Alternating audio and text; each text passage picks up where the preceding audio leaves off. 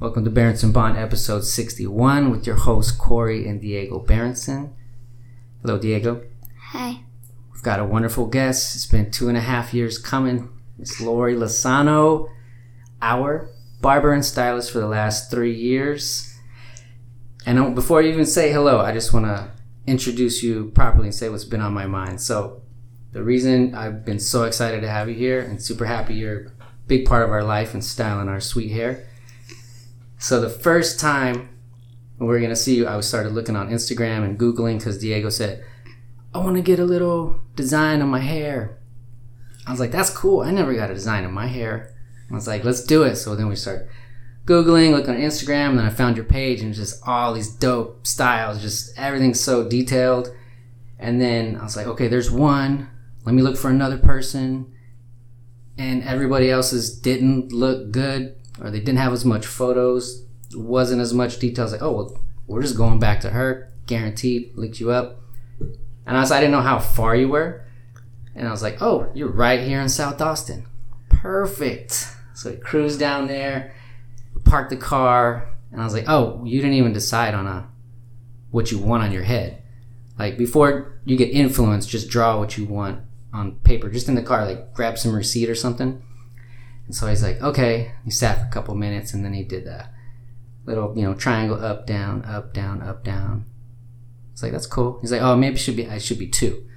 So he's sitting there. And th- so this was three years ago. So you were six, right?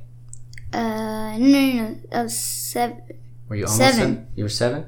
Oh, yeah, because No, I was almost seven. I was almost seven. Because Okay. I'm almost ten. That's right. That's right. So then we walk in.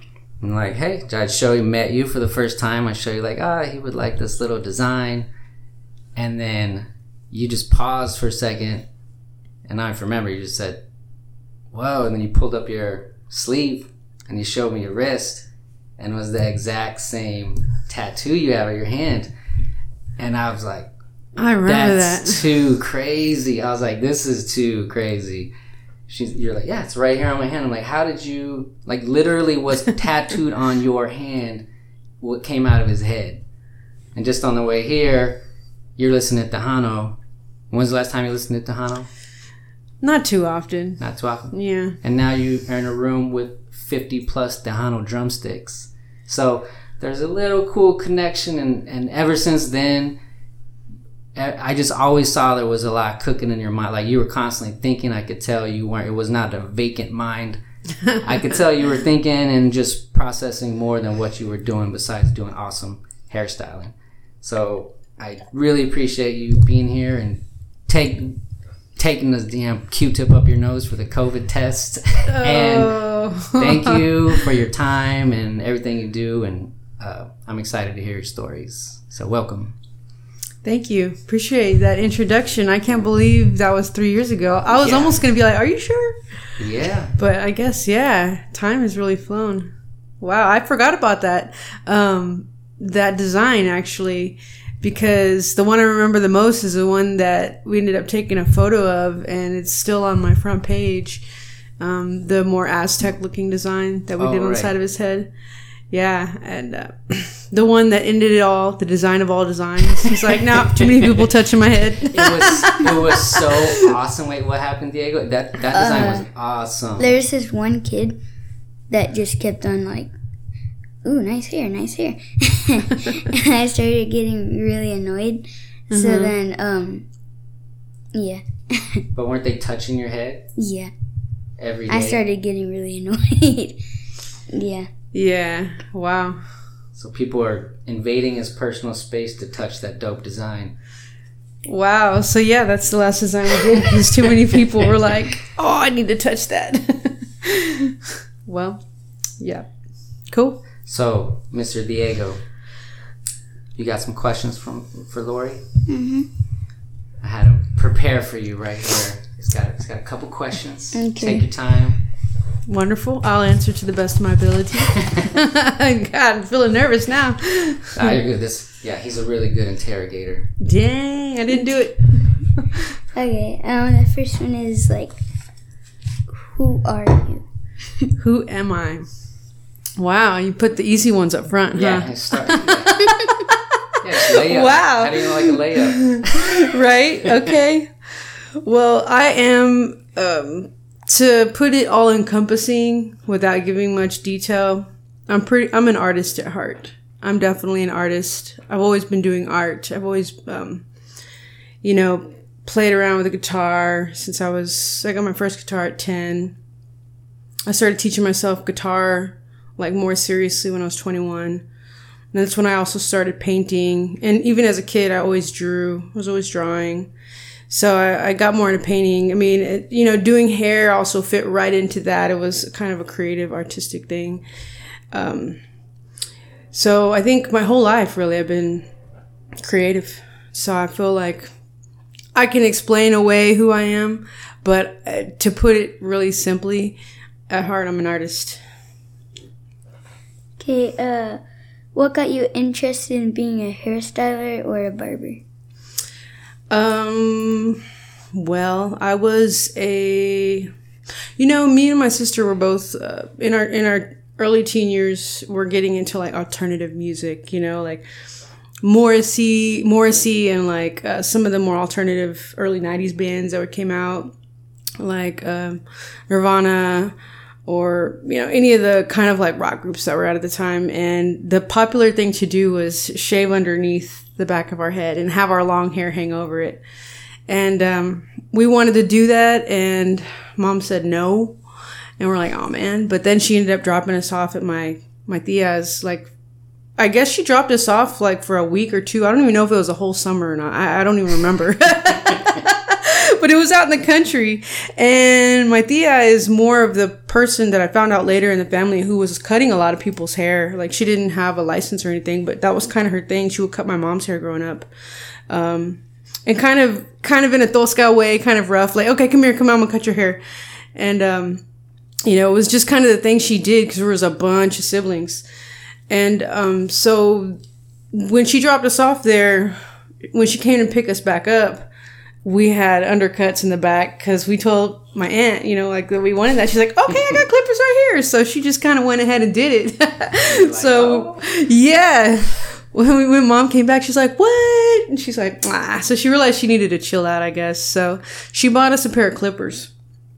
Um, and I will not say that I got good at those clippers at all. I was not good at them. My, uh, as a matter Who of fact, was letting you cut their hair?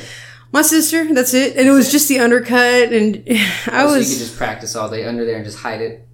uh, s- not really. Uh, not really. I just remember not taking it seriously, always kind of chuckling away when I was doing it, and her getting mad at me, like, "Come on, take it seriously." And I was like, "No." I think it didn't help that there was probably some herbs involved. so I mean, it, you know, I didn't take it seriously. It was just something that we did that was kind of fun and cool. But I was a very um, troubled teen. Like I started getting in a lot of trouble, sneaking out of the house, um, stealing things. You know, I just it just kind of escalated for a while where my mom did not know what to do with me, and uh, she worked at a dental assistant, ran the front desk, and was a you know as a, dental assistant, dental uh, office. And um, so she met a lot of people coming in and out, the customers, you know, the delivery people. And uh, I guess they knew it. They had a customer there, a client, um, patient, that's what they call him, patient. And he was an old man, and she found out he, he owned a barber shop. And she's like, hey, Frenchie, my daughter really needs to stay out of trouble. Can she come to your barber shop and can you give her a job? so he's like, oh, sure, yeah, bring her over. Real old man. Yeah. just keep her busy all day. I mean, it was just a Saturday, you know, as, and so did it keep me out of trouble? Absolutely not. But I got my first experience in a barber shop, which there was no men in my life. Like I, my dad wasn't around. Um, my brother's dad was around sort of, but they were divorced so quick. Like I, there was no like male figures around me to take me to a barber shop. So how would I know? My brother, my, my mom would always just take him to Fantastic Sam's on her own to the to the mall, and he'd get his done really without us present most of the times. I think I saw him get his haircut once. But when I got that Saturday job, they had me sweeping in there and changing the little neck strips and just doing little like small things to keep the place like neat and in order. But I it really made an impression on me. But it wasn't like I I didn't like instantly think like, oh, this is my life. I just knew like, hey, mom's off, mom's office is like really regimented. It's really like it's an office. She has a computer. She has to type things. You know, this is like not an office. And I was watching like this is this is somebody's job. This is what people do. It just seems so relaxed. I was really that really made a huge impression on me. So um, that was a catalyst to me uh, being interested in hair. Those two things, kind of like the modern styles and that one little job. Yeah.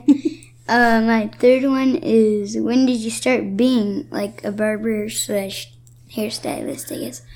Um. Well, I did go to cosmetology school when I was 19. I finally decided like that I needed to have a job that seemed to have more of a future. So I was working like a cash register in this little restaurant or this little pizza place. Nothing that was that seemed like a real job, like longevity. And not that I was thinking long term because I'd never done that and I was only 18 or 19, but I just knew that it was time to get a little more serious. And so the only thing I could think of in my head was doing hair. Cause even then, like by then, like if my friend owned a clipper, I would take the clippers to his head. Nothing, nothing amazing. Absolutely not. Just like one the whole way. You know what I mean? and I wasn't even careful. It was just, and then, you know, people like, oh, she cuts hair. So I remember I had a friend ask me to cut her hair. Came out completely crooked. she had like the T-bars. She wanted like, oh. she wanted like, an, uh, you know, shorter in the back, longer in the front, kind of cool style. And it didn't come out even.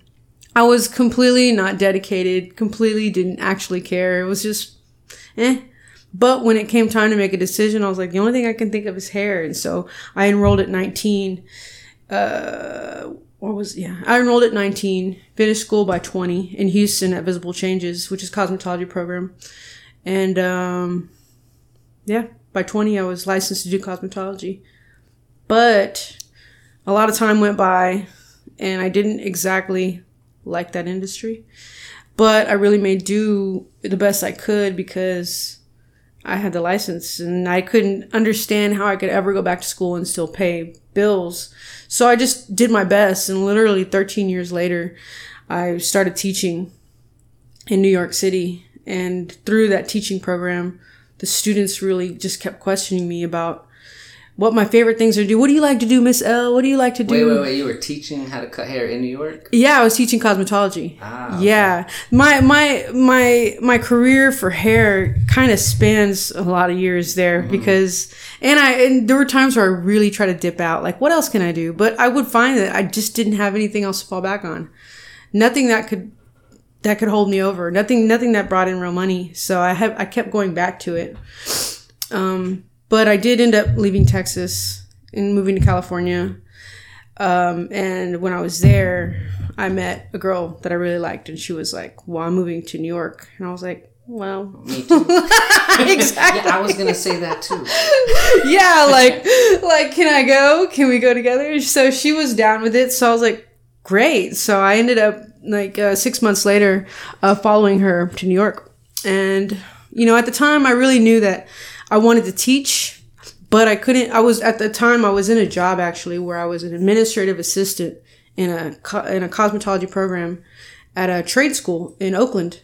So that was kind of like my in. Like, okay, I'm not a teacher here, mm-hmm. but at least I'm a teacher's assistant, kind of admin person. So I got to see what a program would be like and what teaching seemed to be like. But if I wanted to teach there, I had to get a degree. And to me, I didn't have the will to get a degree. I was like, eh, I kind of just want to leave here and go enjoy Oakland when I'm done with work. And that's what I did. But I still knew I wanted to teach. So when I got the opportunity to, to leave uh, to New York with this newfound relationship, I certainly did. And, um, and then I was like, you know what? If I'm going to go all the way to New York, then I'm going to do that thing that I've been wanting to do, which is teach. So I did. And I went there and I got this job at a private cosmetology school and you know they hired me. And i was in new york city all of a sudden uh, instructor for cosmetology. It was whoo vibrations. I mean it was amazing. I was like whoa i'm not even from here. And like whoa the energy. And like whoa i'm teaching. Like whoa i don't know what to do but i'm gonna kill this. So i went in with all the fire and all the fury and all the intention of doing the best that I could, and and that's what it you know ended up happening. Um, I ended up realizing like there was no program. There was no classes for short hair cutting in there. They would show them how to do long layers, how to do a bob, you know, how to do short layers, how to do bangs. Yeah, they'd show them everything. So it's women's hair only. no, no, But definitely was- not. But it was uh, services that are geared towards women, but definitely not women only because anybody can get a pedicure, but mostly women get them, right? So we had to learn everything and teach everything. But in everything that was, you know, you needed to know in order to pass a state board to become a cosmetologist. There, I noticed nobody really knew how to cut short hair. The students in there could like cut long hair and blow dry it out and curl it up and, you know, do all kinds of fancy stuff, do updos, and they could do all that stuff. But when it came to cutting short hair, I was like, they were kind of like, oh, Miss L, come help me. So I was like, you know what? So I talked to, I talked to the, to the, uh, director of the school and I was like, "Hey, um, I have this idea. I was thinking about doing a workshop for you know short hair cutting because you know it's something that I'm really good at, and then I would love to teach and kind of fill in the gaps here for what's not being taught." He's like, "Well, go write a you know go write a curriculum, and then we'll talk." And I was like, "Perfect." So I went home and I s- scribbled away, and I was like, I couldn't believe it. I was Wow. like, I was like, "Whoa, okay." I mean, the whole time I, they've been teaching me how to write curriculum, so it was no big deal. I went home, wrote it. And I came back and I brought it to him, and he's like, "Okay, when do you want to start?" He goes, "And you know what?" I said, "You know what? I'll even give them a certificate of completion. They'll do it in two weekends. They'll come one Saturday, and they'll come the next Saturday. They can clock in, get hours, and I'll give them a certificate to of completion." He goes, "He goes, okay." He goes, "We'll stamp it with our seal, so it's stamped by the school." And I was like, "Oh my god!" I was like, "Okay." Was- Awesome. yeah, it was like a huge deal. Um, so I suddenly had agency over my time there because I was gonna quit there too. I was like, oh, uh, like this is too much. Like I'm stressed out. I have extra gray hair. So as soon as you got a little bit of personal control, it shifted your whole mindset towards being there. Absolutely, because then you a little bit of grip on your own time in life. So you're like, Yes. oh, okay. because I actually quit. Like I think after like six months, I quit. I was like, no, I'm, I I don't like it, and they're like. They're like, well, you know, actually, I did the day program, did that full time, and then I switched to night program because I was not liking it. It was too stressful. I was getting up too early. I was, you know, I'm just, I'm such a night owl. I was like, I, can't, I don't know if I can handle all this. And it was intense too. And so they moved me to part time, which was the night classes. And um, even then, I was like, I told him, I said, okay, I'm giving my two week notice. And I was, I was already like, I was like on it. I, was, I had already thought about it, you know, really did my soul searching, and I was like, I'm good. uh, so I quit. And she's like, Are you sure? She's like, You know, why don't you do um, substitute teaching? And she's like, You only come in when the teachers need you, and when they can't make it, they'll we'll call you and say we need a substitute. And I was like, Oh. And I was like, okay. And so I thought about it and I was like, you know what?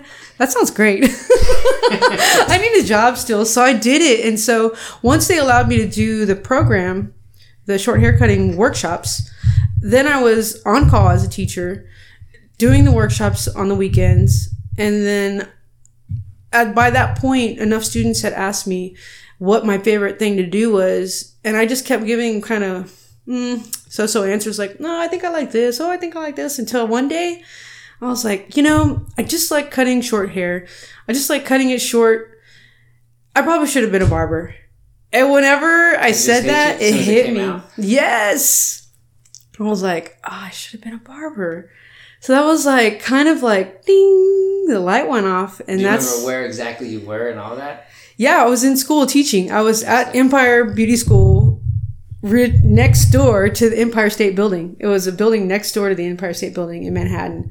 And I was in one of the classes, and they said that. I remember how bright those crazy lights were because it was bright in there. And I remember thinking like, ah, like it, it was like, how come it took so long for me to get to that and like and then i was like you know it just it's crazy because my first job ever was in a barber shop and even that didn't build any connections in my mind but from that point on i was like that's what i am i'm a barber and i'm going to do everything in my power to switch over from cosmo to barber so then i started to get into um, hybrid salons which are salons where cosmetologists work but they focus mainly on um, mainly on excuse me mainly on men's hair, and they call themselves a barbershop. But you could also still go in and get hair color. You can get a straight razor um, shave in there, but also a woman with long layers can go in there and get her hair cut too. So it's it's what I call a hybrid barbershop. They just they're just trying not to limit themselves too much, like trying to get the business. Not only that, but the fact is, is like most of those people working there. Uh, performing the services are cosmetologists, and they only legally need to have one person in there that has a barber's uh, license, because that's what makes it a barbershop is a barber in there. so they can hire like you know 10, 10 cosmetologists and stylists to do the same thing, sort of that the barber's doing, except they can't use a straight razor legally, but the barber can. But they can do everything else. So yeah, it's it's a hybrid. It's a really good way to kind of move towards barbering. Mm-hmm. Because if you just bam quit the salon and go right into like a barbershop that does nothing but barbering and does nothing but fades all day and mm-hmm. shaving, you know, you're gonna be like you, you're at a loss for your skill set because you haven't been used, you know, you haven't really gotten used to that yet. Right. So the hybrid barbershops are an excellent way to inch your way towards barbering. Okay. Yeah. Yeah, that's what I did. So at that point, oh, excuse me, at that point I was working in the hybrid barbershop, doing my weekend um, workshops for short hair cutting for cosmetologists, and then every now and then doing the teacher, like filling in for a teacher. In a school. In the school, yeah, in the, in the same school. I was doing the workshops, yeah. Yeah. So I know that's a long answer, but you have to go there because like it was it wasn't it wasn't it was just like it's a journey, man. It was a journey to figure that out and all of those people, all those students really played a huge role in me understanding that that's where I needed to be. Yeah. It was pretty cool. Um, my fourth one is where was the first place you gave someone a haircut? What was the first what? Where was the first place you gave someone a haircut? You mean Or like, like- ever? Like when she was cutting her sister's hair? You mean like a business place? Um, like the business place, I guess. Like where's where were you when you gave someone your their first or not their first? Like you did your first haircut to Yeah. someone. I'm going to take it way back, okay? Take it Because back. the business one isn't that exciting. I'm not. I think I could know that one, but the first person I ever cut their hair was my brother. He was seven years younger than me, and I was ten years old at the time. And so, if yeah, so he's about three, and um, So you're about Diego's age. You're- 10 you're yeah yeah that's crazy i was about 10 years So it'd be like if you cut Sophia's hair. y'all are seven years apart Oh, well, not that much, but uh, maybe another younger cousin. So. Yeah. We were playing with his toys. Uh, you know, we were playing with his toys on the floor in the room, probably cars. He had all these Hot Wheels. And I looked at him and I was like, I'm gonna cut you you. really need a haircut. you know, because like young Mexican, young little Mexican boys, Oh, yeah. three years old, when their hair grows, it is just like, head. Yes, it's like giant Q-tip head porcupine. And so it just dawned on me when I looked at him like, whoa, your head is giant it's because that hair. and so he's I was like, oh, we have some scissors in the bathroom. I go, let me cut your hair. And he goes, okay. You know, he was just like, he's game. so we went right to the bathroom and um, I started just like, you know, like uh, freehanding, freehanding like the sides of his hair, getting it down to like, don't be such a big ball, you know?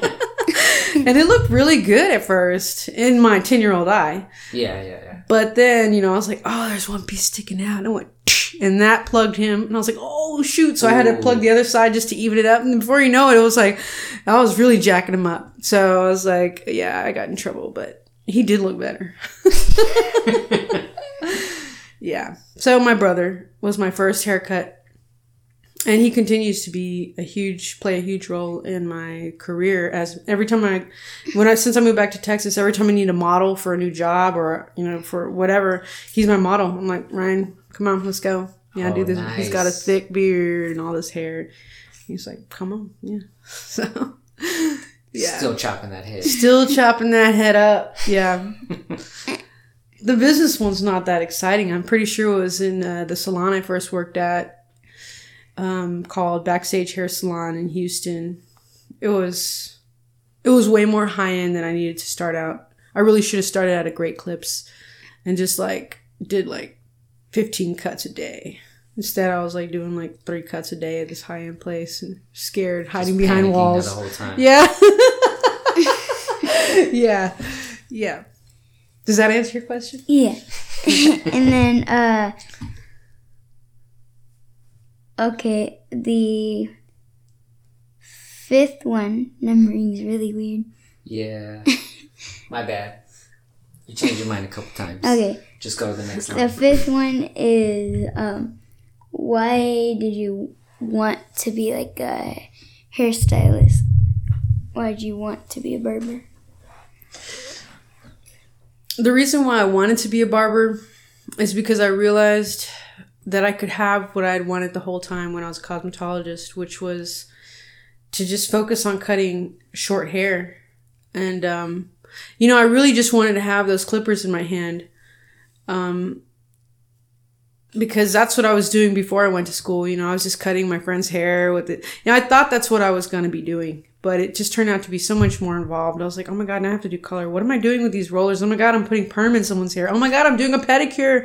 It just became more than I wanted, but I just, I found it hard to question myself. Like, what do I do now? Like, Did it feel more stressful? Were you doing all that? other stuff? Absolutely. Yeah, it was stressful because it was unenjoyable and it was stinky. You know, like doing perms. Oh, that solution stinks. Now I was good at rolling those perms. I had I mm-hmm. had my suspicions why. and they came out great, but still, I mean, I was like, God, I don't want to do this. Like when it came to the chemical part, I was like, ugh, stinky and insane. Like to have a big plastic bag over someone's head and being in charge of not putting those chemicals in their eyes. I'm like, oh my God. So it might, I mean, to other people, I can understand how they can enjoy all that. But mm-hmm. to me, I was just always like, can I just cut hair? And people were like, no, like, we really need you to do these highlights and we really need you to do this color. And so when it came time realizing barbering was a was an option, I was like, perfect. And I was like, I can I can work with short hair like all the time, Yeah. and uh, you know get good with these clippers. And then knowing a razor would come into play, I'm like, yes. I was like, I just want to do. I would just want to use sharp tools. just want to cut some things. Couple sharp blades, yeah. an open blade. So at first it was really about the, the service that I felt I was missing out on.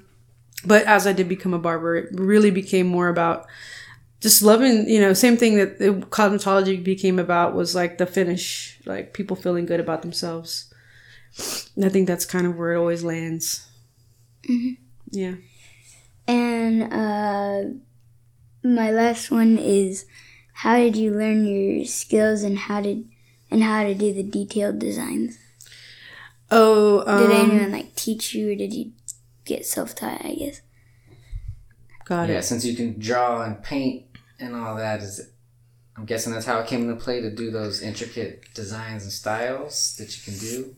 I think that that's definitely a good um, um, a good backdrop for starting. You know, I knew I could draw. You know, not amazing like comic books and stuff. I mean, I could try, but I mean, I could draw. You know, I could I could get some dimension in there and get some perspective on there.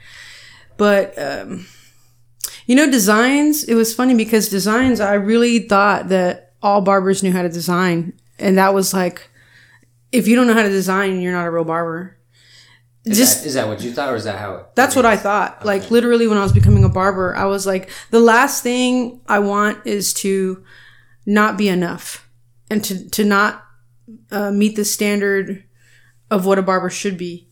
Because as it is, you're going into a male dominated, um, you know, industry. I'm going to be a female there and I'm going to need to, to be as good as these men standing next to me, if not better.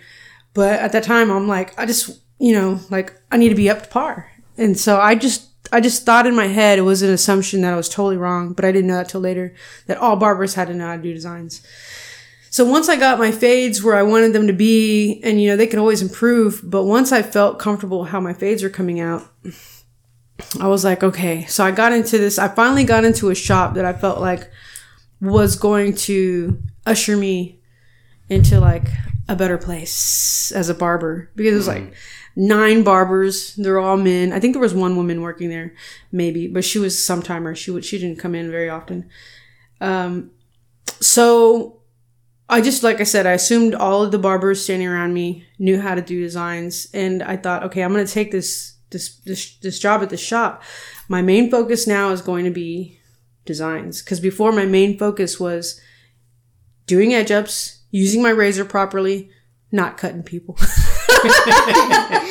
you know what I mean?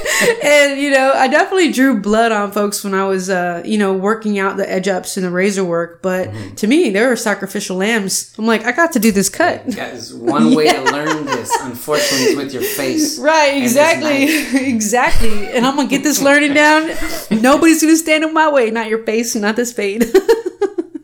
so once it came time, I was like, okay, so it was time to go to the next level. And I got this opportunity to work with these amazing barbers. And so I was like, now is the time to learn designs. Cause where I was, nobody was asking for designs. It was one of the more like kind of like a, a high end kind of barbershop. Um, and nobody was asking for those edge ups either, but I didn't care. I was giving it to them. Yeah. And some of them were like, oh, they look at their hair. They'd be like, oh, I've never had this. and I'm like, well, you got it now. and some of them never came back. And Yeah. a lot of them came back. They're like, well, this is new and that look good. And man, dang, you, the attention I got when I left. So, you know, that was the thing they weren't asking for. That was given to me anyways. So I was like, I'm going to learn these edge ups. And so I did. So when I left that place, the next thing is I'm going to learn these designs.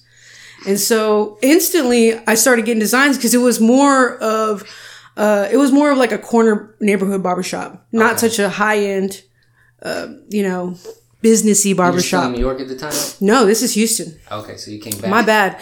Um, my when I left, um, when I decided to do the whole like, let me switch to to barbering. I did a year in a hybrid shop in New York.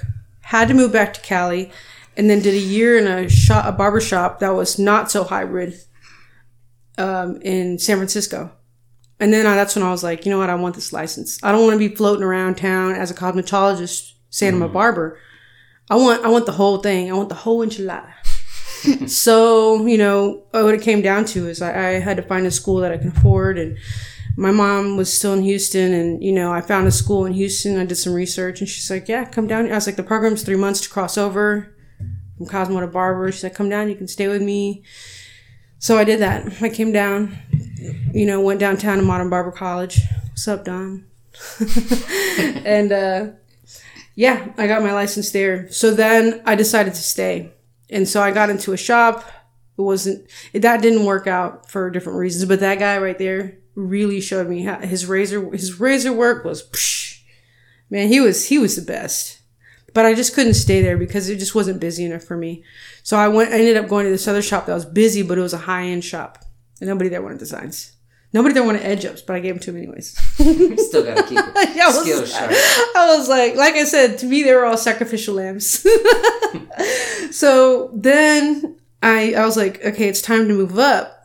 So I'm always thinking like more skills, more skills, like Pac Man, right? Yeah, yeah. so the next place I go to, I'm like, all right, this is it. They're probably going to have more, you know, I'm just going to focus on designs. And it's like almost instantly people came in and started, Hey, could you, you know, do this? And this at the time, everyone's, a lot of people were asking for lotus flowers on the bottom. And so I was like, okay, a lotus flower. So, you know, Like right at the base of the back of the head. yeah, kinda- yeah, right on the bottom of the base. Yeah, yeah, that was uh 2016, maybe. Yeah, 2016. And um I remember seen a few of those. yeah, it was like the most popular thing at the time. I think my first design there was like some like a soccer kid came in and he wanted like a, a real long stripe on the side and to go around to the other side and it was it wasn't complex but it was just still like enough for me to be like I was like so nervous because all these really great barbers were standing around me. And um, I assumed they all knew how to do designs, and I didn't want to be that new person in the shop who's also a girl who also like, can she really cut? Nobody knows. Nobody's seen my work, and then I'm over here like doing my first design, literally in front of them. Um, it wasn't my very first design, but it was it was. I would say it was probably my second design, but not. But in this shop, was my first. So you know, you got nine barbers working in a circle, looking like kind. They're doing their work, but they're kind of like eyeballing you. You know, checking out what's gonna happen. It took me like an hour. I ran so far behind, but I was like, I'm not gonna stop with this design until it looks perfect and amazing. And it did look really good, but I took too long and I think everybody could see like I was nervous. So I was like, well, whatever. Hey, that's the end came out. The result yeah. proved itself. Even if you're slow, like everybody's slow at trying to do something the first time. Nobody, I don't think anybody knew it was my first time. So that's also the, the But thing. Yeah, I did. Mm. So I was, I was sweating. But then like somebody else came in. A girl came in and she wanted that Lotus. And I was nervous, but I just looked something up online and I was like, "Ch-ch-ch," and I looked at my phone. I was doing the, the design and it came out fairly decent. And I, mm-hmm. and I grabbed Joaquin, the owner, who's a barber too. And I was like, Hey, what do you think about this? And I- he goes, he looked at it and he looked at the head and he looked at it, he looked at the head, he goes, I think you got it. He's like, I mean, you nailed it. I mean, I knew it didn't look the most amazing, but it was still proportionate. It still, you know, it looked good. So I was like, okay. And so I took a picture. The girl took a picture, checked her out. She told somebody else. Somebody else came in. They told somebody else. Somebody else came in. Before you know it, I was like in there doing designs all the time. And it was not one one day that I was there, and I I was because I had my station. They had moved me next to the front desk. Mm-hmm. So I, I remember hearing Anna, the girl who worked at the front desk, say, "Oh yeah, well okay, yeah, we only have two barbers in here that really do designs." And I turned and I thought I was like, "What?" Like, who's this other part? I know. Taking them out. Someone's going down. no, I was I was Get like, straight razor. I had no idea that the other barbers didn't do designs. Is that that's what it was? Okay. Yeah, I was like, there's only a couple of us that do designs, which I think she was leaving Joaquin out, the owner, because he only wanted to give walk-ins to everybody else. So Joaquin did designs. But And- you didn't know at the time. No, I didn't know at the time. I thought everybody did designs. You just oh you just thought everybody did. Yeah. So, of course he did. So that was my first time to find out that I was one of the few in the shop that did designs. Whoa. I was like, oh shit. And by then I had already like gathered like I think I mean I wasn't like the dopest flyest at it, but I was getting to where like I was liking the results and I was continuing to get more people coming in. So the results were were were bringing me more customers and more designs, which gave me more practice, which I was getting better, you know, and I could see it. And I was like, holy crap, like I didn't realize that my thought thinking that I was trying to keep up with everybody else And you're just going light years ahead. yeah, I had no idea. so I was like, And wow, what I a like good that. place to be because I mean, what a good move to go back to Houston to even attempt that whole mission because Houston is a city who loves them some hair designs. Yes. If you would have stayed in San Francisco, you would have had to move into Tracy, Modesto, Oakland. That would have been your spot doing designs. Maybe Yeah. but not in San Fran. But to go to Houston, you you can do all types of hair. Everybody wants designs. Yeah, yeah, and I was getting a lot of females come in too. Like there was, I was getting males, some, some, I was getting some, um, some, some, uh, some guys come in too, definitely. But the majority started to be women, so it was just like, it was kind of, and I guess the reason why I say that is because I don't even know why I said that. I don't know. So you're getting all this practice. I'm getting all this practice. You're one of the two. Well, really, you're only you're the only practicing one. If Joaquin's not really even doing it, Yeah, I mean, he doesn't really have designs come in that much anymore. He's kind of just taking care of his regulars. but I mean, at the time, you were doing it. what, Yeah. every day. Uh, I would say there were there day? were times where I was doing like one a day. Yeah, and um, which was great. You know, to me it was it became the most fun part of my day. I was like, cool, okay, and I started to feel less pressured mm-hmm. about everybody watching my work and more Paying attention to what you were doing. yeah i became it became meditative. Like i became like okay what kind of design can i put on here? What you know like how can i from the little skill that i have right now mm-hmm. how can i do that on their head but then just branch out ever so slightly? That was my that was my trick. Don't go far out of the box of what you're comfortable with but go just a little bit out of the box just to continue to grow a little bit um, because I, you know, I, I still had a time frame. That haircut still needed to be done within this much time. It needed to be good enough for them to pay for it. so like, And not take two hours. right, right. So that was the whole thing. I couldn't just like, let me reinvent the wheel right now. Like, no, Yeah, yeah. stick to the little bit you know and then embellish that just a touch, just to continue to be creative. Yeah. Did you You good? You good, son? Yeah. Okay. You alive?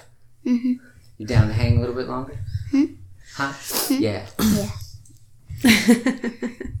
These answers are really long, but so is Nice. life, if you're lucky. if you're lucky.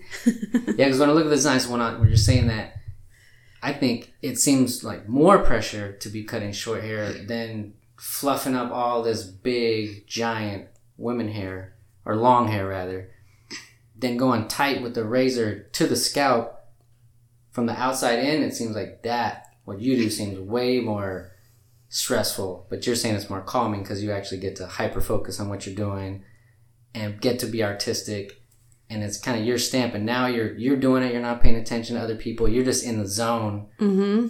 like and you said you just noticed when you felt that time when you're like oh okay i'm doing what i'm supposed to be doing did that light go off at some point you know one of those days like yeah you said i'm more relaxed you're just doing your thing and you feel like i've found what i'm supposed to be doing like so when you leave you're like ah this is this is how it's supposed to be Yeah. Um, as, as far as an artistic outlet, I guess on that front, and it's paying you. Obviously, you know, nice intricate designs are more.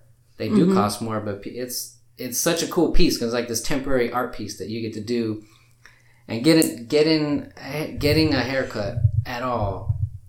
You know, I equate to some things that we get in life now that like the little kings and queendoms mhm. of you know we have things delivered and brought to us food prepared and brought to us it's something that you can feel awesome about after you get a really good haircut or design yeah.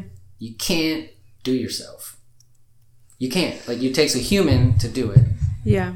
Uh, and you it's just something that you feel so fancy and you're like yes you can't achieve it without this other person.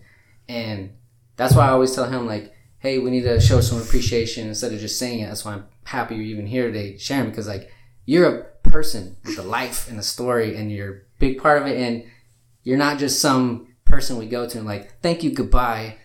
It's like we make it so transactional where you know i just like this to instead of just say it like i said just show them like hey this is how we appreciate you. Listen to people and we're going to learn things that I have no idea you know? Yeah. and other you know i listen to things where like in the even in the beginning of this podcast like you know like they're like oh who are you going to get to to be on there? And that's like anybody. It doesn't Yeah. matter. Everybody I find has everybody's interesting. Uh-huh. I find everything so interesting and fascinating. Like i don't know much and i need to listen to other people because that's where i'm really going to learn and show him hey you know don't make assumptions out there. Yeah. don't make judgments. Yeah. don't make those calls. You don't know. You don't know what people are going through. You don't know what they're doing. Mm-hmm. and uh and even now like you have this amazing skill in the present times of everybody hey back off.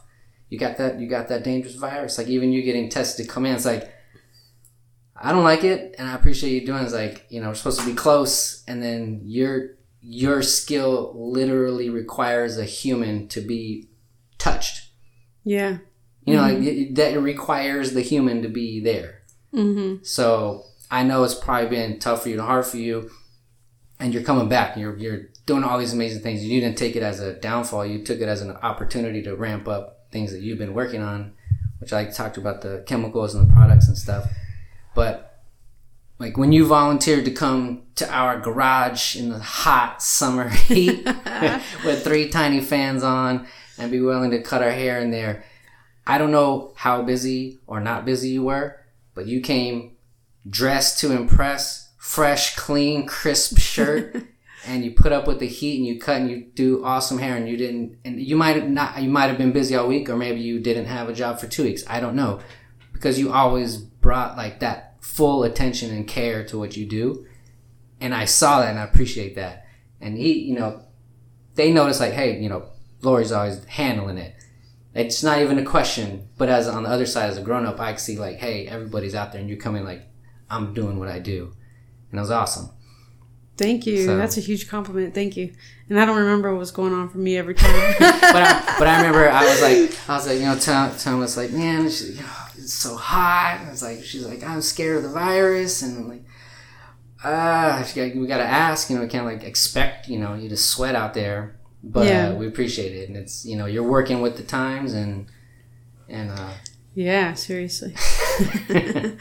I wouldn't do that for everybody either, though. Um, because y'all are a family, uh, I definitely am more lenient when I see like, okay, this person has kids. Um, you know, um, you know, so I, I try to be more flexible.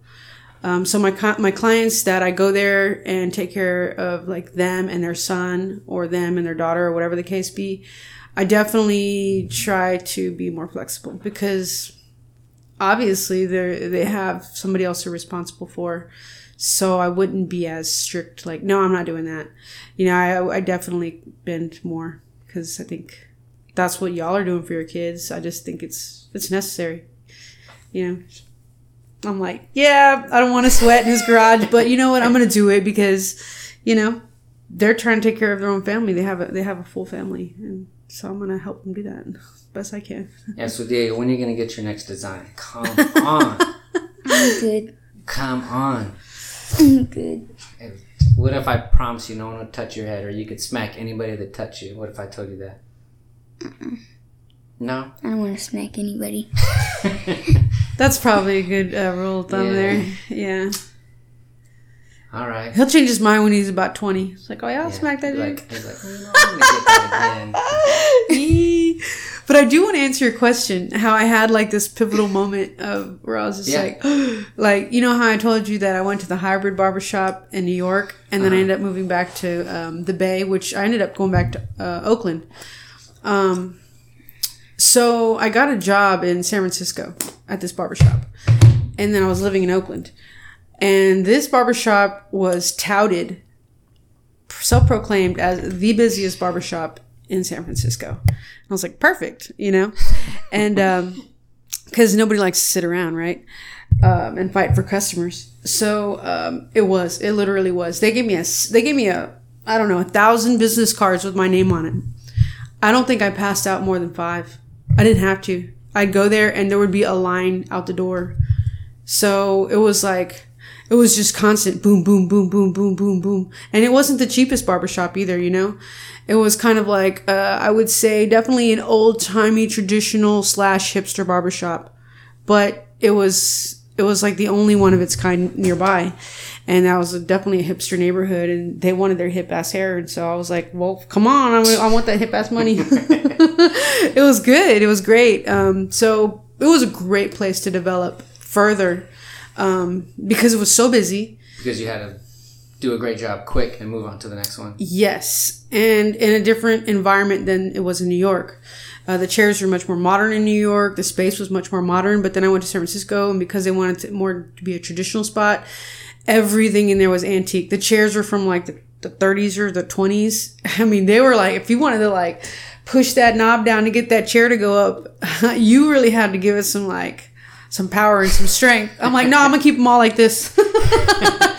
but they were heavy chairs, and the whole all the stations uh, were giant armoires of antique, like really just ornate antique armoire with mirrors and they're like oh we got this online and it came from texas and it came from some place that lyndon b johnson was said to have had his haircut at this barber shop So people were paying for not only good cuts, but the aesthetics and the whole atmosphere. oh yeah uh, they didn't even have ac in that place because you know it's retro. california yeah. Oh, you don't need it. Well, they kind of did, but they never ran it. They never ran it unless it was sane hot, which rarely happened. Then we'd be like, we'd all be like, okay, could you just turn this on? And they would, but otherwise the doors are always open. That's nice. And I just remember like after my first or second day there, I went home and I told my girlfriend, I was like, and as I was cutting hair, okay, so I went home and I told her, I was like, I am where I'm supposed to be.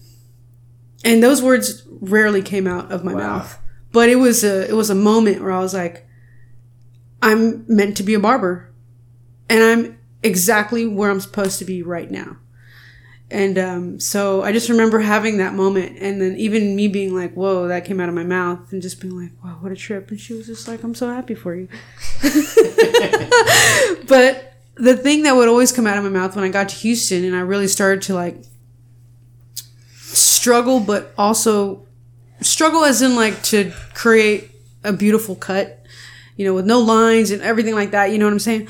Um, the thing that I would tell myself was like if I was struggling at all, in my head I'd say, You were meant for this.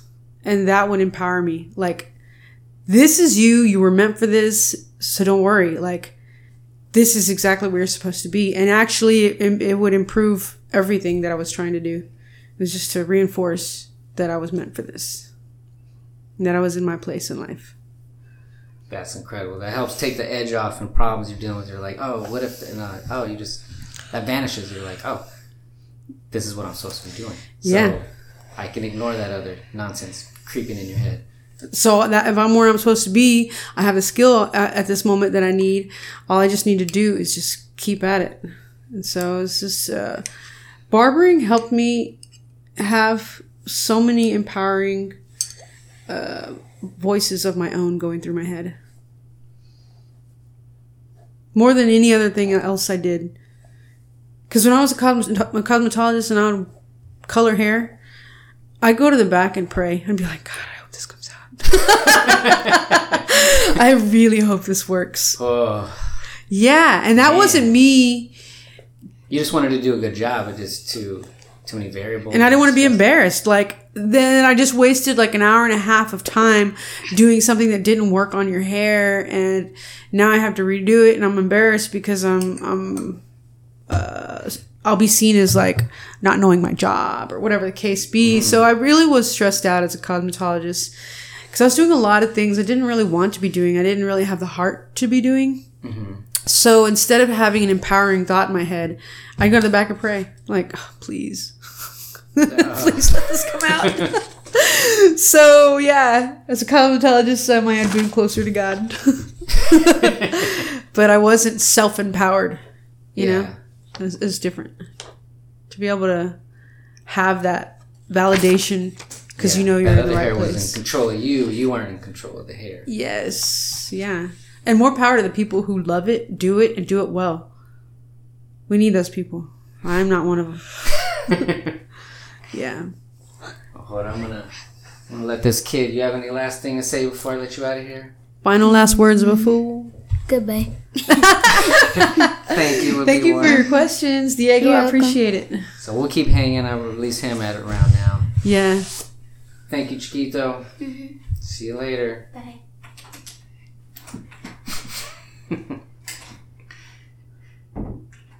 ah, so good. I have too many cousins in there. Nah, you're good. Trust me, he's on playing video games online. I'm sure he hides half of it from us. he's fine. Okay. But yeah, I ju- I'm just like this whole thing is like me having time with him, him learning from people, and Yeah. um, even I was talking to my mom this morning. She's like, always asking me about stuff, and I'm like, I don't. Even, she's like, you're not even sentimental. I'm like, I was like, have you ever listened to anything on here? Like, I'm pretty sentimental, but I'm not sentimental about physical things because everything's temporary. Yeah. So I am sentimental. I'm very sentimental, but this in a form where I'm trying to like future proof my sentimentalness Mm-hmm. this is gonna live online, right? And if he's cool, like he's young, he's nine, if by 12, 13, he's like, dude, I'm done with this. Excuse me. I would have captured five, six years of conversation that will live that he doesn't have to remember when he's moving apartments and houses and cities and life changes and you're here and you're there and did I put it in the box? And he's like, oh, it's just, it's just alive, you know, Yeah. hundreds of hours of conversation that he can go back to, you know. So I can imagine he really won't appreciate this until way later when he's having his own understanding of being a man. You know. Yeah, and it's uh, and, that, and that's what I was gonna get to. Like, so when you're in the barbershop, like I guess I wanted to get to the conversation part. So you're in a cosmetology hybrid spot compared to the barbershop, Mm-hmm. the, basically mostly men. How did, did that conversation relax you? Because like I guess what was that difference that also helped put you at ease, or was it just like, hey, I just need to cut this short hair? You know, like did any of that factor into you know, like you said, your dad wasn't around, but now you're around all these men, Oh, I see. um, and then later you're in a, you're in a barbershop with typically men that come to get their hair cut. um, Does that even matter? Uh, I guess I, I, guess I never thought of that. Uh, to be honest, the majority of my friends growing up were men. Like when I was, I'm, what I mean is when I was a teenager, I'd run around with a bunch of dudes. Um, I don't know why. I guess I felt like I was. I think I wanted to feel like I had more, just as much ego as they did. And it made more sense to hang around with dudes. So it was it was it was it kind of made sense later on when I got into the salon and I really just wanted to cut men's hair. Um, but I wasn't sure why, you know, I just know I did. Um, uh, I think in the end it became I just want to cut hair. Like now I'm like I just want to cut hair. I don't care if you're a woman, if you're a man, if it's long, if it's short, um, I'll cut it, you know. It's the thing I love doing is cutting hair. But um I don't being around all the male clients coming in. It was no thing to me. It was nothing. And honestly, people always like, "Oh, so you're a barber? That must be so much easier." Oh my god, women are so picky. And I was just thinking, like, mm, no, men can be just as picky. You know, like, oh, oh, you must be uh, must be better because you know working around women in salons, women are so bitchy. I was like, and they're so emotional, you know. And I was just thinking, like, actually, I've now I've worked in so many barbershops. I've been around men that are just as moody and just as bitchy and just as messy, actually. so it's to me, it's like mm, I think before I would have had had agreed, but the more the more experience I get, I'm like we're all the same, really. It's just different people have. We're all the same, men and women, very, very, very similar, very similar. and it looks funnier on men though, because you don't expect it. It does. You're not like, what is like? It just you don't expect it. So, like I said, people expect certain behaviors from women that are just so like obnoxious and you know unbecoming. But men have the same the same You're trying to tell us we're all the same. we have similar thoughts. How crazy! I know it is weird, but yeah, yeah. You'll get some dudes that are real chismosos. Like Yeah. they really like all that, you know, gossip. Got some crackers with that cheese, man. I've never been in, yeah, I've never been into gossip. But when I became a barber, I suddenly, actually, it's not until I became a barber in Austin did I really find out that I love barber chisme, which is different. It's more like, oh, did you hear that barbershop downtown is, or did you hear that shop is closing, or did you hear, you know, this shop now charges this much? It's more about industry chisme, really. Like, mm-hmm. t- it's really being more about on the up and up of what's happening with barbershops in my mind. So But- what, what is happening with barbershops? Right now, right now, barbershops are busy actually. Um, Like I didn't, to be honest, I you know we I live in LA for thirteen ish, almost fourteen years, and I've always had a terrible hair situation forever.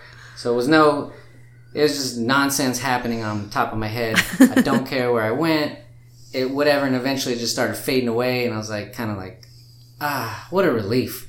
So pumped I can just cut this off because it's always been like just a bummer. Just looking at it like, nah, eh, yeah, you got some hair. Okay. yeah, Didn't care. When it come to Austin, I'm like, oh, well, you know, now I have a son. I'm like, oh, he's got some sweet hair. It's like thick. You can do cool stuff with it. Started looking up, like, before I looked up, like, whoa, Austin has a bunch of, from pictures, like, oh, we have a bunch of old vintage ish looking, like, there's a lot of barber shops versus haircut spots. You know, we have got the, you know, all the other chain ish places, but I was like, ah, let's go to one of these cool places. So, right on. so, like you said, like here, it's it seems like more of a deal. Like people care about their face hair and their hair and styles and Yeah, Austin's a hip town um, in a variety of ways. It's not just you know, it's it's a cool town. You know what I mean? There's you got your skaters, you got your punks, you got your rockers, you got you know your hip hoppers, you got the people who just want to be hip. You know, you got you got so much variety in Austin. But at the end of the day, everybody's just it's kind of a cool town, you know, in its own way. Everyone has their own style, but it's not one set thing. right. Yeah. So it's kind of cool that way. I think you'd need a variety um, of barbershops here and hair cutting places because there's such a variety of people. And, you know, it's hard to know that from the outside looking in. But uh, yeah, you definitely have black barbershops here in Austin, um, and you know you have a lot of Latino barbershops, and then you have uh, your white, more white barbershops. Barbershops. I don't know how it came out like that. They're from Wisconsin. So you're here. So now you're inside this very high end tailor suit store, right? I just left there. you just left it. Okay. Yeah, it didn't work out. Now, It wasn't busy enough.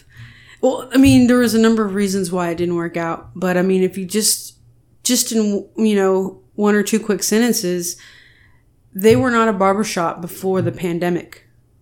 And they opened a barbershop right in the heart of the pandemic, which was like, well, we're still kind of in the heart, right? But there was, this was like, I think they opened up like September or late August hmm and that's still prime time you Yeah. know? I mean barbershops could open at that time but i mean that's kind of tough to to open for your first time during the pandemic. Right. um, so there was that. So they didn't have any traffic. Downtown was at the time not not really trafficy. There was a lot of factors that went into why it's not busy right now for them. And i could make a living there. No. yeah But so you're we're which spot now? right now i'm in between. When that when that fell through and i made the realization like what am i doing? I, this isn't working. Because i was I, i'm one of those people that really holds on mm-hmm. to make things work but well that depends i guess. But this situation i really was trying to make it work because i knew stability is the it's like the cornerstone of what barbering should be, right? Everyone's told you stay in one spot, stay in one spot, stay in one city, stay in one uh, location, stay in one neighborhood. You know, it's all about just staying stationary. You know, um, which is my shortcoming. but so when you know when I got in there, I was like, "Stay, Lori, stay, Lori, stay, Lori." Yeah. It's just it it was on repeat. So I was like Yeah. doing everything I could to make it work, but it became very obvious this isn't working. So I just there was nothing else I can do. We butted heads, disagreed, and I was like, "Boom, I'm out." And Yeah. so then I was like, "You know what? I got this trailer over here that I'm trying to sell." You know what? Screw it. I'm gonna put an AC in there. I'm gonna park it over there in this place with a good with a good price that they're gonna give me in East Austin on airport. Oh, cool. Um, Because I, saw you post it and I was like, I was like, oh yeah, the trailer. So you're post gonna, what? I thought, uh, because you were gonna get rid of it for a while, right? And then you changed your mind, or no? Oh yeah, yeah. Up until literally this last week, I had it for sale. I mean, it's on OfferUp. It's on Facebook Marketplace. I mean, it's on my website. It's on Instagram. It's everywhere that says for sale. Come on, people, buy it. Yeah. So, but I knew it in my gut that I wasn't going to sell, sell, sell, sell. Yeah. Um, it- I knew it because even though I was pushing for it, I knew it. I just, I really had a feeling that fate was telling me, "You open it, fool. That's what it's for." Yeah. But I'm like, no, I'm gonna sell it because I need it. I need I need this money more than I need that little No, trailer. we need you in your trailer cutting hair. but isn't it crazy? Like I didn't want to admit that that that was really what it was for and what I built it for, and that I should stick to that. I'm like, no, I can change my mind. I can I sell mean, it. what do you think you were afraid of that? it wasn't that I was afraid of anything per se. It's just that I I begin to see it as a liability. I'm like, there it is, sitting on my cousin's If, not, property. if you're not in it, then why have it? Right. And I don't necessarily have the the capital. I ran out of capital to mm-hmm. continue to build on it. So I'm like, I'm out of capital. So why don't I sell it so I can get some capital? I can always just rent out a brick and mortar space somewhere or stay here at this downtown location that's hella slow. Yeah. You know what I'm saying? So I was just in my mind, really, like you said, it's not vacant in there. It is too many people live up in there. so you're gonna do it. You're gonna throw AC in there. As of this last Hey, week, yes, I decided it's time. awesome. It's time. Yeah. So You deserve that. You need to be in there because you need. As I see you, or I think about you, you need your spot where there's there's nobody else. It's just you, because you don't need you don't need the validation from anybody else. You don't need that people watching you and giving you the accolades like yay and cheering you on. It feels Mhm. like you're so confident in what you do. You don't need people around you to validate you and give you that. You just need to do the hair, and that does it in itself. And so by having the trailer, you know, everybody knows they'll be able to find you. You're you're here, you're there, and uh, yeah. that'll be awesome. And then you you know if you want to move to one of those other trailer spots, Right. You know, cool thing is it's mobile. You're right, though. I mean, with the whole pandemic coming in and me having worked in Rams's old trailer by myself for for that, you know, I think it was like a, uh, from October to like May. So that's about six months. I worked in there by myself, and it was just so nice. I was like, it felt like it was mine. People will walk and be like, "Is this yours?" I'm like, "No," but it feels like mine because I'm in charge of the energy in here and I and I was using my product so literally it was a toxic free space while I was in there and that was nice. So, excuse me. Yeah, I have more agency over those things when I work by myself and the more and more that like just as time passes I'm like I can't work with anybody else anymore. I've like past that point. you know that artist that passed that point and they're like Yeah. I can no longer go back to doing this thing because I'm like advanced not in a way where i'm like i got it all down and i know everything and there's nothing left to learn but it's just that now it's just like having your own apartment you can't go back to renting out a room you really can't you, you want that space you want that agency So now, so now to move over. So when, so good thing you got away from the hair. Like speaking of the chemicals, and if you getting away from all that chemicals, dyes, perms, is I mean that's a huge, that's a godsend, right? You you pulled yourself away just by wanting to do what you do, but by doing it, you got away from all those poisonous chemicals. Mm-hmm. For a, you could have been doing that for your whole career, just touching them, being around them, smelling them, right? oh yeah And then now, that what- sounds so scary Yeah, I mean, touching on what- them being around them and smelling them yeah, I mean that's what that's what you would have been doing if you're coloring hair. you're right But now, I guess what what was the impetus to now create this toxic free barber supplies? You know the all the shit, you know, Essentials. all, all the essentials that you use. I guess why what made you want to make this toxic free barber supplies? Um, okay, so when I was um I opened my own business and started renting out a chair with Rams in 2018. Um and that was a huge learning curve. It was about but it was great, you know. Um um and major major props to Rams for helping me, you know, understand the to-do list on what I needed to do in order to get that done and you know, put some put some you know, the legwork to that and got it done. Um, but uh, what was that? So that's 2018, 2019. 2019, I knew there was a problem. I was having symptoms um, that was affecting my work very much so. So I was like, I'm gonna, I'm gonna figure out how to get tested. What's, what's going on with me? So I did. Uh, it was April of 2019 where I found out that I have uterine fibroids. So it's basically um, tumors. Yeah, I have non-cancerous tumors that um, not only was draining all my energy and made me anemic, but pretty much once a month, I just, I just really, I couldn't work. I was just that exhausted, and there was just no way I could work. My symptoms were just heavy, heavy symptoms, heavy, heavy bleeding, basically. Um, so I wasn't having a regular cycle that would just only gently interfere with my work. It was too much to be around people. And so I was taking time off of work. Well, I eventually started to take time because I, I didn't see any way around it. So I was started to lose business because I couldn't be there as much. But at the same time, I also tried to hide it because I didn't want to, working around Rams is like, he is a work horse. And that is a beautiful thing about him is that he just, he's consistent he doesn't stop, you know. And so like when I also felt like I didn't know how to tell him like I can't be as consistent as you because I got other problems going on. Um, so I just I really tried to hide it, and sometimes I would I shouldn't be there, but I was there. You know what I'm saying? Because Right. Rams was there, and I was like, ah, I can't look like I'm just like failing. so it was pressure, it was stressful, which also added to the problem because that's that's part of what what caused him in the first place, besides toxicity being my body being full of toxicity. So stress adds to that toxicity. It is a toxic, it is a toxin, stress is. So uh, when I went to the doctor and I found out what was wrong with me, I was like, oh, the light went on. I was like, So did they do a full toxicity panel? no. Um, what they did was an ultrasound, and they saw what they said was an almost four inch tumor inside of my uterus. And I was like? And they're like, oh yeah, and you're really anemic.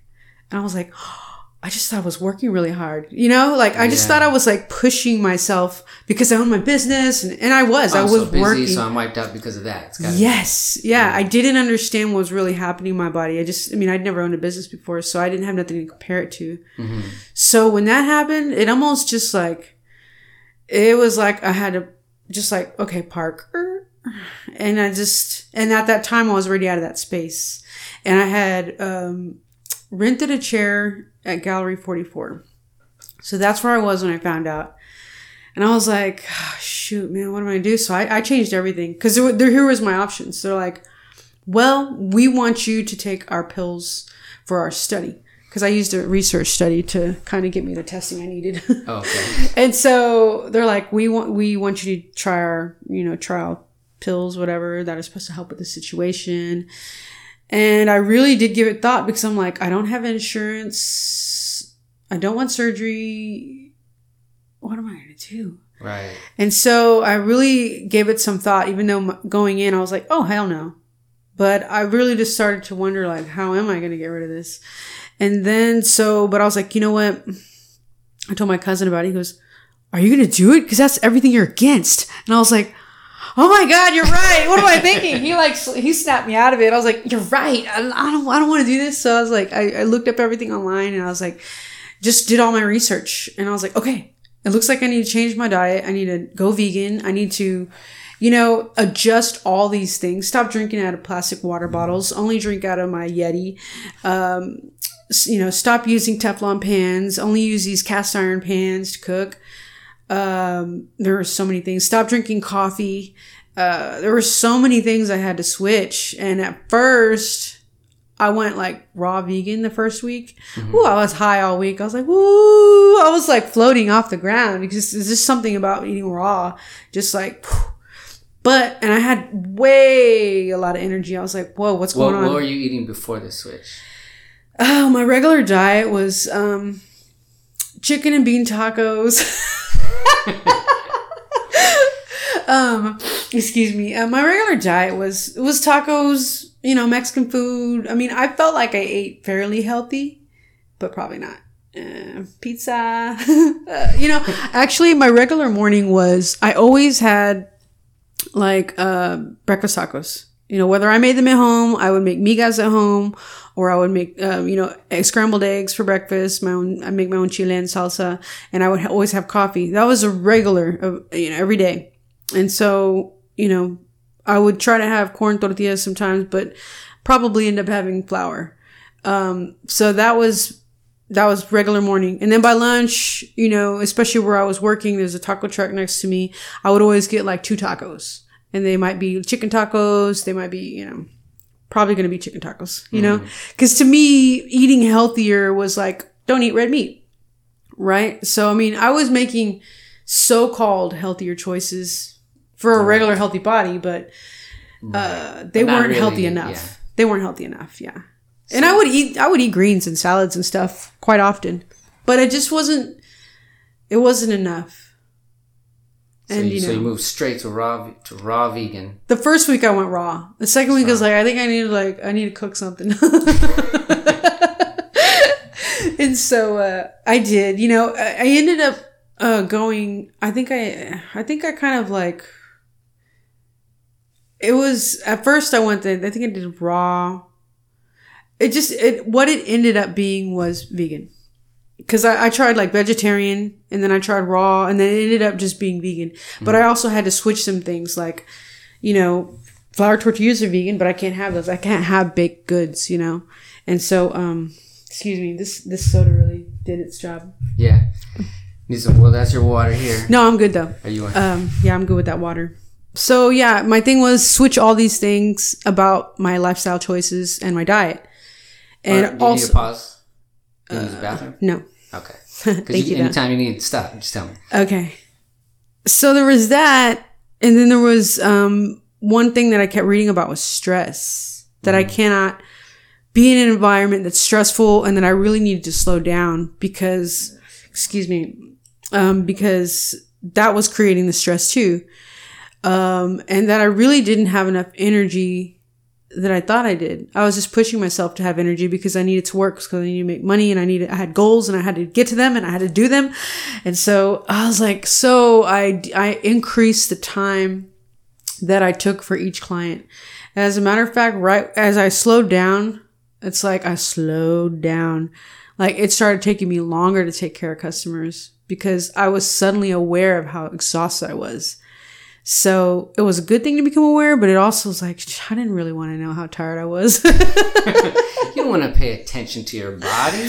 I know, I know. So a lot of things switched. And, you know, so my income did lower because I had to. I had to, like, I had to slow down. Well, yeah, if you push yourself, how what are you going to make if you totally win yourself down? Yeah, and I started drinking a lot of smoothies. I remember that. But um yeah, so but I did all that only to come to work, start fading up some hair, and then pull out some uh aerosol, clean my clippers, put a bunch of fragrance on people, you know, the, all the stuff that I was using at my station at the barbershop was pretty toxic.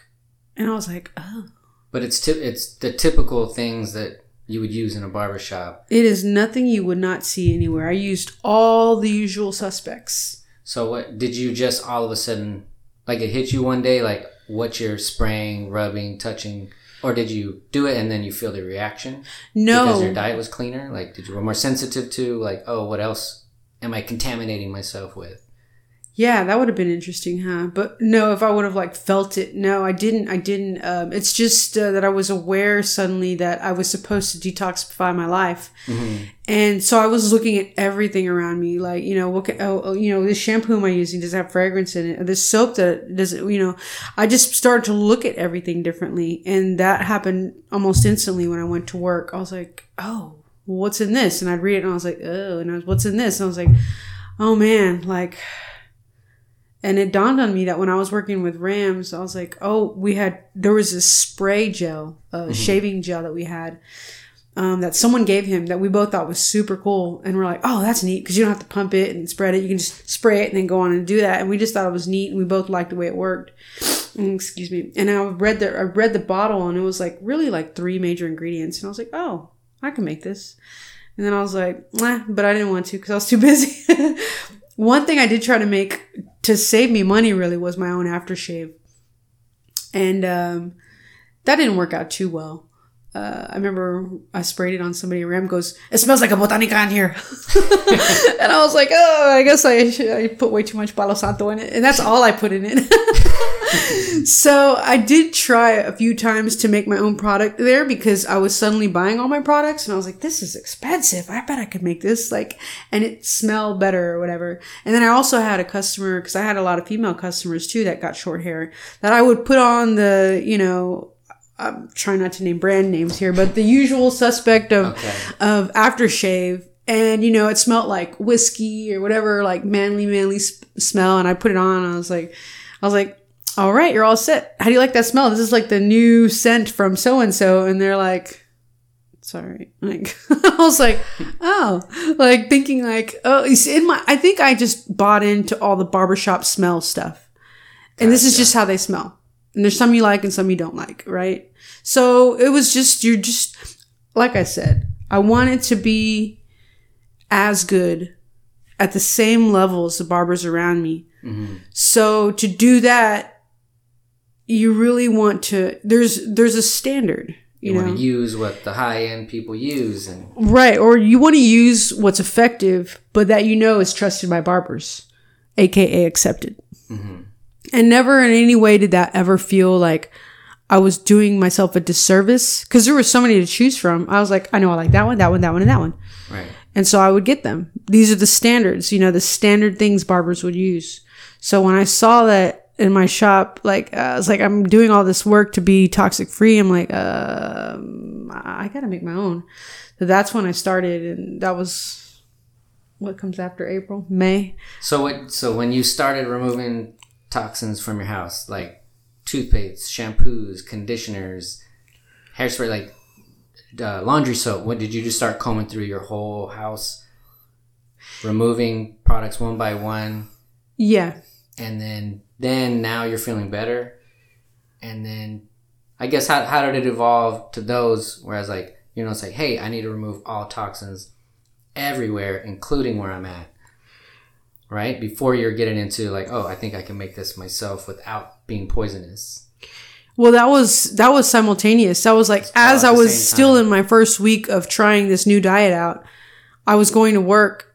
Like it happened pretty fast. Wow, that's, so I went to quick. work and I was like, uh, what you know? That's when it dawned on me like that everything I was using because I had, you know, the toothpaste. I always was always using a, a really good toothpaste. There's some things that I was already on point with, Mm-hmm. but there were some things like that I knew but didn't think it was going to have any adverse effect on me for real. For real, like I knew you're not supposed to use Teflon pans, but it's in there and I gotta make breakfast. So what? You know? What's crazy? I didn't even know.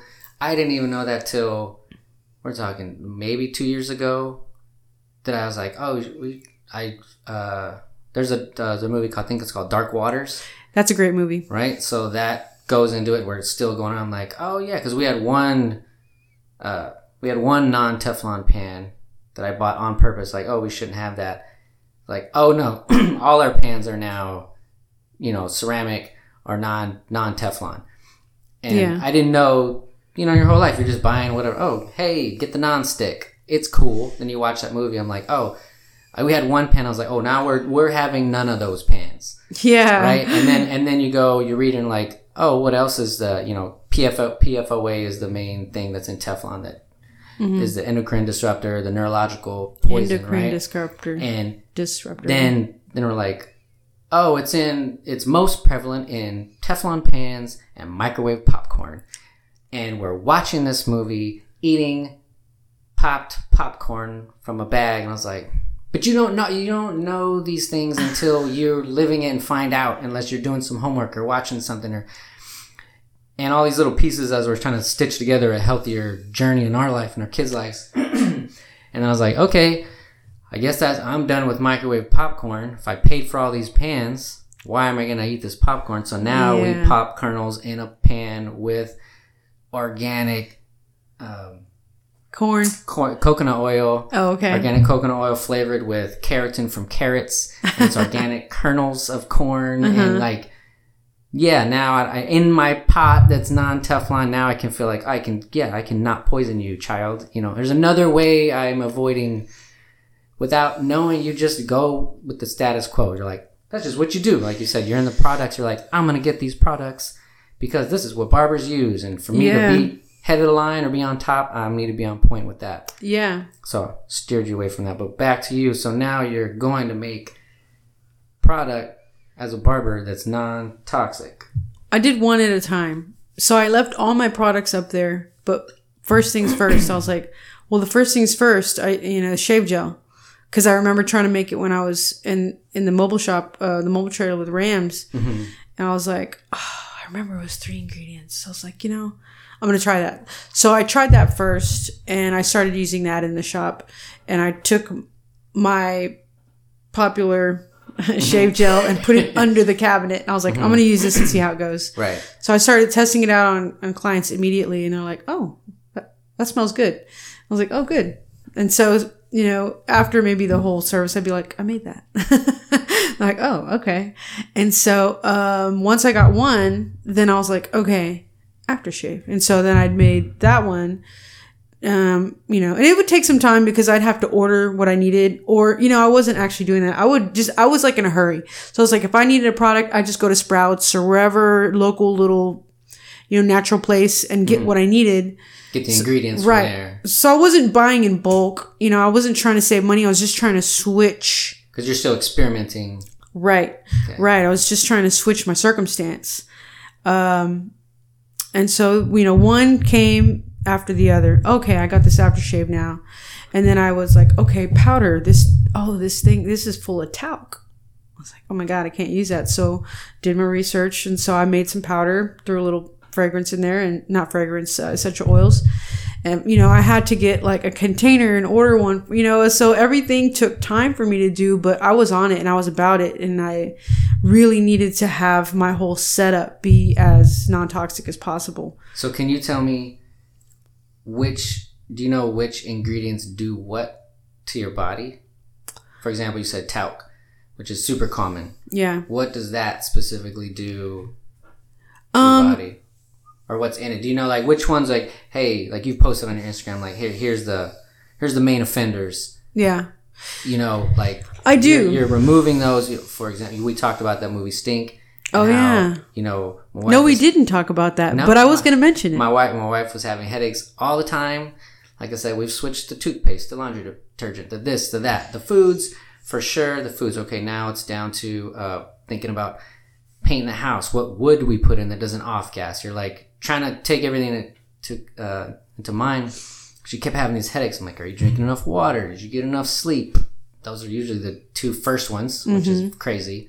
yeah. It's like, oh, I should take these crazy pills. No, you should go to bed, drink some water Yeah. and nine times out of ten, like that'll do a big percentage of it. She kept having headaches. I'm like, then we watched the movie Stink, Mm-hmm. and they were talking about the fragrance, and all these products, and then it hit us. We're like, we've switched everything except our household cleaners, which get cleaned by the maid in heavy amounts every Oh, two weeks. And bless their hearts, they use a lot of it because they man, want it to smell good. like uh, what's Woo. that? What's that Mexican one? Fabuloso. Fabuloso. Man, you come home, you smell that, smell that fabuloso, like ah, yes. Mm, smells so good. We're like breathing it in extra heavy, like And you know things are ah, clean. You know it's clean. So then we realized, oh, these are we flip the ingredients like we did on food. All Uh-huh. the cleaners. I'm like, oh, all these got to go. So Yeah. when, when we threw all of them out of the house, Yeah. looked up, bought all the brands without fragrance, without the other bad chemicals, and then they maids came in. I'm like, okay, here's the experiment. They're gonna do their thing with all the products we give them. Yeah. No more headaches. Wow. Instant. Is like that was it. Wow. To hers, I mean, it was constant. It was like I was like, maybe you should not drink coffee for a few days. That's it could be a headache thing. And that'll give you a headache, you know? actually. And then if you drink, like if you drink it, sometimes you're fiending for caffeine, so then you get a headache if you don't have it. uh-huh. So we did those experiments, but until we got uh, less coffee intake plus get rid of the cleaners, headaches went right away. So I, like you said, like you don't put any those hidden things that are in fragrances, which it could be a combination of chemicals that they just label as fragrance, which it could have dozens of chemicals that they don't even have to tell you what it is Right. because it's too much. I forget how the loophole is where they don't have to write down. It just it can just say fragrance, and it can be any cocktail of chemicals they want, Mhm. and it could it's in almost everything unless you un, intentionally avoid it. Fragrance, yeah, fragrance is a uh, a front. That one word is a front for don't have to tell you nothing. Yeah, it's crazy. And it's all in the name of trade secrets. But what it does is it really helps these companies um, not divulge what they're putting in it because somebody's going to want their good juju of a scent, apparently. And, but also, too, whenever people have uh, reactions and they call the company, what's in this? They don't have to tell you all the things that embody that word fragrance because one of the things that is amongst those fragrances can definitely come up if they told you, if they told you, and you can be like, oh, well, I'm allergic to zalakakalamadada, whatever, Yeah. you know, some crazy word like. I'm allergic to those 97 consonants. Right, exactly. With an X and a Y and Yeah. a P and an H. It's just like, but it's all it is is a code word for don't have to tell you. Yeah, And also chemical. That's it. And so anything that has that word fragrance in it, unless the company's using it in a wrong way, because some people just put fragrance, essential oils. You're like, well, then that's not fragrance, that's essential oils. Because there are essential oils that are synthetic though, so you have to be careful, make sure you get the ones that are actually from plants. Yeah, that's So- a, there's another doc that came out specifically about that. Like the whole essential oil hustle now is Uh-huh. crazy. It's like honey. If you look into where's all or or um, Chocolate. chocolate. Where's all this chocolate coming from? How do you get chocolate flavor? Everything. Where's all the chocolate? And you say honey, so they prove like you know honey. No, not eighty percent of it's synthetic, right? It's not real honey. There's Mm. not there's not that many bees making that real honey. So Wow. there's honey, where you get honey flavored almost everything. Yeah, flavor is another word, It's just like another one. fragrance. Yeah. So I'm like, oh, that's not Yeah. honey. So is natural because it's usually natural flavors. It'll say natural flavors. Right. What does that mean? So you like you made yeah, it's it's crazy. and here's the crazy part is the more you learn, the more you realize you have to stand guard when you go to the grocery store when you buy products because the companies aren't going to protect you. They're not there to protect you. They're there to get your dollars. So you really, you know, like of all, uh, you know, we have to be careful with these folks in our life and these people in our lives because you know, oh, they're talking bad about us, or oh, they, you know, you know, who all the people out there that are want to do you harm, so to say, and also too, it's the people who want your money that you think you want their product. Like you have, like, where is there a safe place? So to me, the safe place was I'll create them because I know what's in them. Right. Um, and I, that's all I really wanted. I just wanted, you know, So cause, you were just trying to have your, because you're gonna cut hair, yeah, and you want to not be exposed to crazy chemicals, so you're making Right. from scratch right, all your products. right. And I mean, I did a lot of things wrong at first, um, but that was the whole learning process. And to me, my client was a beneficiary. I'm doing this for me, for my health, because I already found out I'm sick. And you're the beneficiary because now you know I'm not gonna put toxicity on you. But really, the I'm the main, I'm the main cause. Um, you know, and it, it, it I'll you're you're the benefit. I think that's what you call it. Yeah, right. The absolutely. beneficiary. And So what's, and what's beautiful about it is you're gonna have your trailer, which inside was gonna be this toxic free zone, right. where you know you're in a safe space for yourself, but also, like I said, the customer is gonna be able to go get their hair cut and not worry that they're smelling and bring if they're conscious about that. Which more people are paying attention, but that's the first time you know I couldn't when once you told me you were making your product. And then it was in between when you ran out, and then I ran out, and I was like, "Well, I need something," but then now I have to like do a bunch of homework to find yeah. can I find another one to hold, to hold me over until you make your next batch? Mm-hmm. And then, man, I had to do some crazy Googling and order from some one spot in the Northeast. Excuse me. And, and, you know, and they still had more things than your products, but it was the only one I could find with not all those other things. Wow. And Yeah. so there's, there's a few, but, you know, you making it here locally is awesome. Like, don't you feel like it's got to feel good. You know, you're making something that not only you use, but you and they benefit. It does feel good. Um, it feels great. Um, and just even the way I have my trout, my kit when I do home vid, um, home visits, um, which I now call barber services delivered. That's a B BSD. right? um, I realized, you know, because like, okay, so moving back, I did a lot of mistakes with these products. Like one of the very first mistakes I made was putting um, aloe, like aloe jelly, I guess it's called aloe vera. They're like they're like it's the the paddles, you know. It's like aloe pieces. It's as natural as you can get. You can drink this stuff. Okay. But that's one of the mistakes I made is I got the drinkable kind. And that you need to keep in the refrigerator and that will go bad. Oh, Like one day I Spoiled. sprayed it. Yeah, one day I sprayed it on my brother. He goes, that smells different than before. I go, he goes, did you change anything? I go, no, same thing. And I kept going and I kept raising him. And then I was like, in the middle, I was like, like I dawned on me. I was like, did this go bad? And so I had to re- do my research again. And I realized like, yeah, because you're supposed to keep it in the refrigerator because this is a drinkable kind of aloe. I was like, oh my God. so, um, I, that's when I had to do more research. Aloe has been the hardest thing to research. Not the hardest thing, but the thing that needed almost the most research because you really need to make sure to get topical aloe.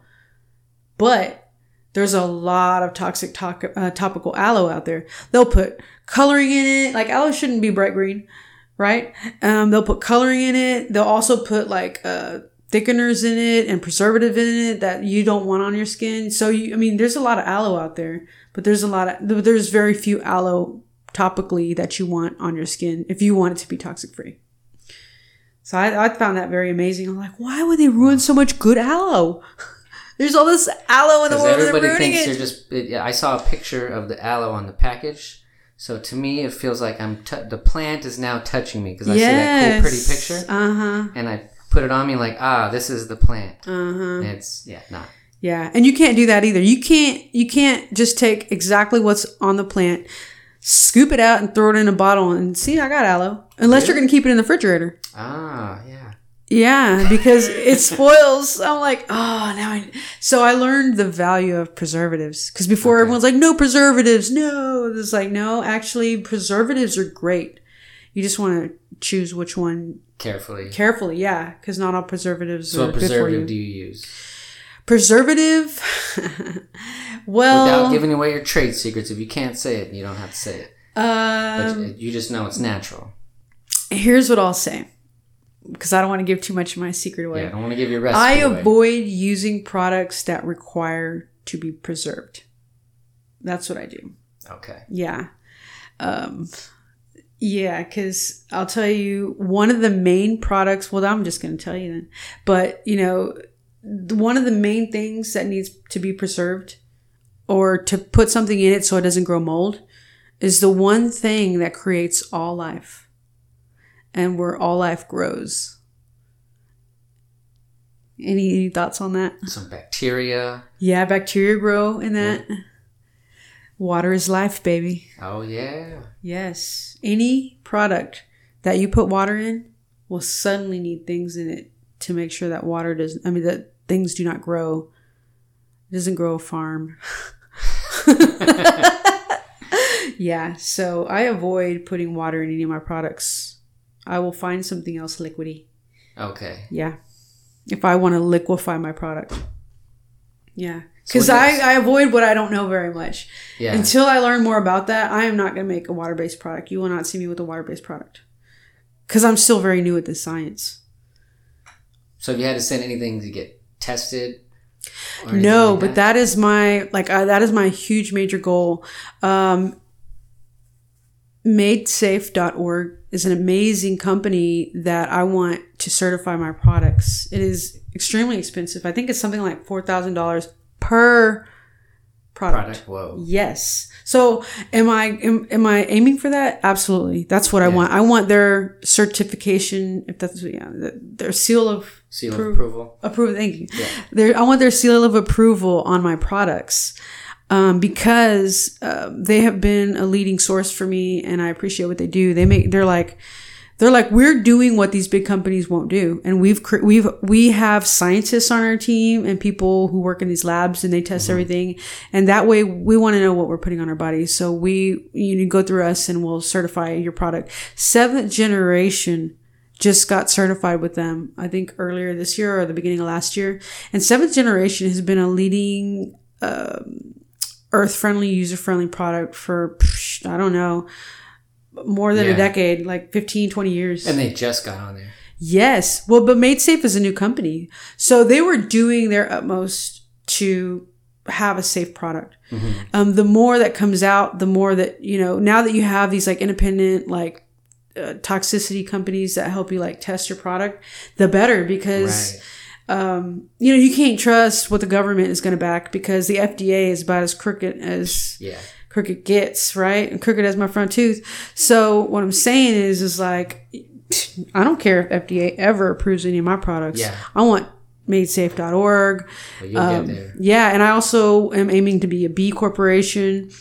So I have a lot of work to do in front of me, and that's going to require a lot of capital. So that's you know one thing that I'm aiming at, and I have in my mindsets, and I definitely want to partner with somebody or an Well, investor can- or something I like can that. tell you this: you're gonna do fine, and you're gonna make it, and specifically because you care about what you're making, you care about the people, and we all are trying to be healthier.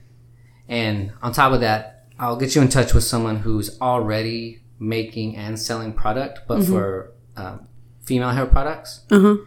and I'll get you in touch with that person who will be able to help you with all those things you just said because they're already doing it for that and once he finds out and listens to this about why you're doing it and what Mm-hmm. it is he'll you know he'll, he'll be able to take care of you and at least you know, le- you know get you to that next step for sure Wonderful. he's already in it yeah. and I'm I don't know if those other products are as toxic free as yours I'm not sure Yeah. but I know that he's doing it I'm making my products. And by the way, thank you for that. Yeah. Because you know, I I realize I can't do it on my own. I just know what my goals are, and I've done my research. I met a, a not met, but like via online, we did like a Zoom meeting, right?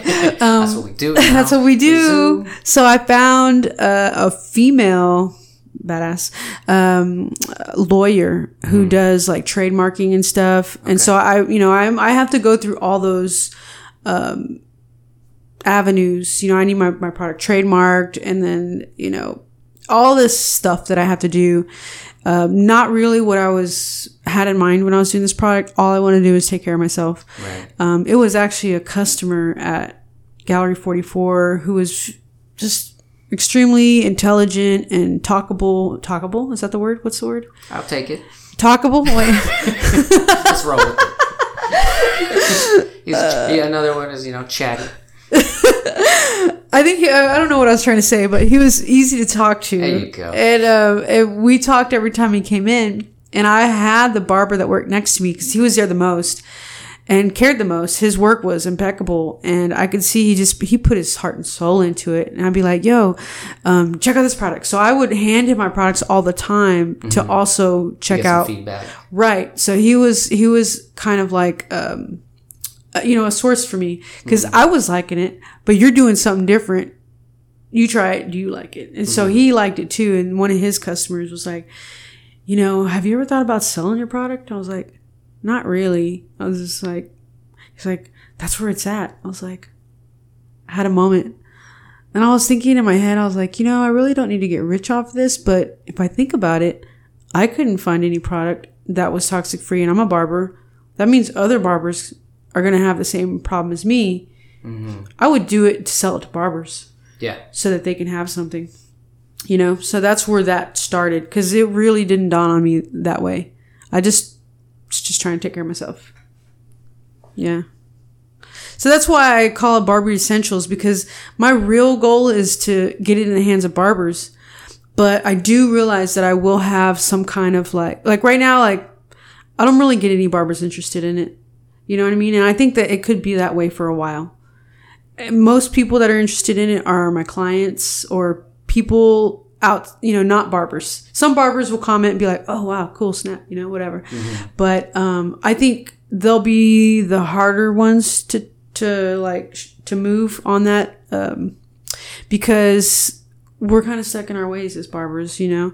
Um, I don't know. I really don't know why. I wouldn't have changed if I didn't have a reason to. I was still on the You would have still been using it. yeah, I was still on the usual suspect train, you know. It's just yeah, I'd still be using it today. I would have had no reason to look up everything. Well, I think I think it'll be like anything else that goes toxic free or healthier. It's outside in. It's Yeah. not going to be. It's not going to be the barbers buying it. It's going to be all the customers saying, "Do you have this product?" Because, hey, I'm sensitive and I do all this effort at home. Can you use the safe products here? yeah.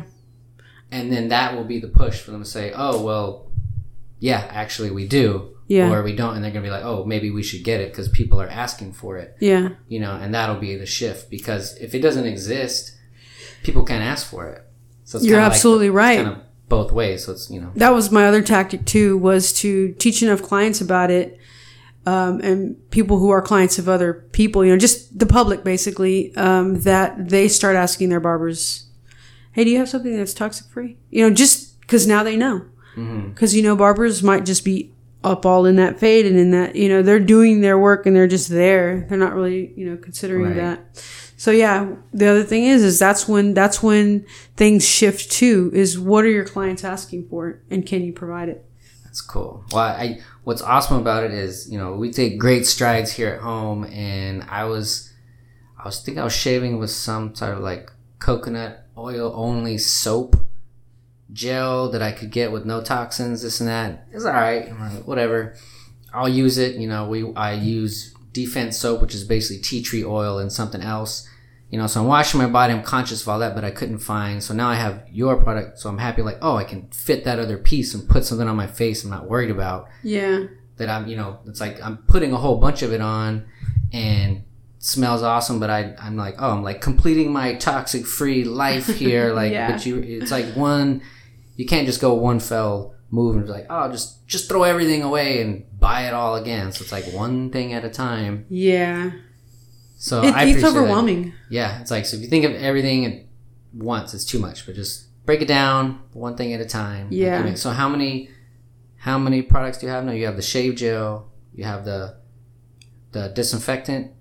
Yeah, what, what is all the ones you have? The the I have the shave gel, and it's more of a, a spray shave gel. I'm really coming to find out like it works best. the The consistency of it works best in the pump. So I'm going to give you for those spray uh, for those gels, shave gels. I'm going to give you a pump that like lotion, like one of those pumps, and then a spray pump that you you know you push down like that. uh, Okay. the spray pump. That's Yeah, all. It's yeah.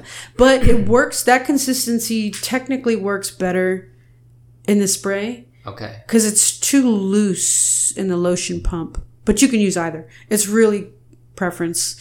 But anyways, I have a spray gel. Oh wait, don't say spray gel. I have a shave gel. You have a shave gel. I have a shave gel. You leave it up to me to decide if I want to use the pump or the spray. That's right. Back after these messages with the answer. yeah, I, really, that's why I will give you two, so uh, you will decide. Yeah. um, a shave gel, an aftershave, uh, hair and skin butter, um, a dust, um, and a clipper disinfectant spray. So those are the main things you use when you're cutting hair. Disinfecting the clippers. Mm-hmm. The dust is like after like the powder, like Yes, it's what you would put on a duster to kind of dust all the hair off the neck, stuff like that. Yeah, it's talc free. So um, I just I was really trying to save space on a on a two ounce bottle, and dust was about as small a word as I can get. so people were like, "Dust? Like, what do you do with that? Like, is it a hair dust? Can you like use it in your hair as a dry shampoo? What kind of a dust is it?" So I mean, I did have some people trying it out in different ways, but um, it's really So now that you've been using that for a while, do you feel? Do you notice you feel better? Or does, does your energy come back? Has all my efforts work? Is what you're saying? yeah, has all this energy come back? Are you doing all right? Well, What big difference have you noticed? My products make me very, very happy, and like the smell of them, all of them are put in there for a reason. They literally make me happy, and they figuratively make me happy. Yeah. Has all of my efforts cured me? I don't think so. As a matter of fact, I just had. Okay, so I told you in um, April 2019, I had uh, what's it called? An ultrasound, Mm-hmm. um, where they were able to see the the giant, insane. Oh, I just You're got good. comfortable. Okay.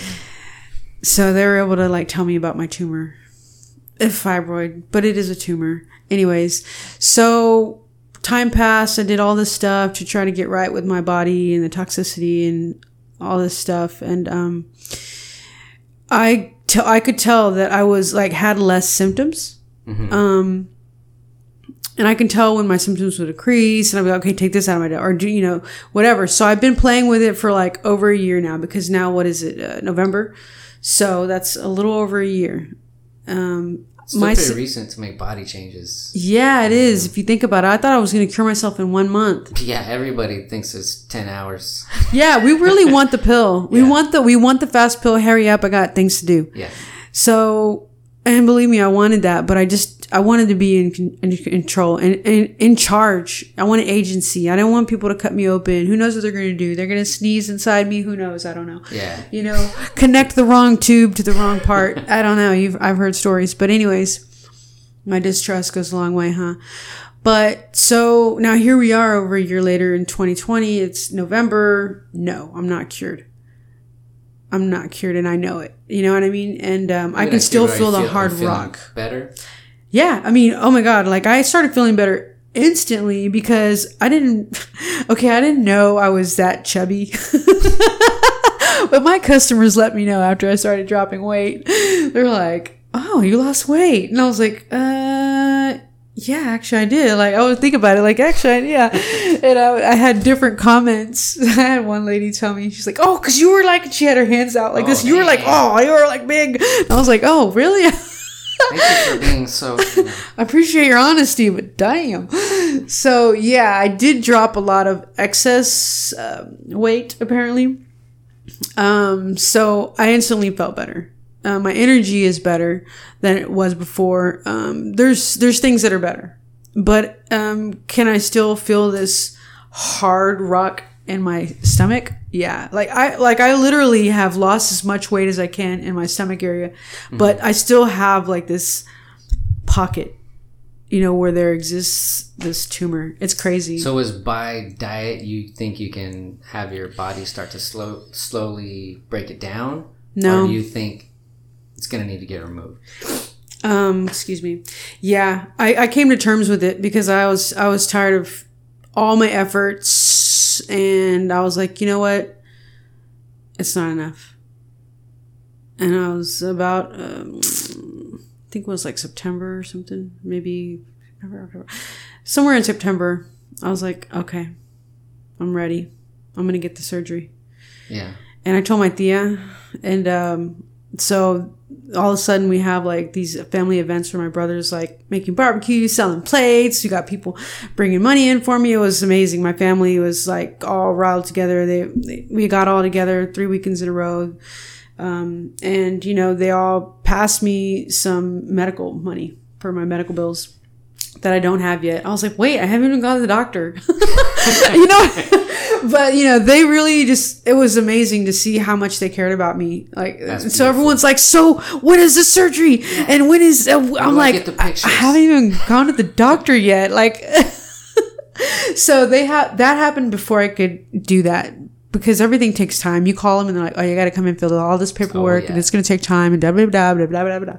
So it's all bureaucratic. So by this point now, where I'm at now, I've had the doctor's visit. The insurance went through. Um, I got my ultrasound, and now I'm waiting on the results. But I already know from being in the ultrasound, I was like, "Can you tell me a little bit?" They're like, "Oh, we really can't tell you anything." But then I was like, so they started to ask me. They're like uh, during the ultrasound, they're like, "So how did you know that you had fibroids?" And I was like, "Well," and I told them, you know, I had gotten tested at this research thing, um, and I told them they told me it was like a four inch fibroid, and they're like, "Okay, well," so they finally turned the screen so I could look at it because mm-hmm. otherwise they're so secretive. I'm like, "This is my body, fool," Yeah. you know, like. St- no wonder I hate them. No. Just turn it around with the whole build up. You're showing me The right now. Yeah, Stop like why would you Turn even around. like hide somebody's, you know? Anyways. And they're like, yeah, there's several here. And they're, they're like, it looks like they're all like hanging out, like right under my navel, just like s- several. So I'm like, I haven't got the results yet. And I could see like faint spots of what they were talking about. And I'm just laying there. I can feel like there's an alien inside of me. It's got to come out. and so they couldn't tell me more. I'm waiting for the results. I should have had them already. I keep calling, but um, I don't know. I don't know what they're going to tell me. They didn't tell me yet because they don't know if it used what it used to be a year and a half ago. That, that's some other doctor, some other Right. place. So I'm like, I'm wondering. I'm like, did they break up and like become like five now and they're like hanging out, or what's going on? I don't know. I have no idea. But from that, they're going to tell me what they found, and then they're going to tell me my options Gotcha. and then from there I'm gonna be like, well, this is what I'm doing. it. I just know this. I'm I'm keeping my um, what do you call that reproductive organ? Your- Uterus. Your uterus. Keep that. I'm keeping it, yeah, because there's complications when you take out an entire reproductive system. Yeah, that's I. It sounds crazy when I hear that. Yeah, You know, uh, they were so. You know, we almost didn't have kids, um, because uh, back in the day, you know, let's you know, my wife found out the PCOS. They're like, oh, you go to a doctor and they say, yeah, we're just gonna freeze your uterus. I'm like, what do you mean freeze it?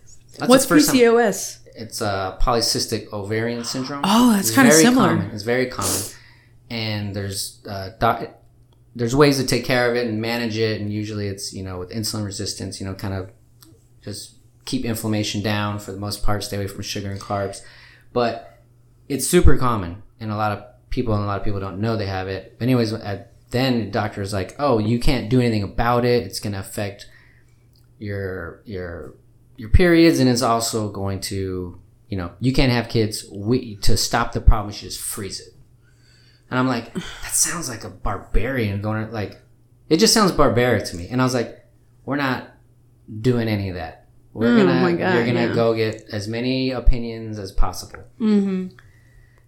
So she went. and I was like, let's just go to the. We're in LA at the time. I was like, just let's go to the biggest hospital here, right? So I went to Cedar Sinai. She's like, she's scared, you know, nervous and that. And she goes and she came back so happy. She's like, they have a, a wing, a department dedicated to it. They're like, we're not doing any, we're not freezing anything. You change your diet and you can slowly regain health in your body Oh systems. my goodness.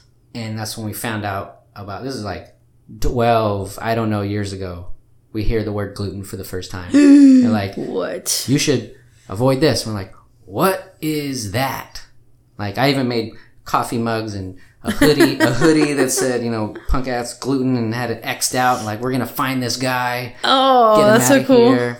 She got healthier, feeling better. And we're like, oh, we should, like, we don't paying attention. We're young, you know, just Yeah. not attention anything. She got really healthy and got better and then pregnant.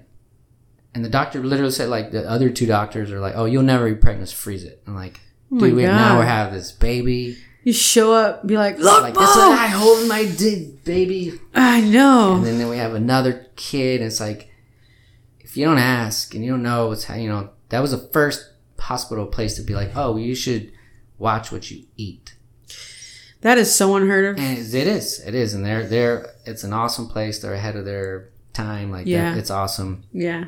and you know so by you shifting your your diet and everything it's a big part of it but things take time it's like you said it doesn't Yeah. it doesn't just happen like you said with the magic pill you're like oh yeah boom but Yeah. um, we have two beautiful kids because of a diet shift wow. otherwise it would have been fro- i don't know what like what do you do with the freeze ray what are you doing in there i don't they would have frozen it literally right That will be one of the things they tell me about. and then they just extract stuff Horrible. And sometimes, and obviously, sometimes they need to. There's no way around it. Right. But if diet plays any role in it, it's always worth asking.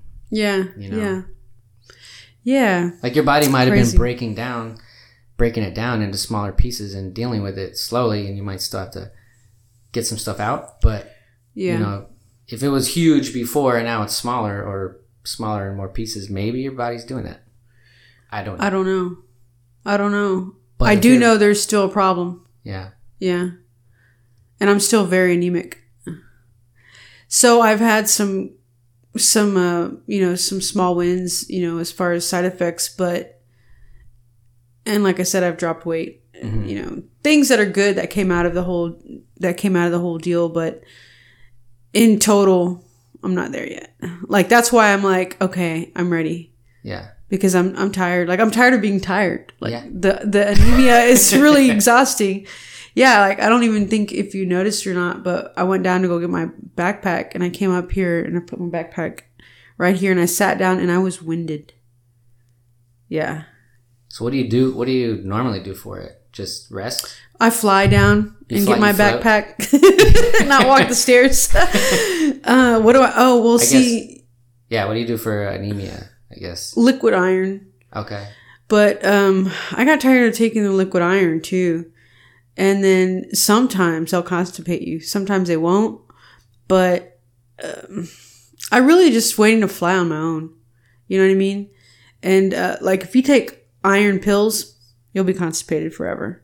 So liquid Yeah. iron is like the better move, but it's you know I could never find the same exact one, so I'd have to switch to this one, to this one, because for some reason I guess a lot of people have anemia. Actually, that's something I found out is a lot of women have anemia, and uh, so I guess they have problems stock, keeping it in stock.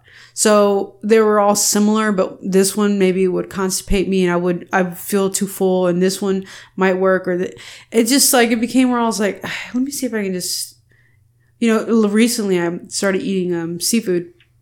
Actually, in the summer, I was like, okay, I'm gonna implement seafood, and my my uh my my my iron went up, but not. I'm still low iron. My iron went up to almost not low. so because like low iron is like almost not low. I know. So low iron, they told me is like 13. And you really want your iron somewhere like 15 or 16.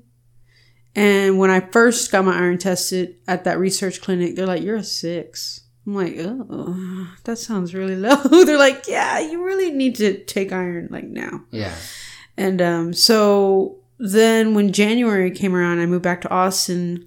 I decided that I was going to go give blood as often as possible because it was the one free way I can go get my iron tested. Okay. And so um, I did that. Because you can't donate it if it's low, right? Right, right, and that's the one uh, number one reason people get turned away to give blood is because their iron's too low. Um, but it's also the number one free way to go get your iron tested that I can think of. So when you don't have insurance, you're really thinking about Oh, ways to get. is good. It's good work. yeah. So everybody out there that is, I did not know that. Is, is there a way I can get my vitamin levels checked without? I wish um, I knew. pain? call the Cheerios company. is there wheat bran in my arm? no, I don't know way. I just know there's some things like, for instance, I used that research study to get all my testing done. You know what I mean? And then when it came time to them when I put pills in my mouth, I was like, no, Like nope. yeah. But now I found out the information I needed to know. So, um, yeah. Um, I th- the first time I tested at that place, they said six, and the first time I started going to We Are Blood, which is a great place, um, and they're everywhere in Austin. Uh, then I was six point five, and then so I did some things to try to make the score go up, and I went and got tested a few days later, and it was like seven point five. I was like, oh my god. And so then I did some other things to make mm, it go up, and it was back to six. And I was like, I don't know, and it's so discouraging. Right. So I'm like, how do you get your freaking iron up? Because I can't eat red meat because that's one of the things that will have your fibroid grow. But red meat is one of the things that'll pick my iron back up. So I'm like, well, you have to make choices. And, like, Right. That's what I was just thinking. I didn't know yeah. So it was really like you got to make the choice. Which one do you want more? You want you want your you want your tumor to grow. Do they larger? say what it is in the red meat that makes it grow? Um, meat in general is, you know what it is? Okay. So the uterine fibroid is dependent on and grows from estrogen. It's an over estrogenated body. I, I think I said that wrong. Too much estrogen in the body. Got you. And estrogen, it's, it's like what you were saying earlier about the, uh, the hormone detractors, or what do you call them? Uh, there were, uh, uh, there's so much hormones in everything. And there's hormones in food that are natural and there's some that are additive. You know what I mean? And um, meat uh, just feeds fibroids. It feeds fibroids, especially like red meat and baked goods. I don't know what it is in all those things, but they they I don't even know what it is. Might be gluten. I don't know, but estrogen um, is found in a lot of foods, and I can't eat certain foods if they have estrogen in them. So I want to eat things that have more testosterone in them. hmm But I mean, what foods have testosterone in them? Well, Oysters. I'm gonna send you home with two books that I covered on the podcast, but only you can only. I only covered what I feel was a very tiny percentage on the podcast, but I would Oh. love to give you these two books, which will answer a lot of questions, or at least lead you to other questions to get answered.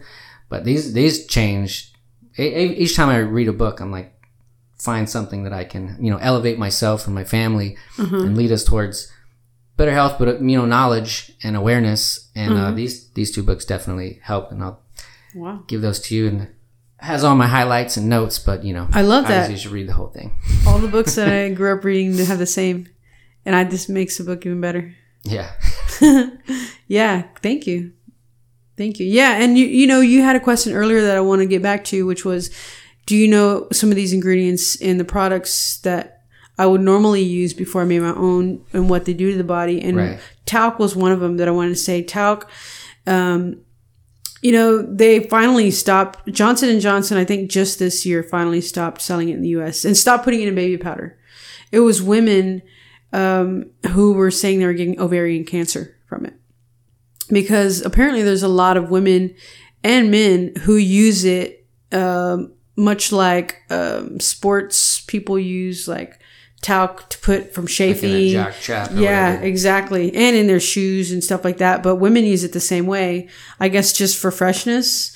Um, but it was it was detrimental to the women's reproductive uh, reproductive system and they were getting ovarian cancer. Whoa. and they were being sued so much um, and losing their lawsuits um, that they finally just decided okay okay okay we're going to stop selling this you know.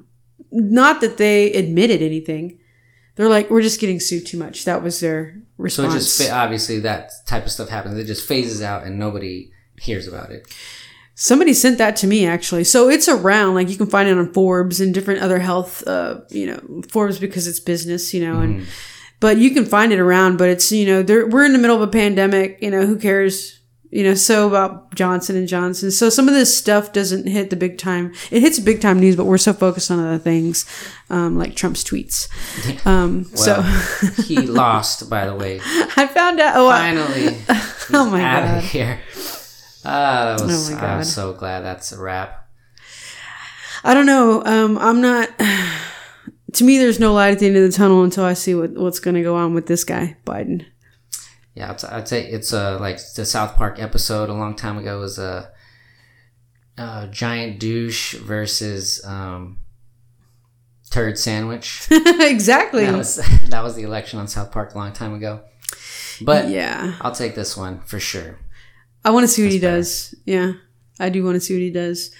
But besides that, um, so what I found out in all my research is that women's bodies actually are much more um, sensitive, for lack of a better word, to all this toxicity, and it makes immense sense because a woman's body is not only does it uh, contain more fat in it because it's really uh, built and prepared the way it's made to give birth.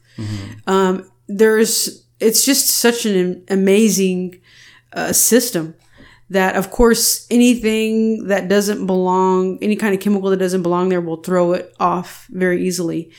Um, it's it's a delicate balance. so so um, women's body does tend to have more um, detriment towards all these toxicity, and so talc was one of them. Uh, that was also too um, men men's hormones are definitely highly affected by it. Um, you know, men can grow larger breasts. Um, men can have all kinds of things that I didn't look into because I was so focused on just, um, I guess, more of what I was going through.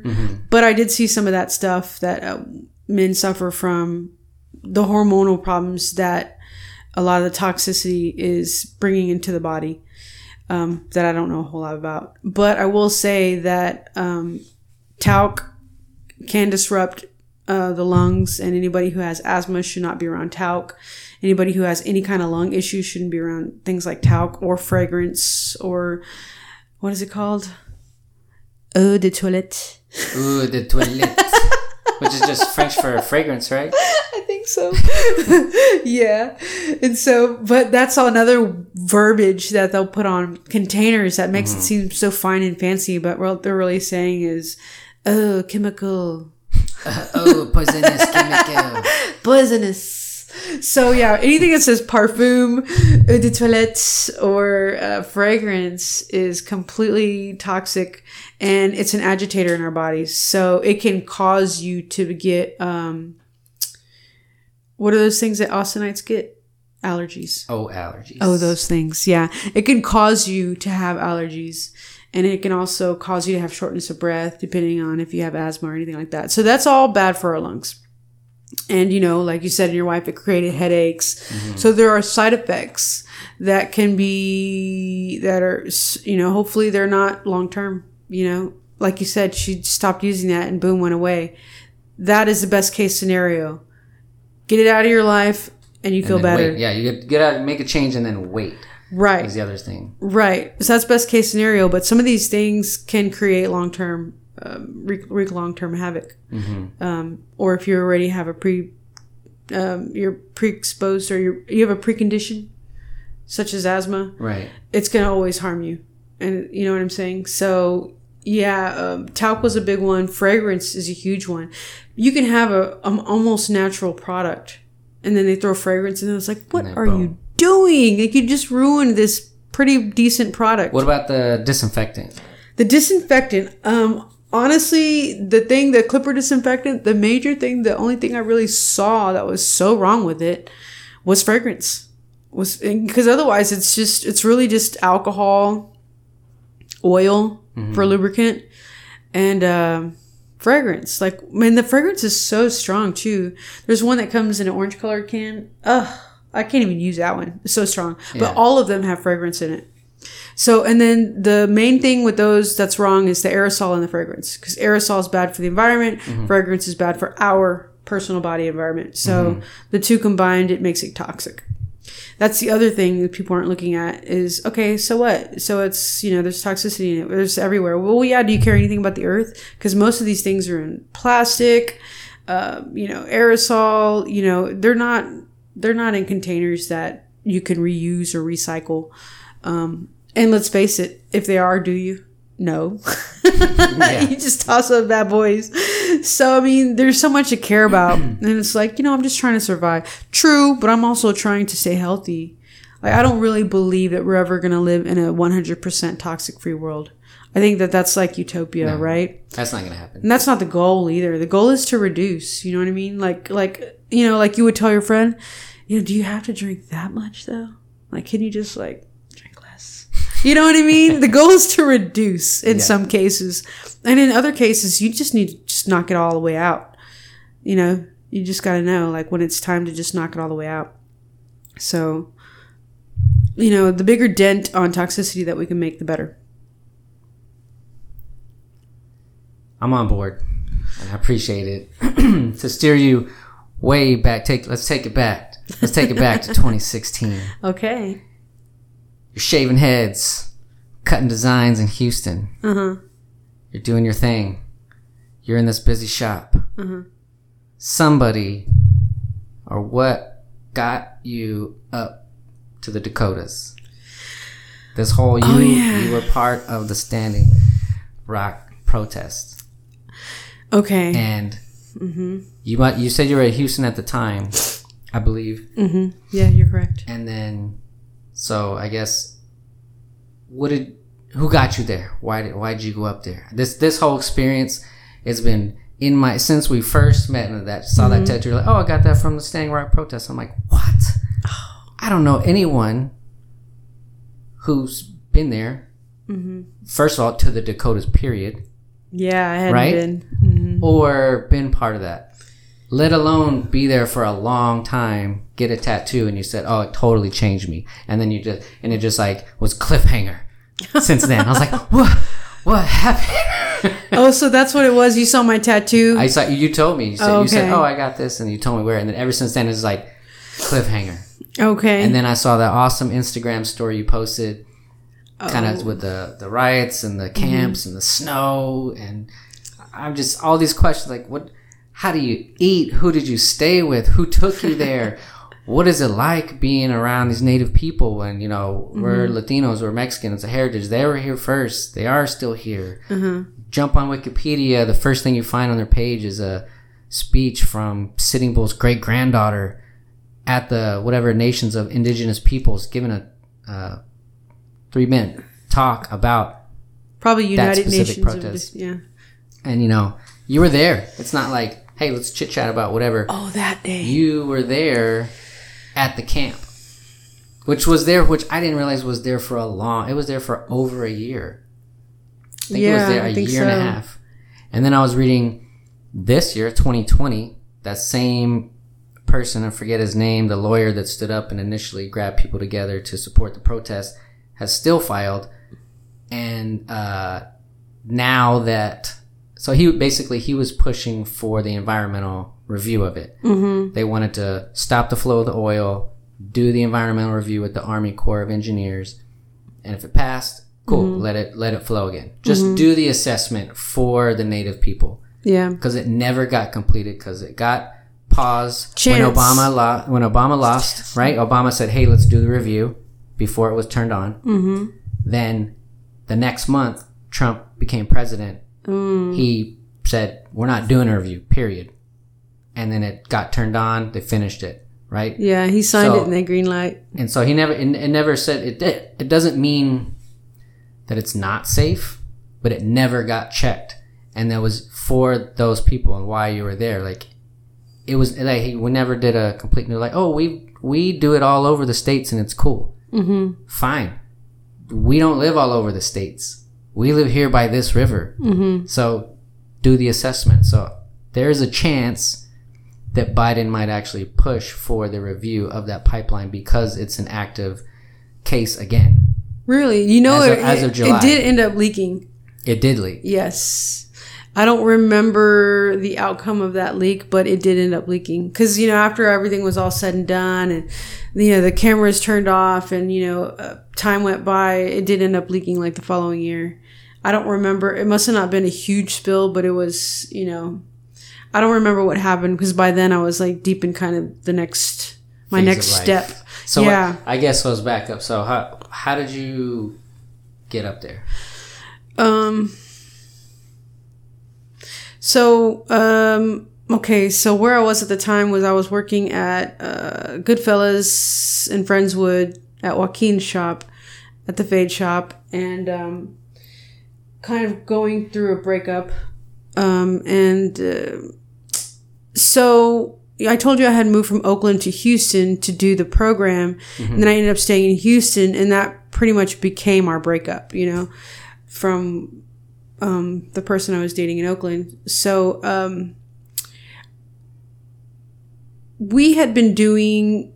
Um, we had been huge fans of that show with Henry Louis Gates Jr. Finding Your Roots. That's what it was. Okay. Finding Your Roots. Never even heard of we oh my god, this this show is amazing. Um, we both saw all these episodes where different um, famous people would they would go and like you know just go, you know look go back in time and look for their family tree through all these documents uh, in these libraries and in these other places. And they gather all this information this genealogist right? And um, they would just discover their whole line both sides you know paternal maternal like well, these are the people you come from, and this is a history, and your your great great great great was written in this paper, and this is what he did, and it was, and at the end they're like, wow, and then they're like, okay, now we're gonna do the DNA test, and so they already had a test waiting that they had done before, and then they reveal the results. They're like, oh, it turns out like you're like. You know, a quarter African and a quarter German and, and you know, whatever. What's the guy that, um, the guy that, um, I'll remember uh, something uh, junior. Oh my god, he he went on there. This famous guy in Hollywood. Um, I can't remember. He was he was a superhero at one at one time, and he went on there. He's like, I just have the feeling that I'm black. And he's and Henry Louis Gates Jr., who's a black man, is like, oh really? He's like, okay, well, um, anyway, so they go do his tree, and they they, they go back into his whole um, you know family history, and he finds all this amazing stuff, and says like, time to reveal the DNA st- DNA test, and um, and he's like. It turns out, and he look, it says 100% European. He goes, "You're a white man." he was like destroyed. I'm gonna remember that actor's name, but um, I remember he he did blackface in a movie where he was a soldier and he played a black man, and they painted Robert him dark. Robert Downey Jr. He was like, I guess that role really, yeah, that's the one, yeah. Um, he he was on the uh, the Finding Your Roots show, saying like, I know I'm black somewhere, I know I'm black, you know. So, anyways, he turned out. So th- that show really grabbed us because my girlfriend at the time is her father's black and her mother's white, and she had some questions about all that. She heard she was native, all this stuff, and you know I'm Mexican, and I was having all these dreams. You know I'm Chicana. I was having all these dreams in California and and in New York. Um, and they were strong dreams and just like visions and stuff. And I was like, they were all like very native type dreams. I was like, what is going on? Like, I just like, I just knew I was like, I think, you know, my ancestors are trying to tell me something, but I was so caught in my life that I, I, I took them for real and I even painted some stuff about them and stuff, but I also was just, you know, kind of going and going and going.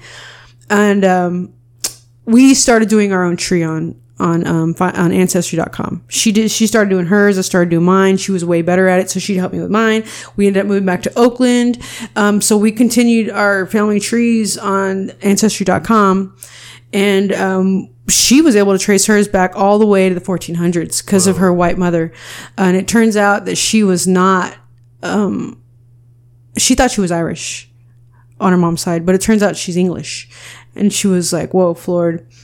So there is some stuff. I mean, she found um, on her father's side, her, her black father, she found some freedom papers for at the point where they became free. Whoa. And that was intense. She was not able to travel as far back there, um, but on her mom's side to the 1400s, whoa. So like there were some amazing things we were finding out. Um, and for me, um, I was like, I know I'm native. Like I like all these dreams, all this stuff. I can feel it, and just it just it was pulling on me really hard, and I could tell. So you know, I did mine, and we did our DNA together, and we found out some stuff. I did not expect to be like. I think I'm like 39% Native American. I was like, what? Because on the show, most people were like, oh, I'm 10%. Wow, that's a lot. Ooh, I'm three percent. I know, right? So I just I, I expected it to be low, and it wasn't low. I was like, holy crap, I'm almost like half. And I was like, damn. So that was those were really, um, you know, and I'm Spanish, of course, you know. So um, We all are. I don't know, maybe. but um yeah, so that was a very poignant moment. But then when I decided to come back to Houston for the barbering and then I got here and then I started doing my thing, I really dropped all that even though I wanted to learn more and I was really feeling lost a little bit in Houston. Like I just really needed to connect with uh, the side of me that felt grounded there and that felt like uh, native and that just I just was trying to connect. And um, so I started doing all this like um, actually no let's stop. I didn't care. I was all about cutting hair this was what I was doing you know? I just stopped caring is what I did because I was just all about doing what I was doing. Um, so I go to visit my cousin here in Manor and she's all about her DNA thing. She's like, look, I've been doing the family tree thing and I'm, and look, and I'm finding all this stuff. And she was getting way farther on it than I was, but I didn't really care because I was like kind of done with that. I was like, yeah, okay. She's like, no, really, look, I found this person in our family that we might be related to. And they're like a Comanche interpreter from like, from like New Mexico. I was like, what? And I was like thinking like, wow, she's like really deep in this. But she got me to listen. I was like, uh huh. And I was thinking, there's no way she found the right people. I was like, but okay, it's interesting. But when I left, well, because she was never into that. So, but that kind of re sparked things for me. So I left back to Houston. I was like, huh. I was like, maybe, maybe I should reconnect. Cause right now I'm just all about one thing. And I was like, uh, you know, maybe I'll reconnect. Maybe I'll find, you know what? I'll find some group here in Houston of, of native people or Chicanos or whatever that are kind of more focused on the indigenous side of things. And maybe they're doing some cool stuff that I can get involved with and I could, you know, get in touch with some groups. And so that's what I did. I started, the only way I really knew how to look was I was like on Google and I was like, you know what, maybe I'll just do hashtag searches on Instagram. So I just was like hashtag native, hashtag Indian, hashtag Texas native.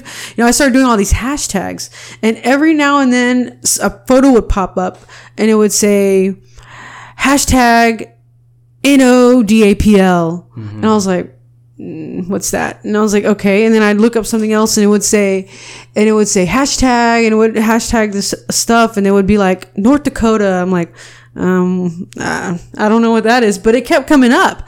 I was like, what is that? So somebody had a video and I clicked on it and it was a fight that was going on in North Dakota. And I was like, what? Like I didn't, I was just like kind of like stupefied. I was like, what is this? So I started kind of like, you know, I went to the rabbit hole and started looking at it. And then I was like, what is going on? And, and so I was reading about it and I was feeling really like, like the more I read about it and was finding it out in that moment, like I started to get chills, like, what? like what's going on? And then I saw the video that came out on, uh, Democracy Now! And that just like, I, I instantly just cried. I was like, oh my God, what is this? Um, she was she was there. That was the day whenever the they had the Bismarck police had these dogs that they let loose on these people um, who were trying to fight the the the pipeline and say you're on our land, and just the way that they just screamed at them and yelled at them. I was like, oh my god! I was like, Ugh. I just get ripped at my soul. And the dog, they they allowed the dog, the the security dog, to like bite people, and, and I was like, what is going on? I was like, oh my god! So I felt like it was a personal attack on me. It was just like, okay, so I started looking for people in Houston, and I found um, through Instagram, I found some some group that was like, oh, you know, Houston stands with Standing Rock. And I'm like, oh, okay, what's this? So they had some meeting coming up, and I was like, I'm going. So I went to the meeting and I met some people and they're like, we're doing a flag. And I was like, okay. I was like, well, I paint. I'll help you with the flag. And so, you know, they didn't need that much of my help, but I was there, you know, they already kind of had it drawn out to a degree, but I was there and I, I did everything. I stayed, you know, several hours with these folks I didn't know before then and helped them paint this flag. I think I went twice and they're like, okay, well, we're going to take this flag to, to Standing Rock. And I was like, okay. And, you know, I was like, you know, Have have fun. yeah, I was Yes. like, okay. to me, I was just wanted to help. But the more that they're, I was like, so you're just gonna, what are you gonna do? They're like, we're gonna go see how we can help, and we're gonna take all these supplies. We have supplies that we have donated, and I was like, oh. And I was like, oh, okay. And so, like, I listened to everything they said. I met these people. It was cool. And when I drove back home, because I was living close to Galveston by this point, uh, I was like, I really feel like I should go. Like, I really feel like I should go. And I was like, but how? Like, how am I gonna know? I was like, oh, I don't know. They said they had this, this, they were gonna do this like ride up there. I was like, so like, I remember getting in touch with them being like, so is there any room left in that car? They're like, oh, uh, you know, I don't know. Let me find out. It seems kind of full right now, but let me find out. So they're like, oh, well, okay. Um, yeah, I mean, you can come with us if you want to. And I was like, okay. But so I ended up, I was like, you know what? I'll drive. I'll just drive. I have a car. I'll follow y'all up there. And so, um, I remember then that suddenly put someone else in my car. So I, someone came with me and I drove up there and I followed them up there. And Have you ever been up no, up anywhere north of Texas? no, I lived in New York for three what I mean, years, but I mean, but like- like, besides, like straight up no, I've never been in the middle of the, the, the, of, of America. Yeah, the middle. I've never That's been to I'm the saying. plains or whatever it is. That's what I mean. I, I've, I've been to Topeka once. My mom took us as a kid, Topeka, Kansas, Oh. and you, you, no one, you, if you haven't seen endless flatness, it is. You have to see it. Just like seeing as as dramatic as mountains are. Uh huh. It's just as jarring to see eternal flatness to drive through there. So, well, I guess so. You get up there and you're cruising through.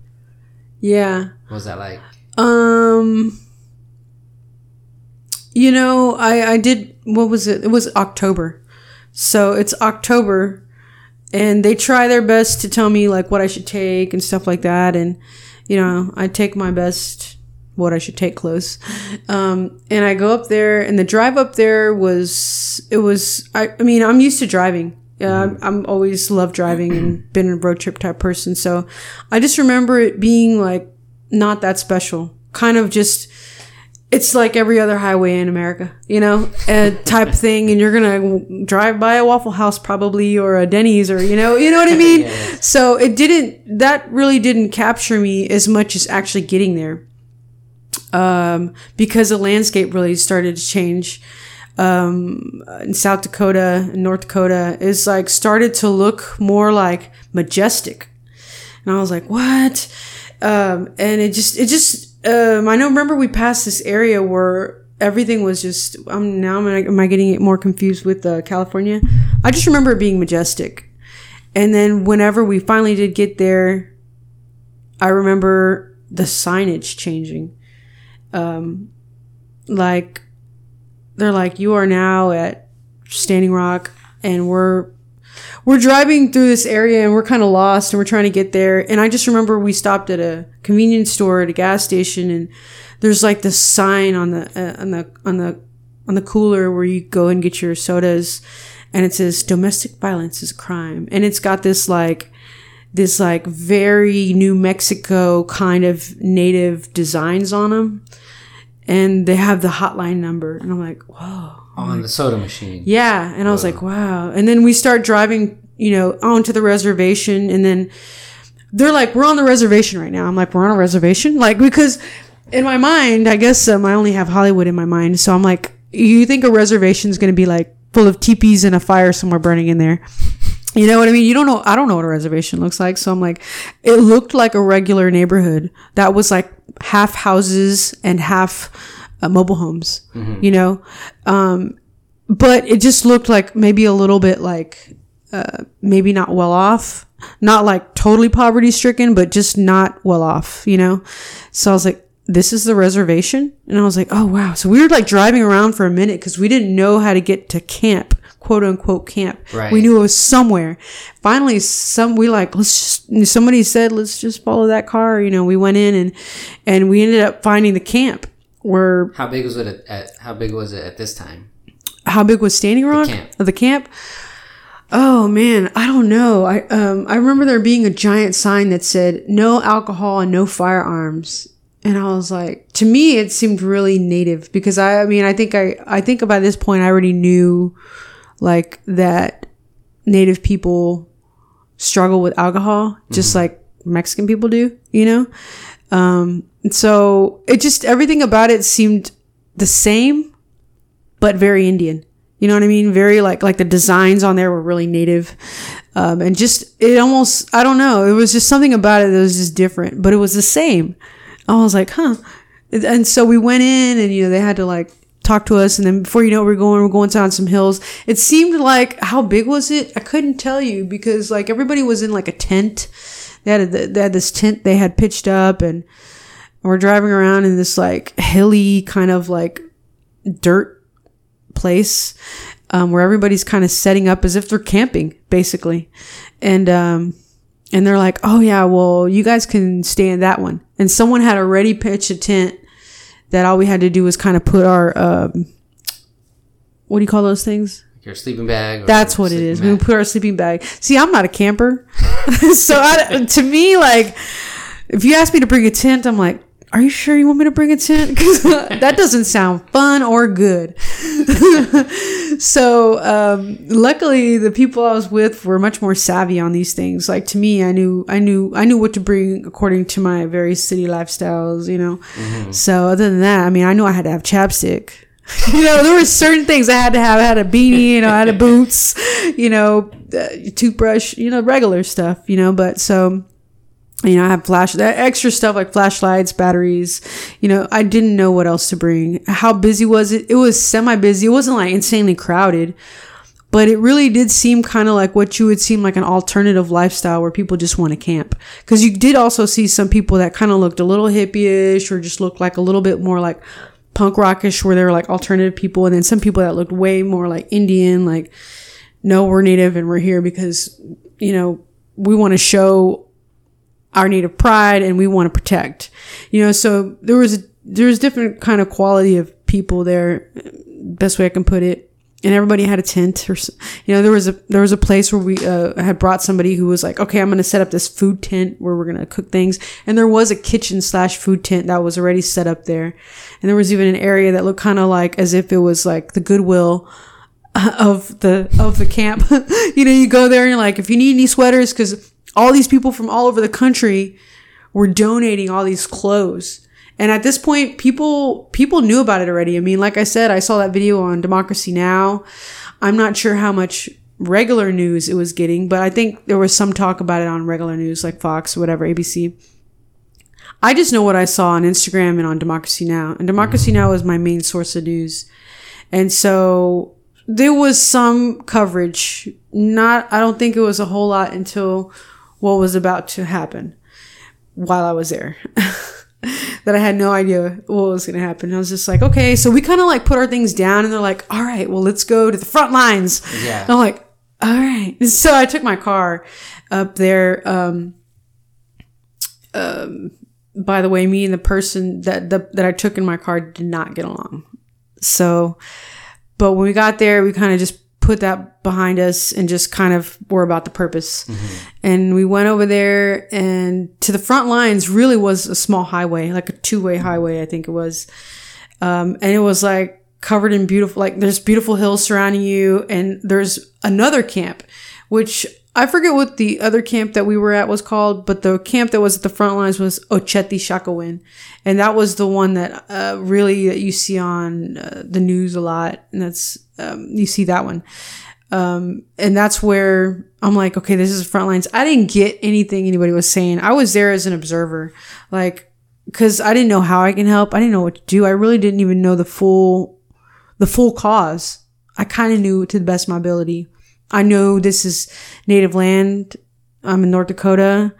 Um, I'm on a reservation, even though it looks just like a neighborhood.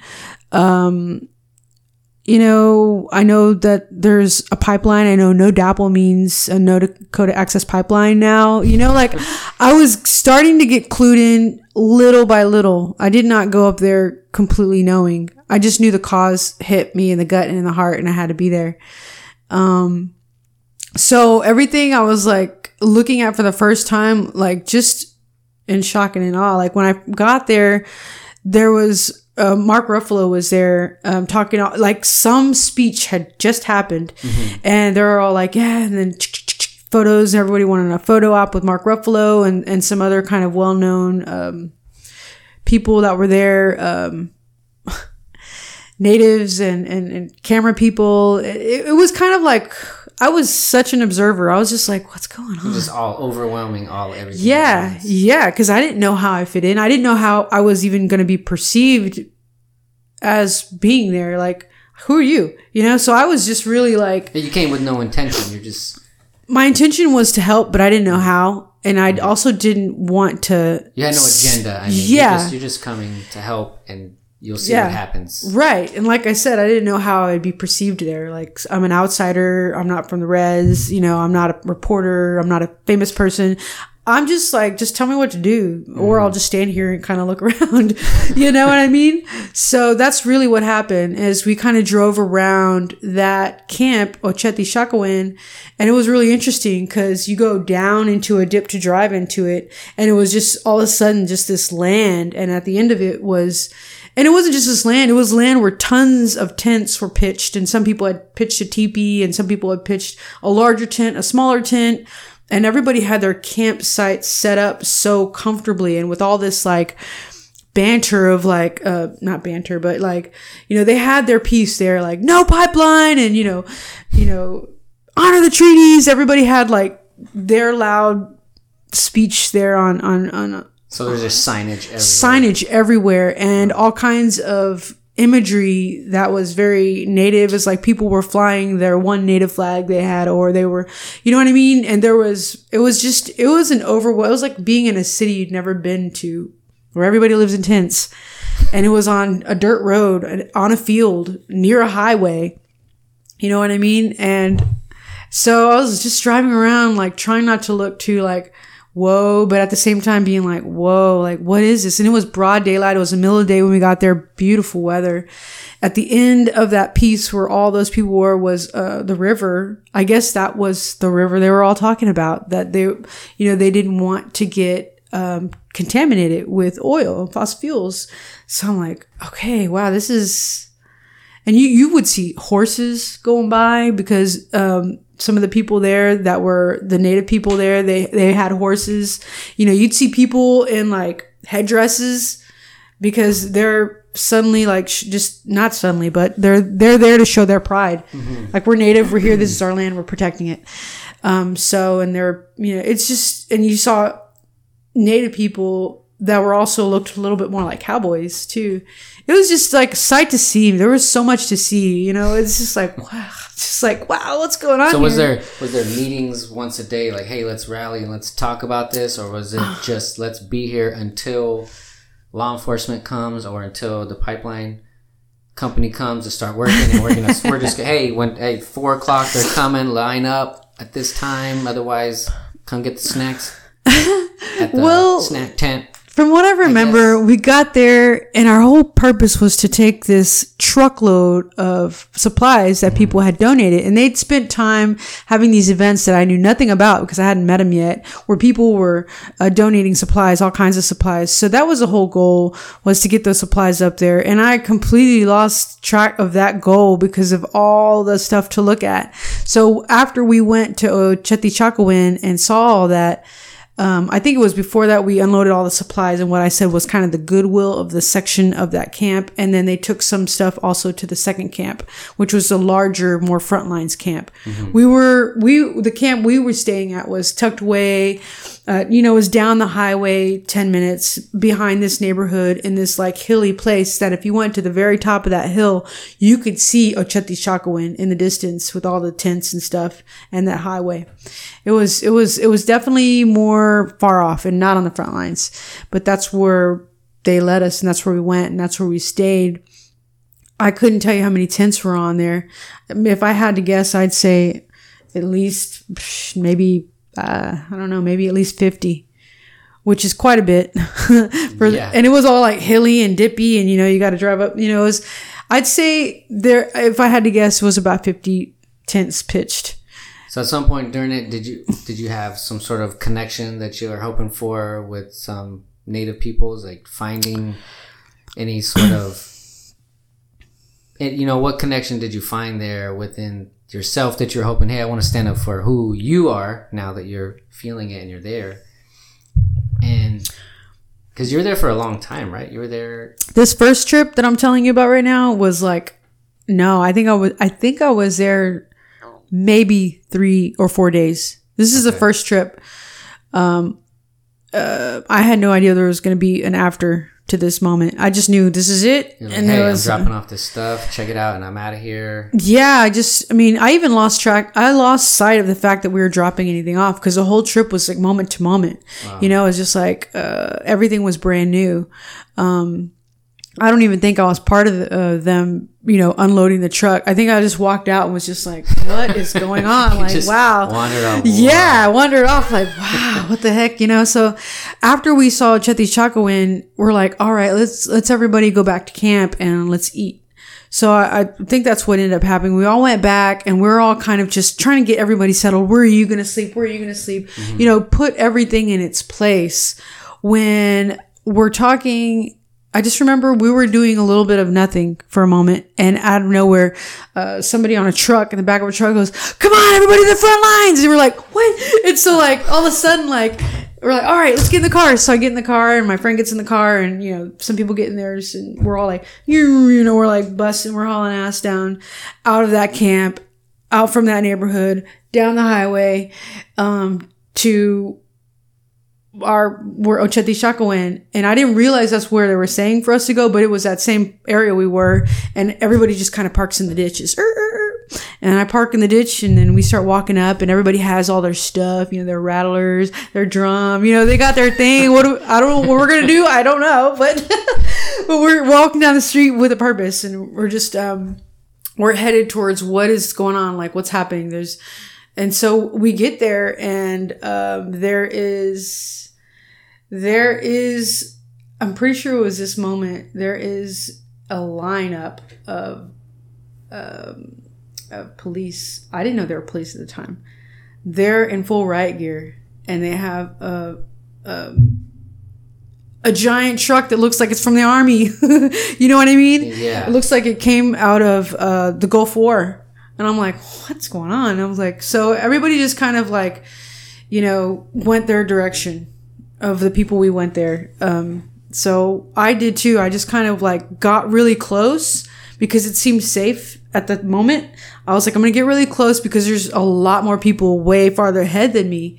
So I'm going to get close enough so I can see what's going on, but farther from the closest people. So that's what I did. And I remember just standing there and looking around and some people were yelling things. Everybody was doing something different. You can tell there was no real like plan. It was just we're all here and we don't want them here, and that's all we know. Because not there were so many people doing so so many different things. There was no plan. Like all of a sudden, you know, there's. I'd see some guy standing on a roof, like a rooftop that was like a shack or a shed that was just made for this purpose. Instead of somebody building a tent, they mm-hmm. took a little shed and build built something on there and it had a tarp on it. And I looked up there and I looked up there and I kind of just gave him my, you know, like, hey, what's up? And he looked at me. And so I go around there and I decided to join him up there. There was like a couple people standing on that roof. So it could give me a little bit of a higher perspective. Mm-hmm. Um, and that's what I did. So I, you know, I used this rock or that around to just kind of get myself up there. So I was standing on this roof with a couple other people, uh, that I didn't know. And we were watching from a little bit of a, a bird's eye. It was just like one story high, a bird's eye view of like, okay, what's happening here. And I wasn't, I wasn't in the place to yell anything because I don't know what would I yell. Yeah, I don't know. Right now, I'm not really in a place. I'm not really trying to show aggression because it doesn't feel like that's the right thing to do right now. I'm just observing.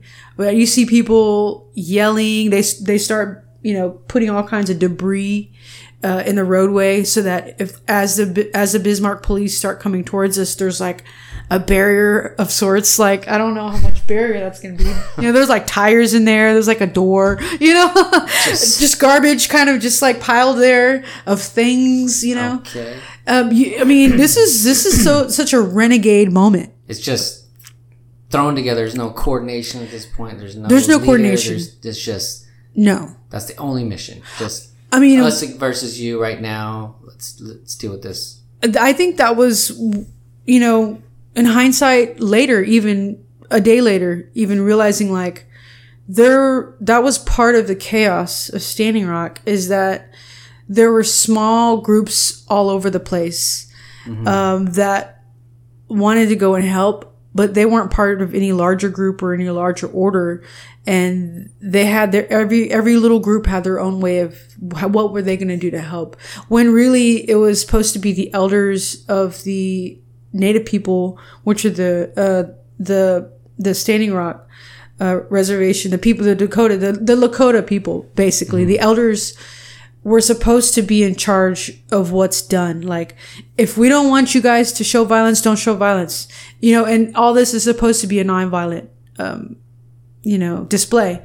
So, but you can see instantly there's people there that just wanted to yell like, get out of here. We don't want you here. You know, they're, they're yelling this, they're yelling that. And to me, it seemed in order. Like, it's the perfect time to do that. I don't know. We're here to protest, but for me personally, nothing's coming out of my mouth because I'm I'm watching. I'm watching these people yell. I'm watching these people like throw small things. I'm watching. I'm watching what people are doing because I don't have a real sense of what I'm supposed to be doing. Right. You know what I mean? So, and the guy next to me was just standing there, just watching. But he was standing there as if almost like to say, "Go ahead, kill me, roll over me, but I will die standing."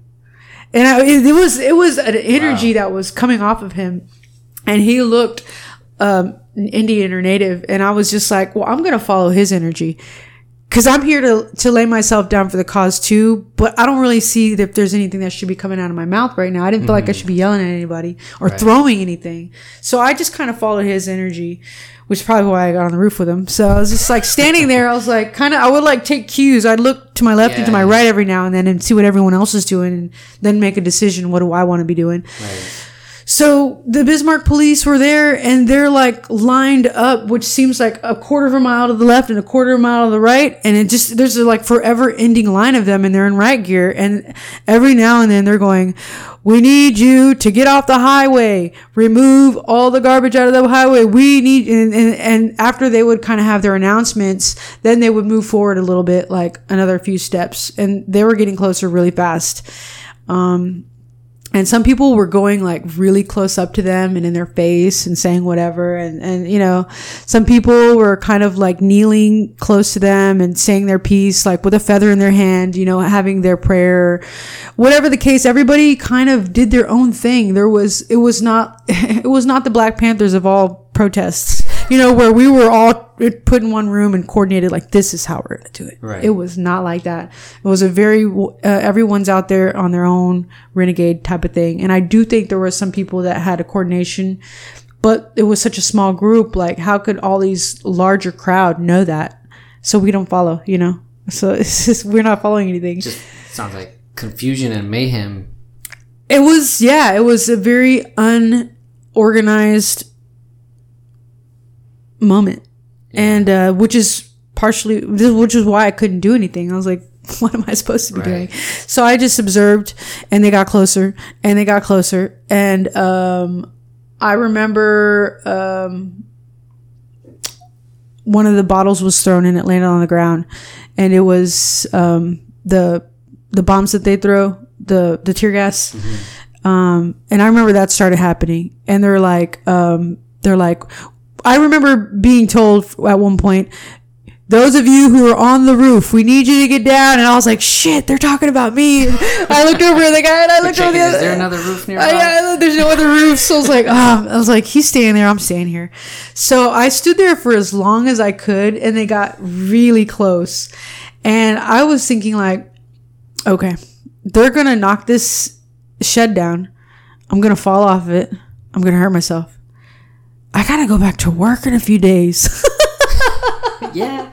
so so I was like, okay, so they got like I would say within 20 feet of me or less. close. It's really close, especially for being in riot gear. Yeah. Um, and then I finally got down. I was like, okay, I'm gonna go farther back because everybody was starting to move back, right? Like they're too close to this uh, this little shack here that I'm standing on. so um, I could see that people were getting, you know, they were yelling, and some people were going up to them and putting their finger in their face, and I was like, man, that just doesn't seem smart. So I got off the roof and I started to move back, and um, uh, I held up a sign at one point that somebody had given me, and I was holding up a sign, and I don't even remember what it said. I'm pretty sure it said something like "No DAPL," you know, this is native land, anything like that. Um, and I held it up for a while, but I really felt insignificant. Like, what is this really doing? So then I saw um, a little bit further back there, there was a circle going on, and it had a lot of elders in it, and they all they, they were not doing anything, but they were in that circle, and there was hordes of people that were surrounding them and they were beating on drums and singing this song and the people around them were just kind of like moving around like jumping up and down like lightly just to kind of go with the beat. And i was like i'm going where they're going. And so i threw that thing i threw the sign down and i went over there with um, the elders and i just uh, started to kind of like um, That definitely seems like it would resonate with your journey up there. Like, you know, this is, you know, that would seem to me, hearing that, yeah, I think we should do that. Something Yeah. to show, hey, we're the native people. This is what we do. We're here to be together collectively, not strung out mayhem arguing with riot gear police. right So I could hear, I could see all those confusing elements. Yeah Yeah, I could definitely see that. Yeah it's even hard to explain how confusing it was because there was so much going on I think you're doing a good job. Because I'm like, what? this is happening here. That's over there. And yeah um, so you make it to the drum circle. I make it to that that larger circle where the elders are, and I just stand around them, and I start moving my body to go with that beat, and I'm like, this is where I, I have to be because who else can tell me what to do, and no one's going to tell me what to do, and this is these are these are the people. So I stood there for a while, and I kind of, um, you know, st- stayed there in that energy. Um, I just remember more and more. Um, smoke what are those smoke bombs or uh, tear gas yeah were being thrown and i could see people like on the side like you know having to put milk of magnesia in their eyes and you know so they were shooting the tear gas towards the circle. towards the towards the crowd not necessarily in that circle but just like in random places. Yeah, and they were also starting to like tear down the uh the tents um in the uh in the camp there at the front line that were along the highway. And uh, you know i remember them bringing one down and someone came out of it. I was like oh. Like there's people in there. It's crazy. I was like so i mean i'm laughing now but it wasn't actually funny. Um so what it seemed like is they're telling us dismantle. Take your tents down. Take your camps down. This is illegal. You can't be here on this highway blocking it. And you can't be in this field having a camp. You can't do it. Dismantle the camp. Get out of the highway. Move. Or else we're going to continue to keep moving closer. So okay so um you know more and more of those tear gas gets thrown and we just keep getting pushed back. And eventually the elders start walking back and moving back. And everybody starts moving back and walking back because we're getting pushed back. And unless you're going to single-handedly wrestle the the police in riot gear then you're gonna you're you have no choice but to move back. So that's what was happening um i don't remember how how that actually that whole moment. I don't even remember how that moment even stopped. I just remember everyone saying, "Hey, everyone, go down to the bridge. Go down to the bridge." Did they start arresting people at this point? No, shooting tear gas. no, uh, it was only tear gas. Um, and but that was enough to kind of push people back. Pe- you- nobody wanted to get tear gas, Right. And um, and they were moving forward. And as they proceeded forward, they would knock things down. So there was no, there was it was kind of like, what are we gonna do? So I uh, somebody said, everybody go down to the bridge, down the highway. I man, I can't remember the na- the name of that highway. It was it was a number like 103 or 108 or something. Um, and we ended up going down the highway and people started getting their cars to move back because now they're inching towards like they're reaching our cars now. So unless you want your car stomped out or whatever the case you're like so i remember getting to my car and we all went down um, we all went down to the, this bridge. And when i say bridge i mean like it was a little passover bridge like just to go over a ditch. Like not that like maybe like a a creek. How about that? It was more of a bridge that went over a creek. It wasn't All these people had to cross this tiny bridge. Well, everybody parked at that bridge because that was apparently the next focal point of our next front lines. Like, okay, they just kind of stomped out our front lines here. We're going to create a new front lines down at the bridge. Who was saying this? I don't remember, but we were all following, right? So we're Yeah. okay, okay, well, uh, let's go down that way. So we get down that way, and I remember there was a quiet moment where, like, okay, we just left that protest or front lines or whatever that was. There was a quiet moment, and someone's like handing out hot dogs from a truck on the back of the truck, like, "Hey, hey, is you hungry? Is you hungry?" And so we, I just remember grabbing one and going, and just eating it like with the wild eyed, like, "What just happened?" I'm eating this hot dog, and I'm like, wow, "That was crazy." But then, so we're there at the bridge, and we're all just kind of like communing and talking for a second, like, mm-hmm. "Man, did you see?" Or you know, just whatever. We're just kind of like recounting that for a second, and then somebody drives by crazy, like, right? and like, I don't know. It's like some- someone's like sums up, and all of a Yeah. sudden it comes back, and this guy drives close into the um, close to the lake that was there, and he gets out and he's got a semi, he's got a rifle in his hands. He's got a semi-automatic, and we're everyone's like, whoa, whoa! And so I remember like everyone's kind of ducking, but they're also looking, and I remember just kind of like filming or taking pictures and like what's going on. So it, this is like like chaos number two. Yeah, this just got real. Yeah. Okay. So now there's this rifle. Every all all of a sudden the um the the the Indian Patrol. I forgot what it's called. Um, the they're like the Indian police basically for the for the for the the, res. Yeah, Okay. and they all like pull up, and they start to talk to this guy, but it was already regular people trying to like de-escalate. They followed him into the lake. They were like, you know, up above their knees into the lake, and this guy's got this rifle, and they're like trying to talk him down, like, hey, you, you know, like. You can't have this rifle. Whatever they're saying to him, he's at a long enough distance that we can all see what's happening. We can't hear what's happening. So we're like, what the heck's going on? You know? And before you know it, the guy gets arrested and taken away and everybody's talking like, oh, you know, everybody's trying to figure out what's going on. And then no sooner than that happens, I don't know how this, it's hard to even explain how this happens. All of a sudden there's a car on fire and we're like, oh my God. And, and it's rolled over. Someone rolled it off the highway into the ditch onto another truck. It's on fire. I don't just these these events don't even take make sense in my mind how they happen like one after another. Like, wait, how did that happen? Like, I don't know. I don't know. I don't remember some of the in betweens. I just remember after the rifle situation, a car was on fire.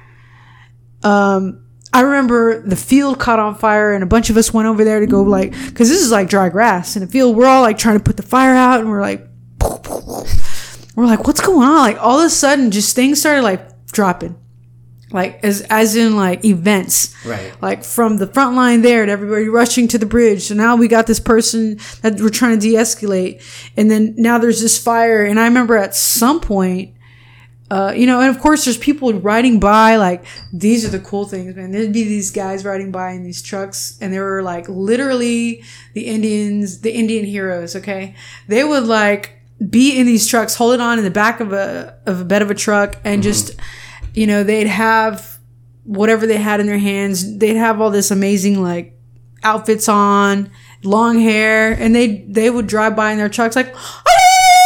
like just loud and just like really showing an immense amount of spirit and just p- keeping the fire burning in all of us like yes we're here for a reason yes we're oh, here yeah, to protect yeah, I'm so right Got distracted with the hot dog and the car's on fire for a second. so there was a lot of spirited moments in there but at the same time there was like what's going on? Like what's because some things were unusual. Something unusual has happened and people were saying oh they were saying that that was an infiltrator that really wasn't um, you know a water protector. Because at this point we know now we're called water protectors. Okay. we're there as water protectors. Uh, we're not there as protesters you know because we're that name had got put on us in order to put front and center our purpose we're there to protect the water although we had no idea how to do that we knew that was our purpose there so and that we were there to show numbers i don't know how i was going to protect the water but i knew that But you physically being there, you're a body, you're representation. You're Yes. part of the collective voice. yes Just by physically being there. absolutely absolutely um so Crazy. It is crazy because you know it's like it's like watching someone die in front of you. You don't know how to help. You're like, I have this band aid, you know. It's it's just, it was a, it was a moment. It was like immense fire burning within me, but also like I didn't know how to take action either. I, but I knew some things. You know, I you know. I knew I knew to duck from the guy with the you know rifle. yeah. yeah, I knew I knew not to go towards that car that I was on yeah. fire because I was like, it's gonna blow any minute. Because I watch TV and movies, it's gonna blow. Did it explode? it had a few pops, but it didn't explode like we like Universal Studios. I thought it They was. didn't load it with, what is that called? Ty- time, time, Tyranite, whatever that explosive that stuff they put in cars. Yeah, no, it didn't. I remember after all this was said and done, um, the, everyone's like, "Let's go back to camp." Uh, you know what? There was one other thing that happened. We were uh, we were all we all thought we had won for a moment because I Because think the police the left. police left, right? And they arrested this guy with a rifle, and that was a, a small win. Um, and it was just a moment of like there was a moment of victory, perhaps, even if we didn't understand what it meant. And somebody had said, "Oh, I heard they're gonna. Uh, there's somebody up there that has some buffalo, and they're gonna let him go." And no sooner than somebody said that, literally, you're looking up this beautiful, majestic hill out in the distance, far, far, far, yellow, just amazing. And all of a sudden, this stampede of buffalo just poof, start running out, and everyone's like, "Oh my god!" And we all turn around and we're watching this amazing stampede of buffalo. I say stampede because I don't know what else to call it, but they're like a pack of buffalo running out, and then you see, um, you see like. Um, the people who live in the area, some Lakota probably on their horses running alongside them. And we're like, it was just like a magic moment. And we're like, like, like there was this moment of victory, but then you also saw like these helicopters that had been around where, uh, the police were, uh, the helicopters zoomed in and to like scare the buffalo. And, um, the, the ATVs, um, I'm trying to remember if the ATVs were the police or not, but they ran off the buffalo, and I think one of the horses got shot, and everyone was pissed because we're like, "What are you doing?" So not Like you're not. helicopter? yeah. Yes. And so um, whether it was was it a police helicopter or were people Yeah. hunting from the helicopter? Yeah, no, it was it was definitely the police or military or whatever it was. We didn't know at the time. We now know it was Bismarck, the Bismarck police. Ah, okay. right? So everyone was infuriated. We, it was it was weird because everyone was like, "Ah!" There was this moment where our souls got lifted and everyone was cheering, like just like crying, like "Ah, we did it!" ah!" And then no sooner that we're like in this moment of exhilaration, like we just see the the choppers come in and just like fly low to scare them and, and they run off and it just it, it was it was almost it was just it was it was heart wrenching it was weird it was just like what just happened like you can't do this to us you know you just shot you know you just shot at a horse I think a horse got injured. Or I don't know if it died or survived or not. It was just a really, really mixed, weird of feelings that was happening. It was yet all very magical, but all yet very stunning at the same time. And you're nowhere in your home. You don't know where you are. I didn't know where I was. I did, and this land it was not familiar. This whole scenery was not familiar. And I just remember at some point, everyone's like, you know what? We're all exhausted. This was in a matter of like, I don't know how long this took. Uh, I don't know if it was Happened two hours. 15 minutes. You're right. 20 minutes later. I have no idea since the time. I just know it was still daylight. Yeah.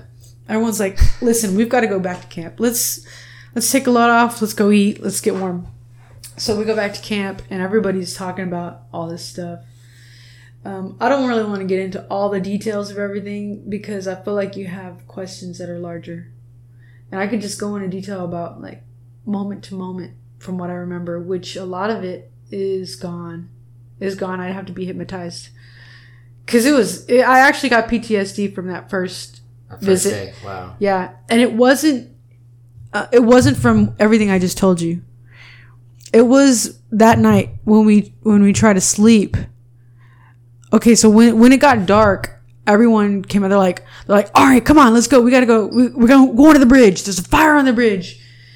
Um, that's where there was a car on fire too. We got to the bridge. It's dark at this point, and um, we get there, and there is a car turned over on the bridge that we were just at earlier in the day, and it's on fire. And on the other side of that fire is Bismarck police lined up and yelling at us, disband, get off the highway. You know, they're saying all kinds of stuff. I, it's, it's almost like, what were they saying? I don't know. But there's tons of people on, on our side that are, I don't remember what was happening. I remember there was really loud hip hop happening at one time. Um, like someone had like an insane speaker. Um, man, I don't remember what was happening. I really don't. In my mind, it almost sounds like a party. Like it was a, a party. I, but it wasn't. It was, but I knew, and my friend that was there, the people we were there with, uh, like there were, there was, there was, um, tear gas being thrown over, over the fire from the cops. And I remember seeing someone pick one up and throw it back over. It was just a weird, I'm not sure what was going on, but there was a literal darkness to that moment, um, where it felt way less safe and the people I was with said we shouldn't be here. Like the elders did not approve this standoff. Mm-hmm. We shouldn't be here, and it actually feels something about it feels off. So we were there for a short time and we left. I feel like there was So an at that point, it felt more criminal than righteous. yeah, Weird, yeah. I'm not sure why. Maybe because it was nighttime. I don't know. Maybe because in the center of everything was a burning vehicle. Uh, I don't know. Uh, I, re- I feel like there's an incident there that happened that I'm forgetting. I think my friend got tear gassed, is what it is. And we had to pour some milk of magnesia in her eyes. And um, I feel like there's something in there I'm forgetting, but we went back to camp and we're like, all right, let's call it a night. Um, someone had to be up all the time, kind of like watching out, um, like the lookout person or something. But I remember being in the camp, in the tent, and we're like, all right, let's go to sleep. And we go to sleep, and all of a sudden we hear, we hear, we hear choppers above, like boo, boo, boo, boo, boo, boo, boo, boo, boo. Like just choppers, like the sound of choppers really close and flying low. And you can see like the lights coming in on us. What they're, what they're doing is trying to count how many people are on camp and also disturb us, but they really need to get a count of like how many people are out there. We need to know what we're dealing with. And so, um, and they were yelling things. I don't remember what they were yelling down at us. Um, but it was so bizarre to be woken up in the middle of the night from low flying helicopters that I remember me and my friend got out of the tent and we're like, we, we both woke up like if someone was shooting. We're like, what just happened? And we get out and we go out there and there's like pitch black out there, right? But you see these like lights, like they're like really trying to shine these giant military lights down and we're like, oh my god! So we run to one camp. We run to a tent over there. We're like, we need to tell people. We didn't know if we were being invaded. We didn't know if we didn't know what was happening. So we're like going to this tent. We're like, hey, did you see what's happening? They're like, yeah, did you see what just happened? I don't even remember exactly what happened, but I remember it was if that moment right there is where I ended up getting PTSD because it felt like we were in a war zone. Uh, if, because we got woke up immediately twice that night, out of, uh, and we were like, we're it was nerve wracking, and I don't remember exactly what happened there. I just remember we weren't able to sleep, and we were scared, and we didn't know what was gonna happen. We didn't know if they were gonna raid camp, if the tent was gonna be yanked off of us. We didn't know what was gonna happen, you know, because we know they were breaking down tents over at Oceti. So that was an unnerving moment. yeah. um, I just remember that once we left, like a day or two later, um, I got back to Friendswood, and I got back, um, and I was not the same person. I wasn't. I just felt like I'd been through something that I was still there. Like I, I could like literally focusing on what was in front of me started to feel impossible. And I just remember going back to work and just like really being deeply, intensely in this haircut that I used to be deeply, intensely in the middle of and being somewhere else. Like I was, I was there. I was like remembering everything. And I just remember like tears were coming down my eyes. I'm like, Shh. like I couldn't keep it together. I was like having, I was like shaking too. And I was like, something's wrong with me. And so I just kept going through the day and I was like, man, something's wrong with me. I shouldn't be here. I should be there. Cause there's people there that are like fighting whatever's going on there. And I'm over here cutting hair. And I just felt like it was in, I felt feel like you, you can't just act like everything's okay now because you're not there. Yeah, I felt like I abandoned. I felt like what people in war You feel like. Like, you I left, my them behind. soldiers. Like you left them and they're Yeah. there. Yes, I felt like that. I was like, what am I doing here? And things didn't get resolved, and and I had the shakes. It was weird, and I couldn't focus, and so. But I stayed at work for another month, and I was just like, I kind of went to a few meetings to try to like connect with people on what had happened, and it was I was like, eh. I just I think it was about a month, yeah, because I ended up deciding I got to go back. And it was literally in the middle of the hot season. When I say hot season, I mean like busy time for barbers. Like here comes November, December. This is like busy season. And I'm like, Walk, Joaquin. I was like, mm-hmm. Walk, I gotta go back. He's like, Are you sure? because he's like, Bad timing, bro. But he didn't say that. But he's Yeah. like, Are you sure? And I was like, Yeah, I just, I can't. Yeah, it's funny because when I took the time off to go originally, I didn't tell him where I went. Mm-hmm. But I had told him I had told him how I felt about what was going on in the news. We'd seen it and I was like, You gotta see this, look what's happening. He's like, Whoa, he's like cutting here, we're looking at the TV. Yeah. So he knew that I felt a, a way about it. But when I I took I ended up taking like maybe like two days out of my work week to go there. Um and he's when I came back, he said he saw because that that blew up.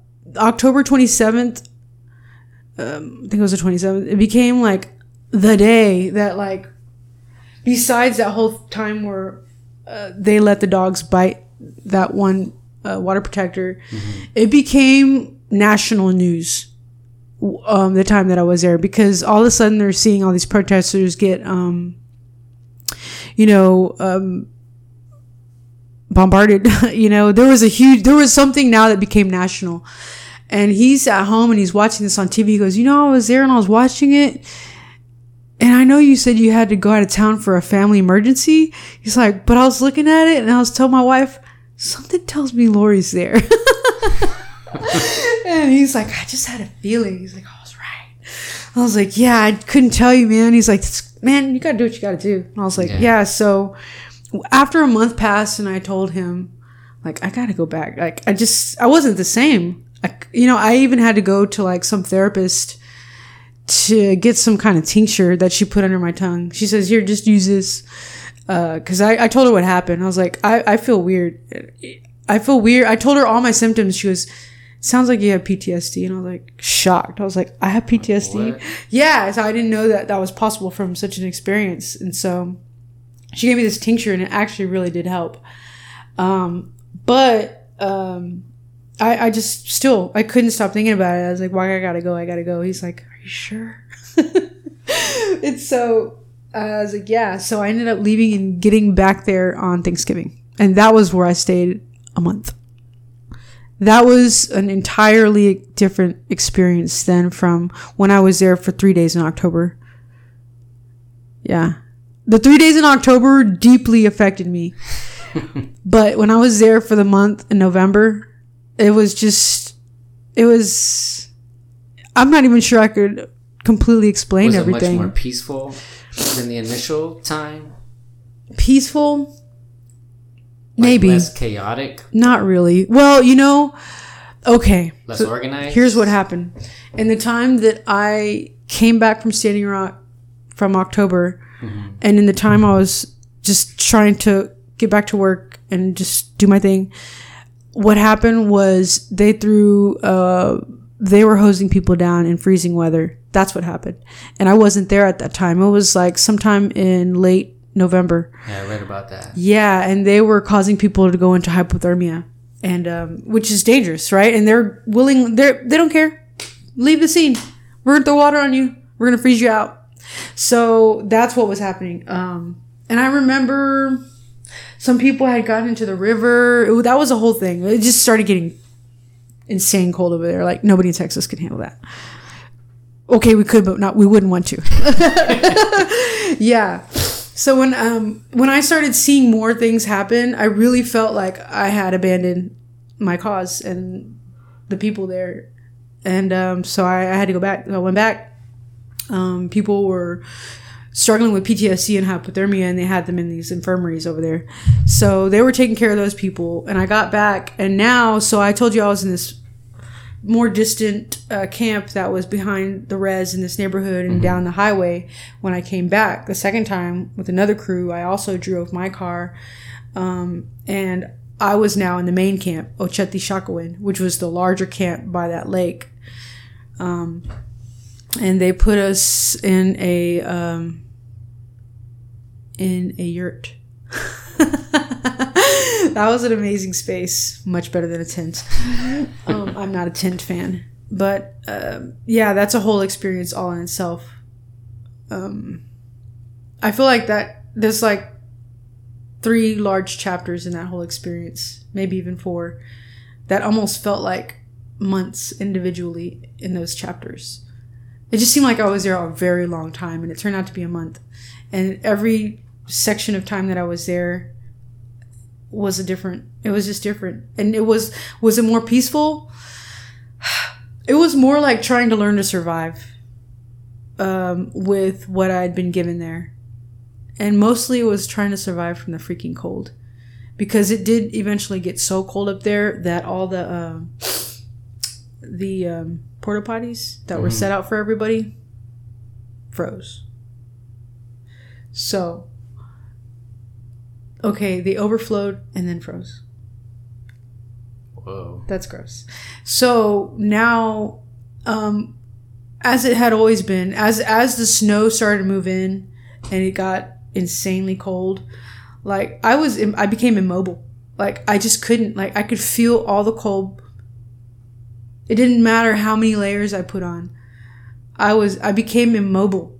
Like I couldn't do anything. I could go outside for a number of minutes, and that's less than ten Yeah. and I that's all I could do. I'd go outside and I'd grab this or that, and then I'd take it back in and put some firewood on. I was like, I couldn't do it. I was like, it's too cold. Like, my hands are in gloves; they're cold. My head's in a beanie and it's cold. I just it was it was it was too cold, and so I would get in my car and take it to the to the um, the casino and just walk around just to Just be to warm. And then, you know, somebody in there would be like, Hey man, somebody's got a room. You can take a shower if you want to. Or, you know, that's when the, that's when the kind of more like, I guess the more getting to know the local people started happening because people were like, Hey, um, we know somebody, you know, you know, at, at Standing Rock at, at the res that wants to like make everybody dinner and invite them over to their house and give them a shower. So that's how I'd get my showers. Is like somebody on the res would invite us out and um, us. And you know, there was it was really cool seeing their world. Uh, They really, in a lot of ways, just felt like Mexican family. They also, I, I was like insane because I remember going into this one woman's house and her having all these this little tape on all the cabinets with words on them, and they were in Lakota. And I was like, I was like, "Are you learning Lakota?" She's like, "Yeah." She goes, "You know, I really want my kids to learn it." I go, "Do you know it?" She goes, "No, I don't know it." And but I want my kids, and, and they're starting to catch on. You know, little words. And I was just like, God, man, this sounds like us because I don't know Spanish, but I, I grew up hearing words, but I don't, I'm not fluent. Um, and you know, different different families are different, but it's it's really a lot of the same. It's like the colonization and the stripping away of your language and stripping away of your culture. And I met so many people out there that had just now begun to become proud from being from Standing Rock because of what's happening and all the footage and coverage they're getting on the news and all the pride that's being um, like you know brought out from this situation like people that or they're now proud to be an indian because of all this is that's happening because all that pride was you know buried underneath shame of being something that's not necessarily looked high upon or that's looked at ugly you know and so I, I came across that a lot I also found out that it's a food desert out there. Like if you wanted food, like you had to drive 45 minutes to Bismarck. Bismarck from where we are is like having to drive to, I don't know, San Antonio from where we're at, right? 45 minutes away. to get more than just gas station food. Right. The gas station had gas station food. And there was um, one little place uh, down the highway in another small little area. God, I can't remember the name of that res.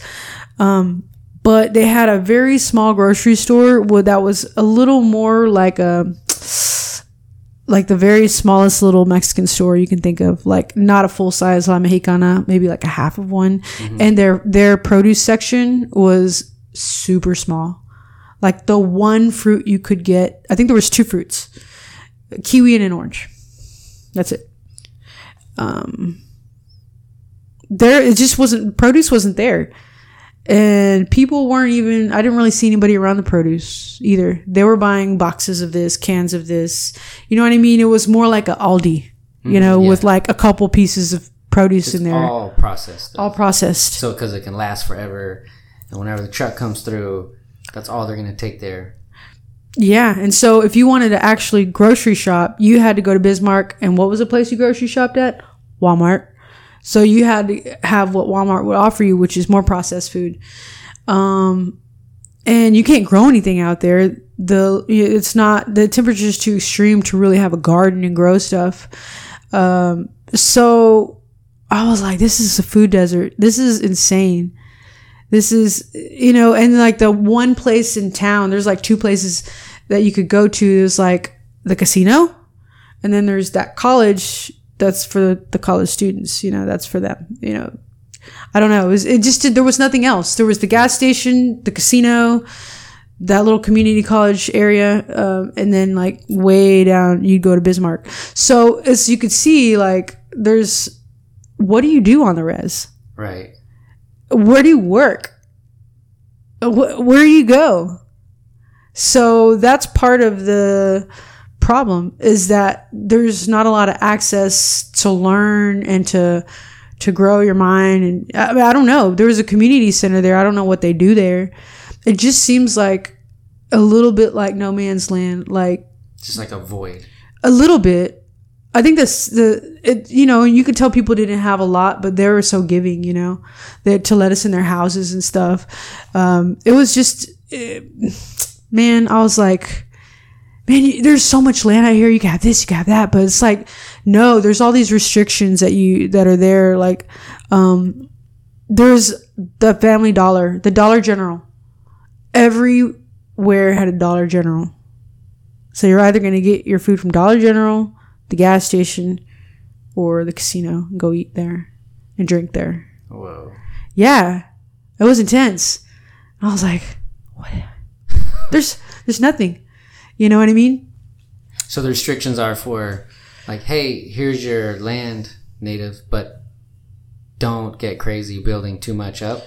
Restrictions or restrictions as far as you think they're just there's no there was no enabling or amount to for them to build more, or you think they just wanted it to be open, or is it just Food desert, yeah.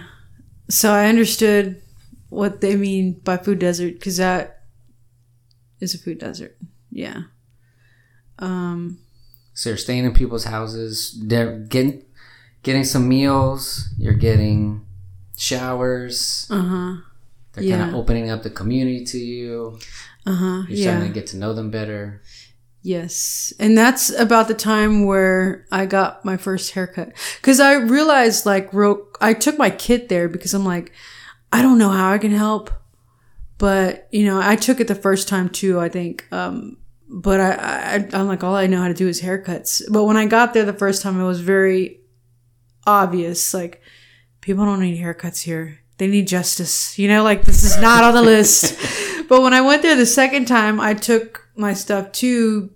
But it's it's just because that's what I do. You know, I gotta do my stuff. Um, I, you know, I was hoping to like, I was like, maybe if I set up an area where they're getting haircuts, maybe I'll just do real slow haircuts and kind of like make people feel better because people are kind of if anybody felt the way I did after I came back, their uh, their nerves are unended. They're they're you know they're nervous. There's a nervousness to them, and maybe I can help calm them down. So that's that's really what I was thinking the second time around. Um, but even then, it didn't seem like it, and I did try to organize for it at first. They're like, uh, yeah, no, I don't think so. You know, that nobody really said no, but it was like kind of obvious, like that was just going to be in the way. And so, um, but by this time, like after I went back the second time, and probably within like two weeks, maybe two and a half weeks, um, time is really difficult for me to figure out there. But once somebody invited me into their house, um, that's when they're like, "Oh, you know, could you cut my son's hair?" You know, I was like, "Yeah, absolutely." Um, so that's when I would do a haircut. Is when I was at somebody's house, and it was usually for their kid and they might have two or three kids or whatever the case is and i was happy to do it i was like okay good something to like get them excited about and something for me to give them in exchange um, so that became really neat to uh, do some kids hair there um, you know and i made sure to take some photos because i was super felt super proud to just i don't know leave my mark there in a sense you know like I'm touching them, I'm having some sort of effect on them, and they always were very happy. Like I remember the first one of the first kids I cut, he's like, he's like, I want to design. I was like, okay. He's like, I was like, well, what do you want? He's like, I'll take the Nike sign. So I put a Nike sign in his head, and you know, it was just cute little res kid. Just I'm just like feeling so proud that I was able to do this for this kid, and um so I, I remember doing a few haircuts in those first weeks at people's houses. Um and just like you know them telling me everything that's on their wall. Oh my kid drew that. Oh my kid you know just like getting to like see their little world uh, was very endearing. Um and i felt like this second trip around really allowed me to kind of see more of what i had the first time um Just immerse yourself more in the culture yeah for sure in the community. Yes, definitely. Um, and so um, there was that. Um, I remember going to somebody. Oh, by the second, I think by by the mid November, um, I had met a group of people who were like the descendants of like these great like protest people that were Lakota. And that that really uh, also changed things too because um, I don't know all these synchronicities started happening that I couldn't even I'd have to like really go into deep meditation to remember everything that happened but I I I remember there's a there's a woman there named Washte and I got um I got linked up with her but I had met her cousin first over here and then I had met you know her mother and then it's like I started meeting all these people around her and then I finally met her. It's just like I don't know it was like I was meeting all her family I met her cousin and her other cousin. It's just it was just like I started to see how connected the res was and how everybody was kind of connected familially or you know it just started all these things started connecting when I just kind of let myself be there um just really interesting this really just it, it was like a dream. It was like living in this faraway world in a dream and seeing something that was so close to you, but yet so different from you. I mean, I've never lived in a food desert, you know, so to see that and also to hear that people had to go so far for their meals and, and to see what they're cooking at home. And I was just like, man, they're so disconnected from, you know, who knows what their original food was. I don't know. I don't know. Do they? I don't know. Yeah, no, the Yeah, I mean, you know, and that's when I was able to learn Lakota, Dakota, Nakota. They're all literally the the same people, but um, the the Americans when they came in and destroyed everything, they forced them all to like separate and be in separate uh, reservations that they put them on, and so they had to, you know, they said that's they split up, so their names became split too. Um, and I was just, it was just learning all these different aspects of um, things. And uh, I remember staying at this one person's house for like a week. She's like, I have this spare room. It felt like a week. Maybe it was four days. I don't know. But I was like, wow. It was just so, felt so good that people open their houses like that up to me. I went to somebody's house. I think it was Washta's house or one of her relatives. And they made, they made us uh, fry bread and they had ground beef. It was just like having a ground beef taco, like which we grew up with that. So I was like, whoa, this is literally just like Mexican food. I was just like, this is a trip. And so I'd heard of fry bread and I'd actually had fry bread in Oakland before, um, at Laney College, but to see it in their own house on the res, them making it, and it was just such a treat. It was like, oh, this is so cool.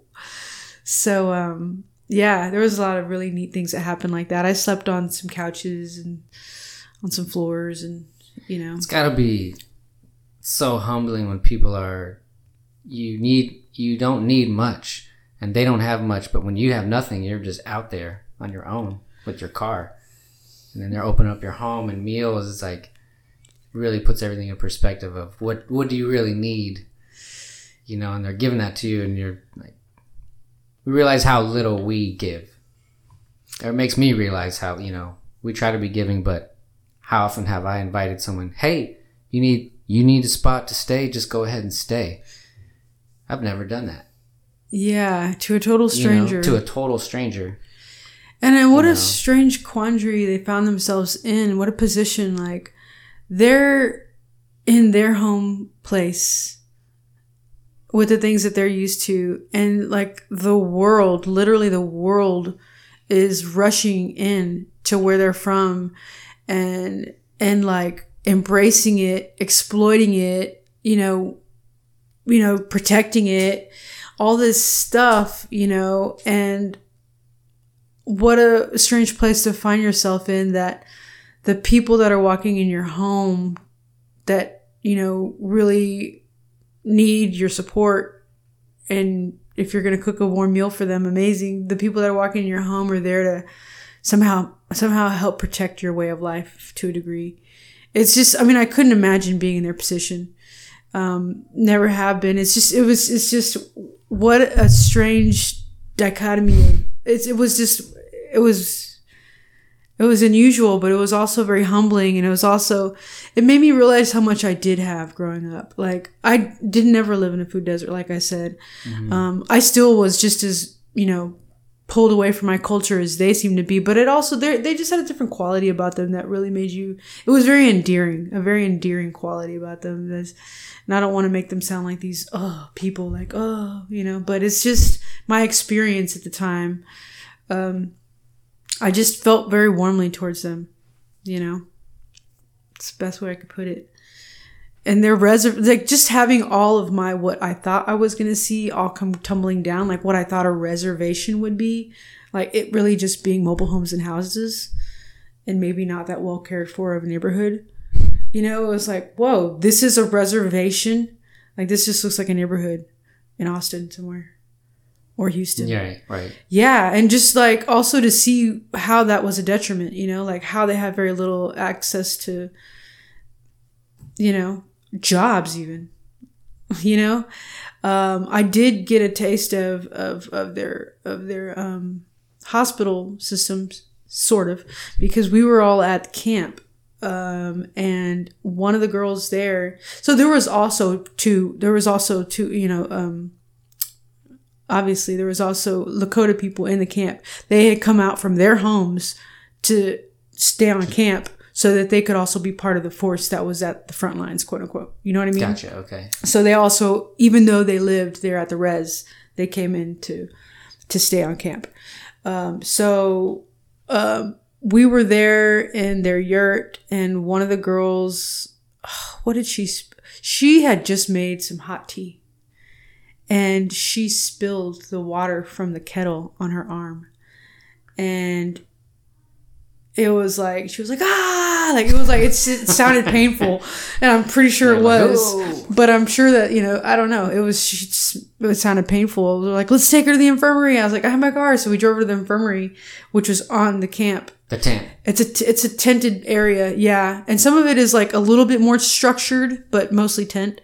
And um, they made the mistake which we didn't know then but we know now they made the mistake of putting like vaseline or something on her arm which all it did was burn more and hold in the heat so um, whatever they put on her arm was a no-no but they did and she was like oh it feels worse and she was just like really in pain and so I was like, they're like, you should go to the hospital.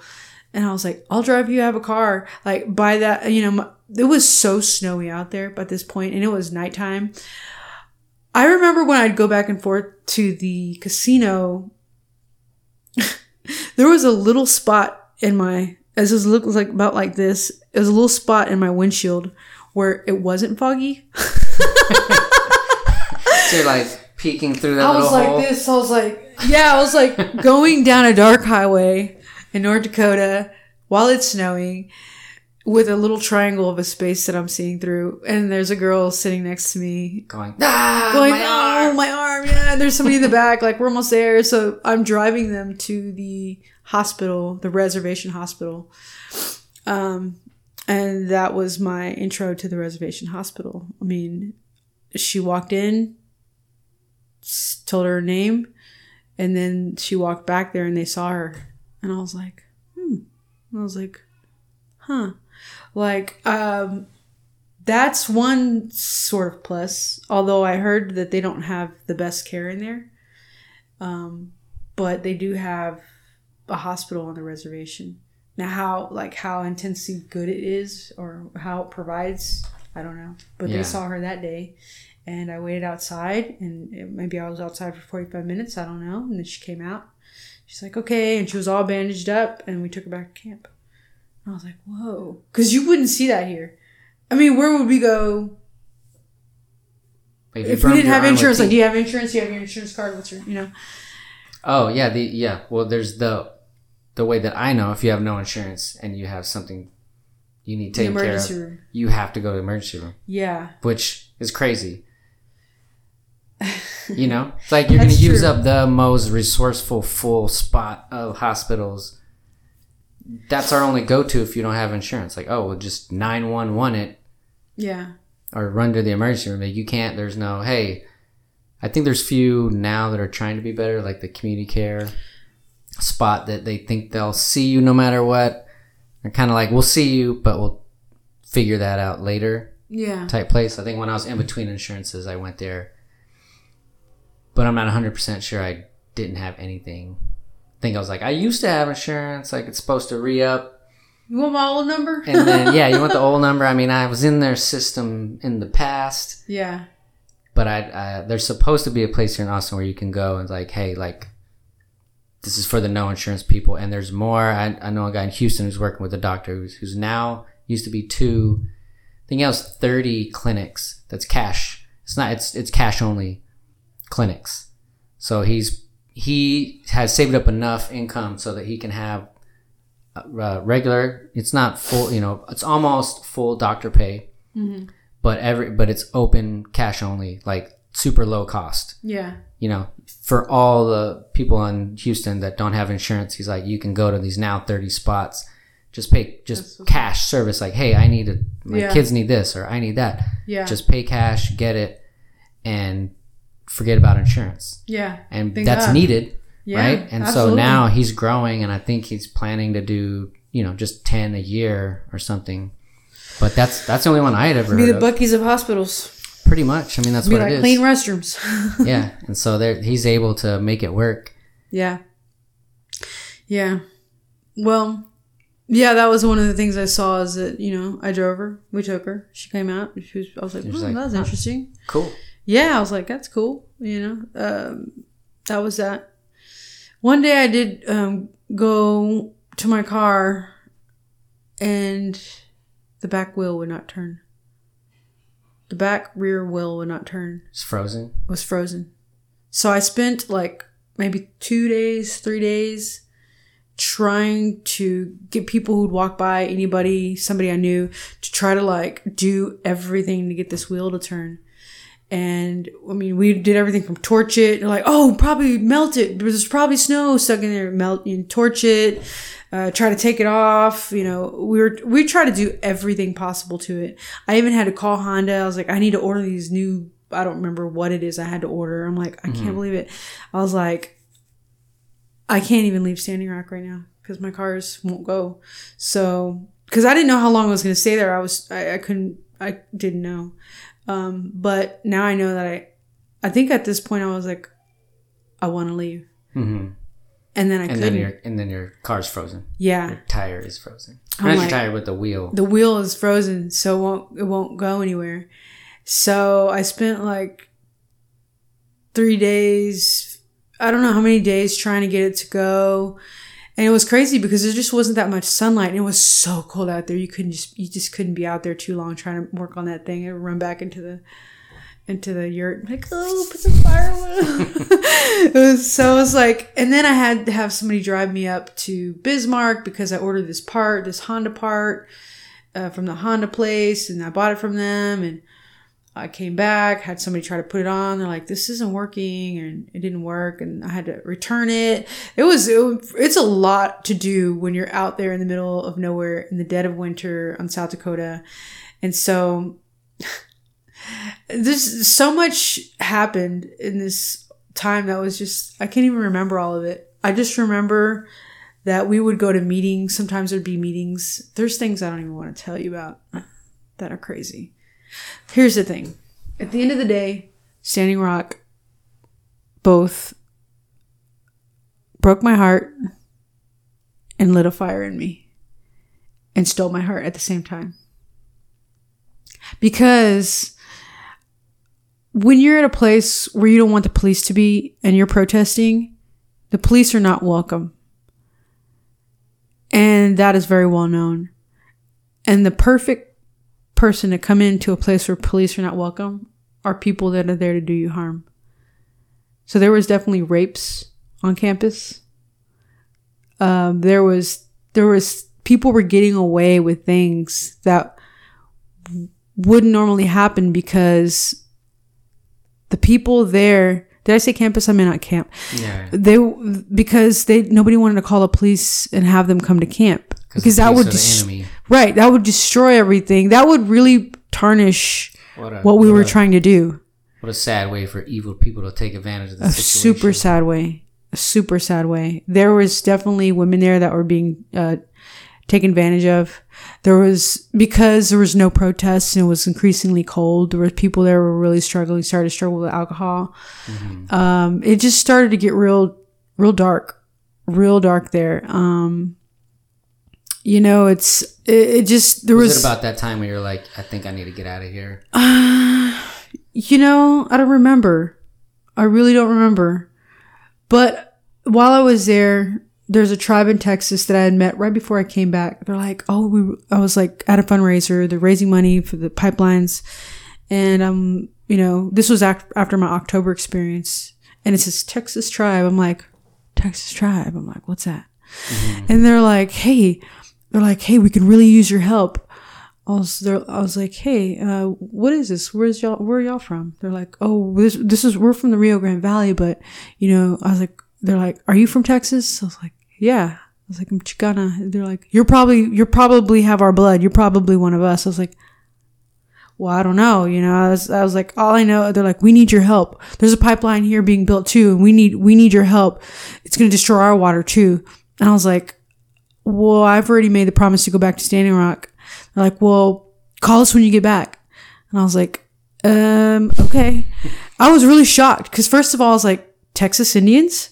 I was, I was like, I didn't know that. And then I was like, me, one of them? I was like, I don't know. I was like, but I had just, you know, I did know I have native blood. I was like, but wait, hold on. So I was like double confused.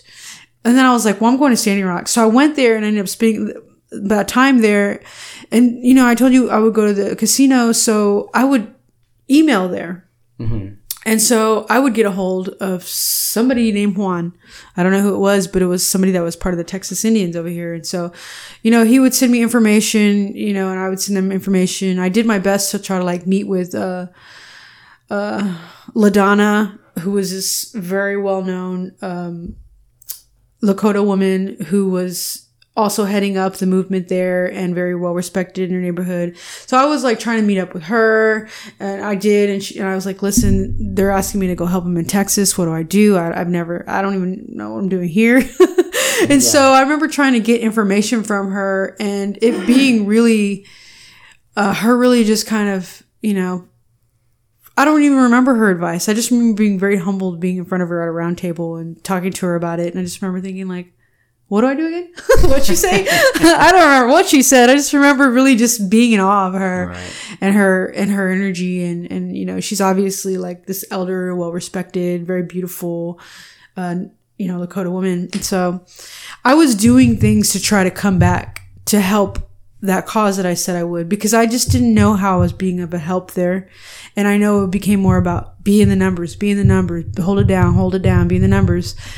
Um, but I was having all these different experiences that just told me like I'm my goal is to get closer to go back home and help the people there that are going through the same thing that need the help and to learn more about that because at least I need to go back home Right. at some point and they're in Texas. So that became my goal.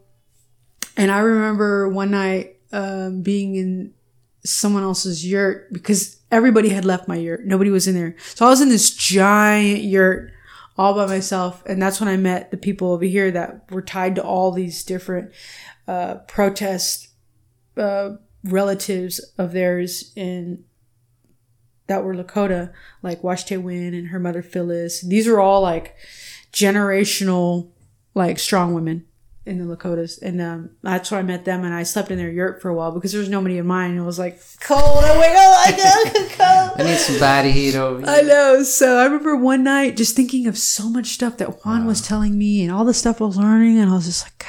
And I woke up one night and I was like, I can't sleep.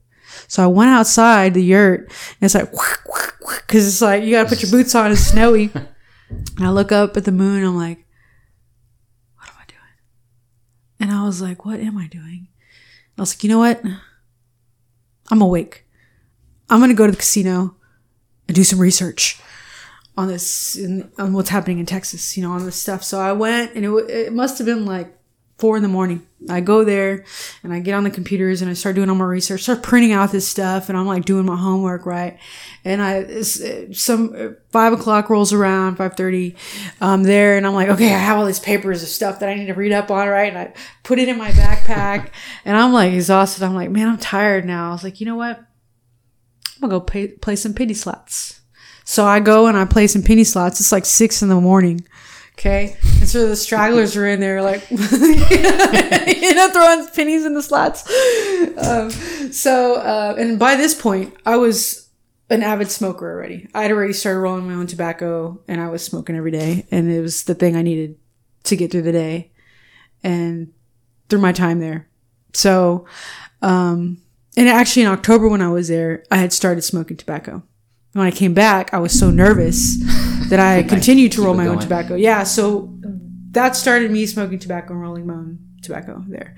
So when I got back, you know, it's part of my routine. And so, So you're at the penny slots. You see all the, I'm at- the committed yes. few, the hardcore few. yeah. And I remember just like going to this one machine and throwing in a penny and putting max bet. Whoa, right? I know. It rain. I remember the, the machine was uh it was like cows from outer space. Sweet. Name. I was like, I know I was like cows from outer space. I was like, okay, so I played it for like a short minute and I started to understand it and then I put the, the max bed in and all the cows started coming down. And as they were coming down, they'd make little faces at you. And one of them came down and made a face and got stuck. It goes, Whoa! And it just goes like that. And I looked at it and then all of a sudden, woo, woo, the freaking bell goes off and I'm winning tons of money. I'm like, What? what? I looked around because I was like, what the? I was like, what happened? And it's like, I won $1,400 Dang. and which was On amazing. Yeah, because first of all, I lost so much money by not working the whole time I was there, but Right. and I didn't know how I was gonna do anything. I didn't know how. I often would call my mom on a payphone Mm-hmm. and just you know say you know tell her I'm okay, and I would call my ex girlfriend and I would just tell her everything that was going on. I just needed those people there to just just at least just tell them like this is what's happening. Da da da da Um, and um, they're all okay, you know, just be careful. And so uh, those are my go-to people. But when that happened, I was like, like I had just met Washte and her group of, of people and her friends and stuff, and it was six in the morning, and they come out and everyone's like crowds me, and I was like, they're back like, so they're like, do you so do you want us to take taxes out of it or do you want this all in cash? I'm like, cash, please. and so they're just like proceed to count all this money in my hand, and I'm like looking at it like, what the hell? I just shove it in my pocket, and there's this huge wad. And as if I walked around so suspicious Of that everybody. that morning because I was like, uh, I don't need to get jumped. I need to put this money safe somewhere. Uh, holy crap! There's fourteen hundred dollars in my pocket. Um, and to me, it was like I wasn't. I don't know. To me, I was. It was really unnerving. But at the same time, I was, it was a huge blessing. So I remember nothing ever like that happened to me. So I remember like really shortly, like Washte and her whole crew walked in and, um, and they saw me. I'm like, Hey, and I, and I was, they're like, what are you doing here at six in the morning? And I'm like, Nothing. I was like, research. They're like, what? And so I didn't want to tell anybody I had won money, Right. But I also, uh, yeah, I'm not used to like hiding things. Uh, so I was like, uh, you know, just yeah, I was bad. I'm a bad liar, and so that began their um, distrust of me because so they knew something was up. So we're like, oh well, we're gonna go and eat breakfast. Come eat breakfast with us.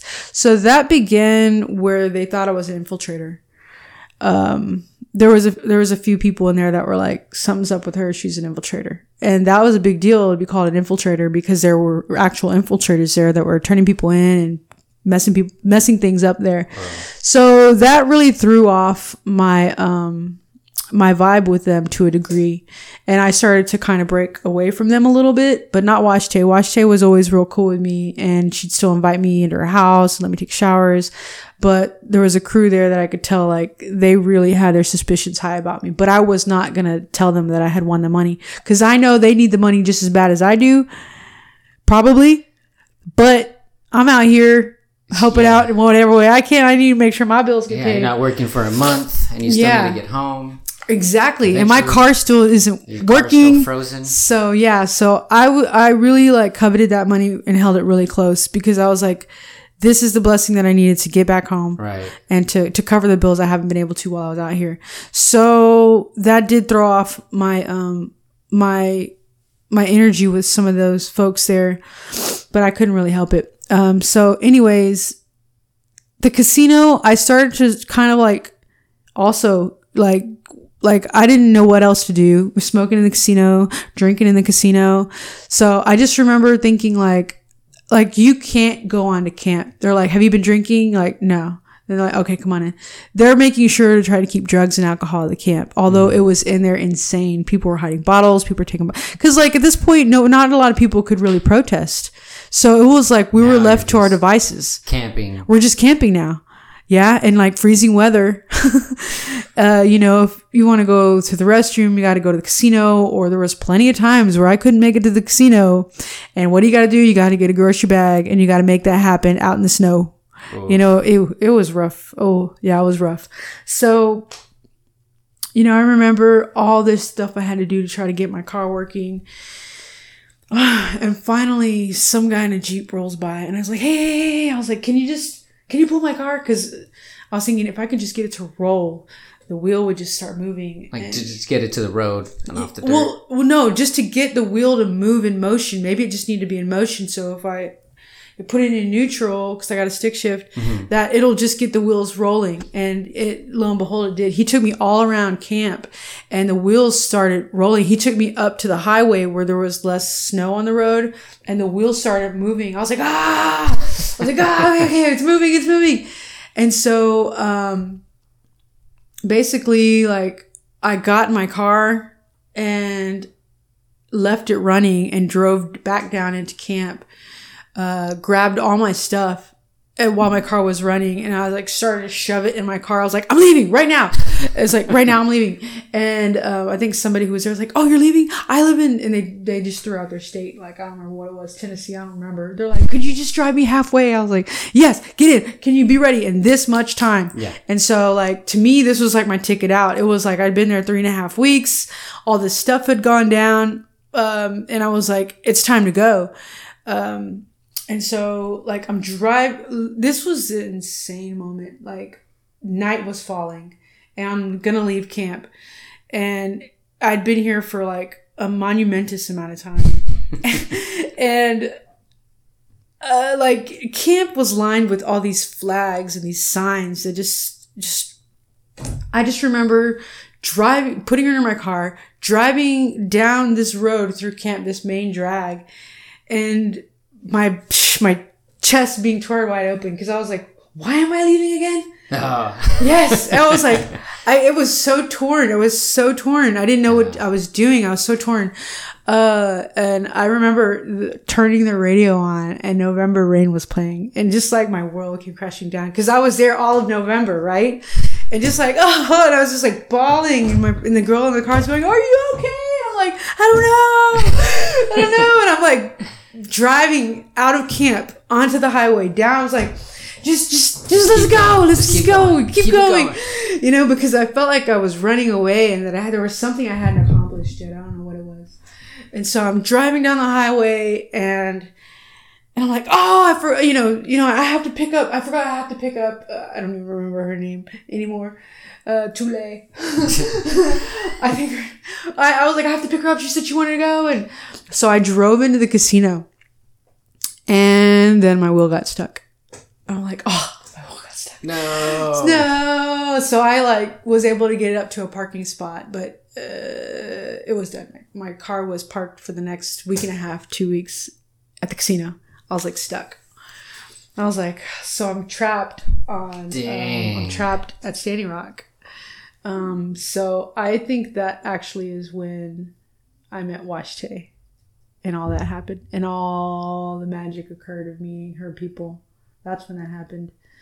It was like that I could not leave Standing Rock without meeting her family and her lineage and her people and it was crazy because it was such a magical thing to meet her family and that's that's when all the stuff happened. I told you in reverse actually because I hadn't actually met them all yet. I'd met some people at Standing Rock and met different families, but I hadn't met Washte's family.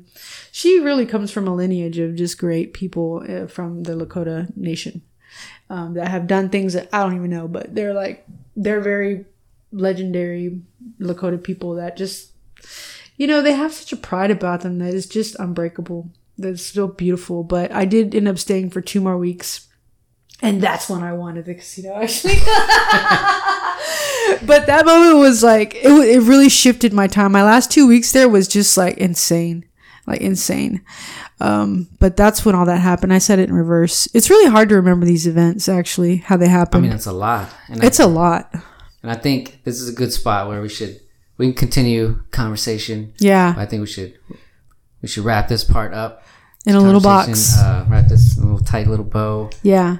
Um, thank you so much for sharing all this, and uh, again, your time. I look, I look forward to always. We're your big supporter. We'll be there at that truck trailer blast. I'm gonna connect you with people, but whatever you need, here for you. Appreciate you, and uh, we'll keep we'll keep learning about each other. all right, Thank you.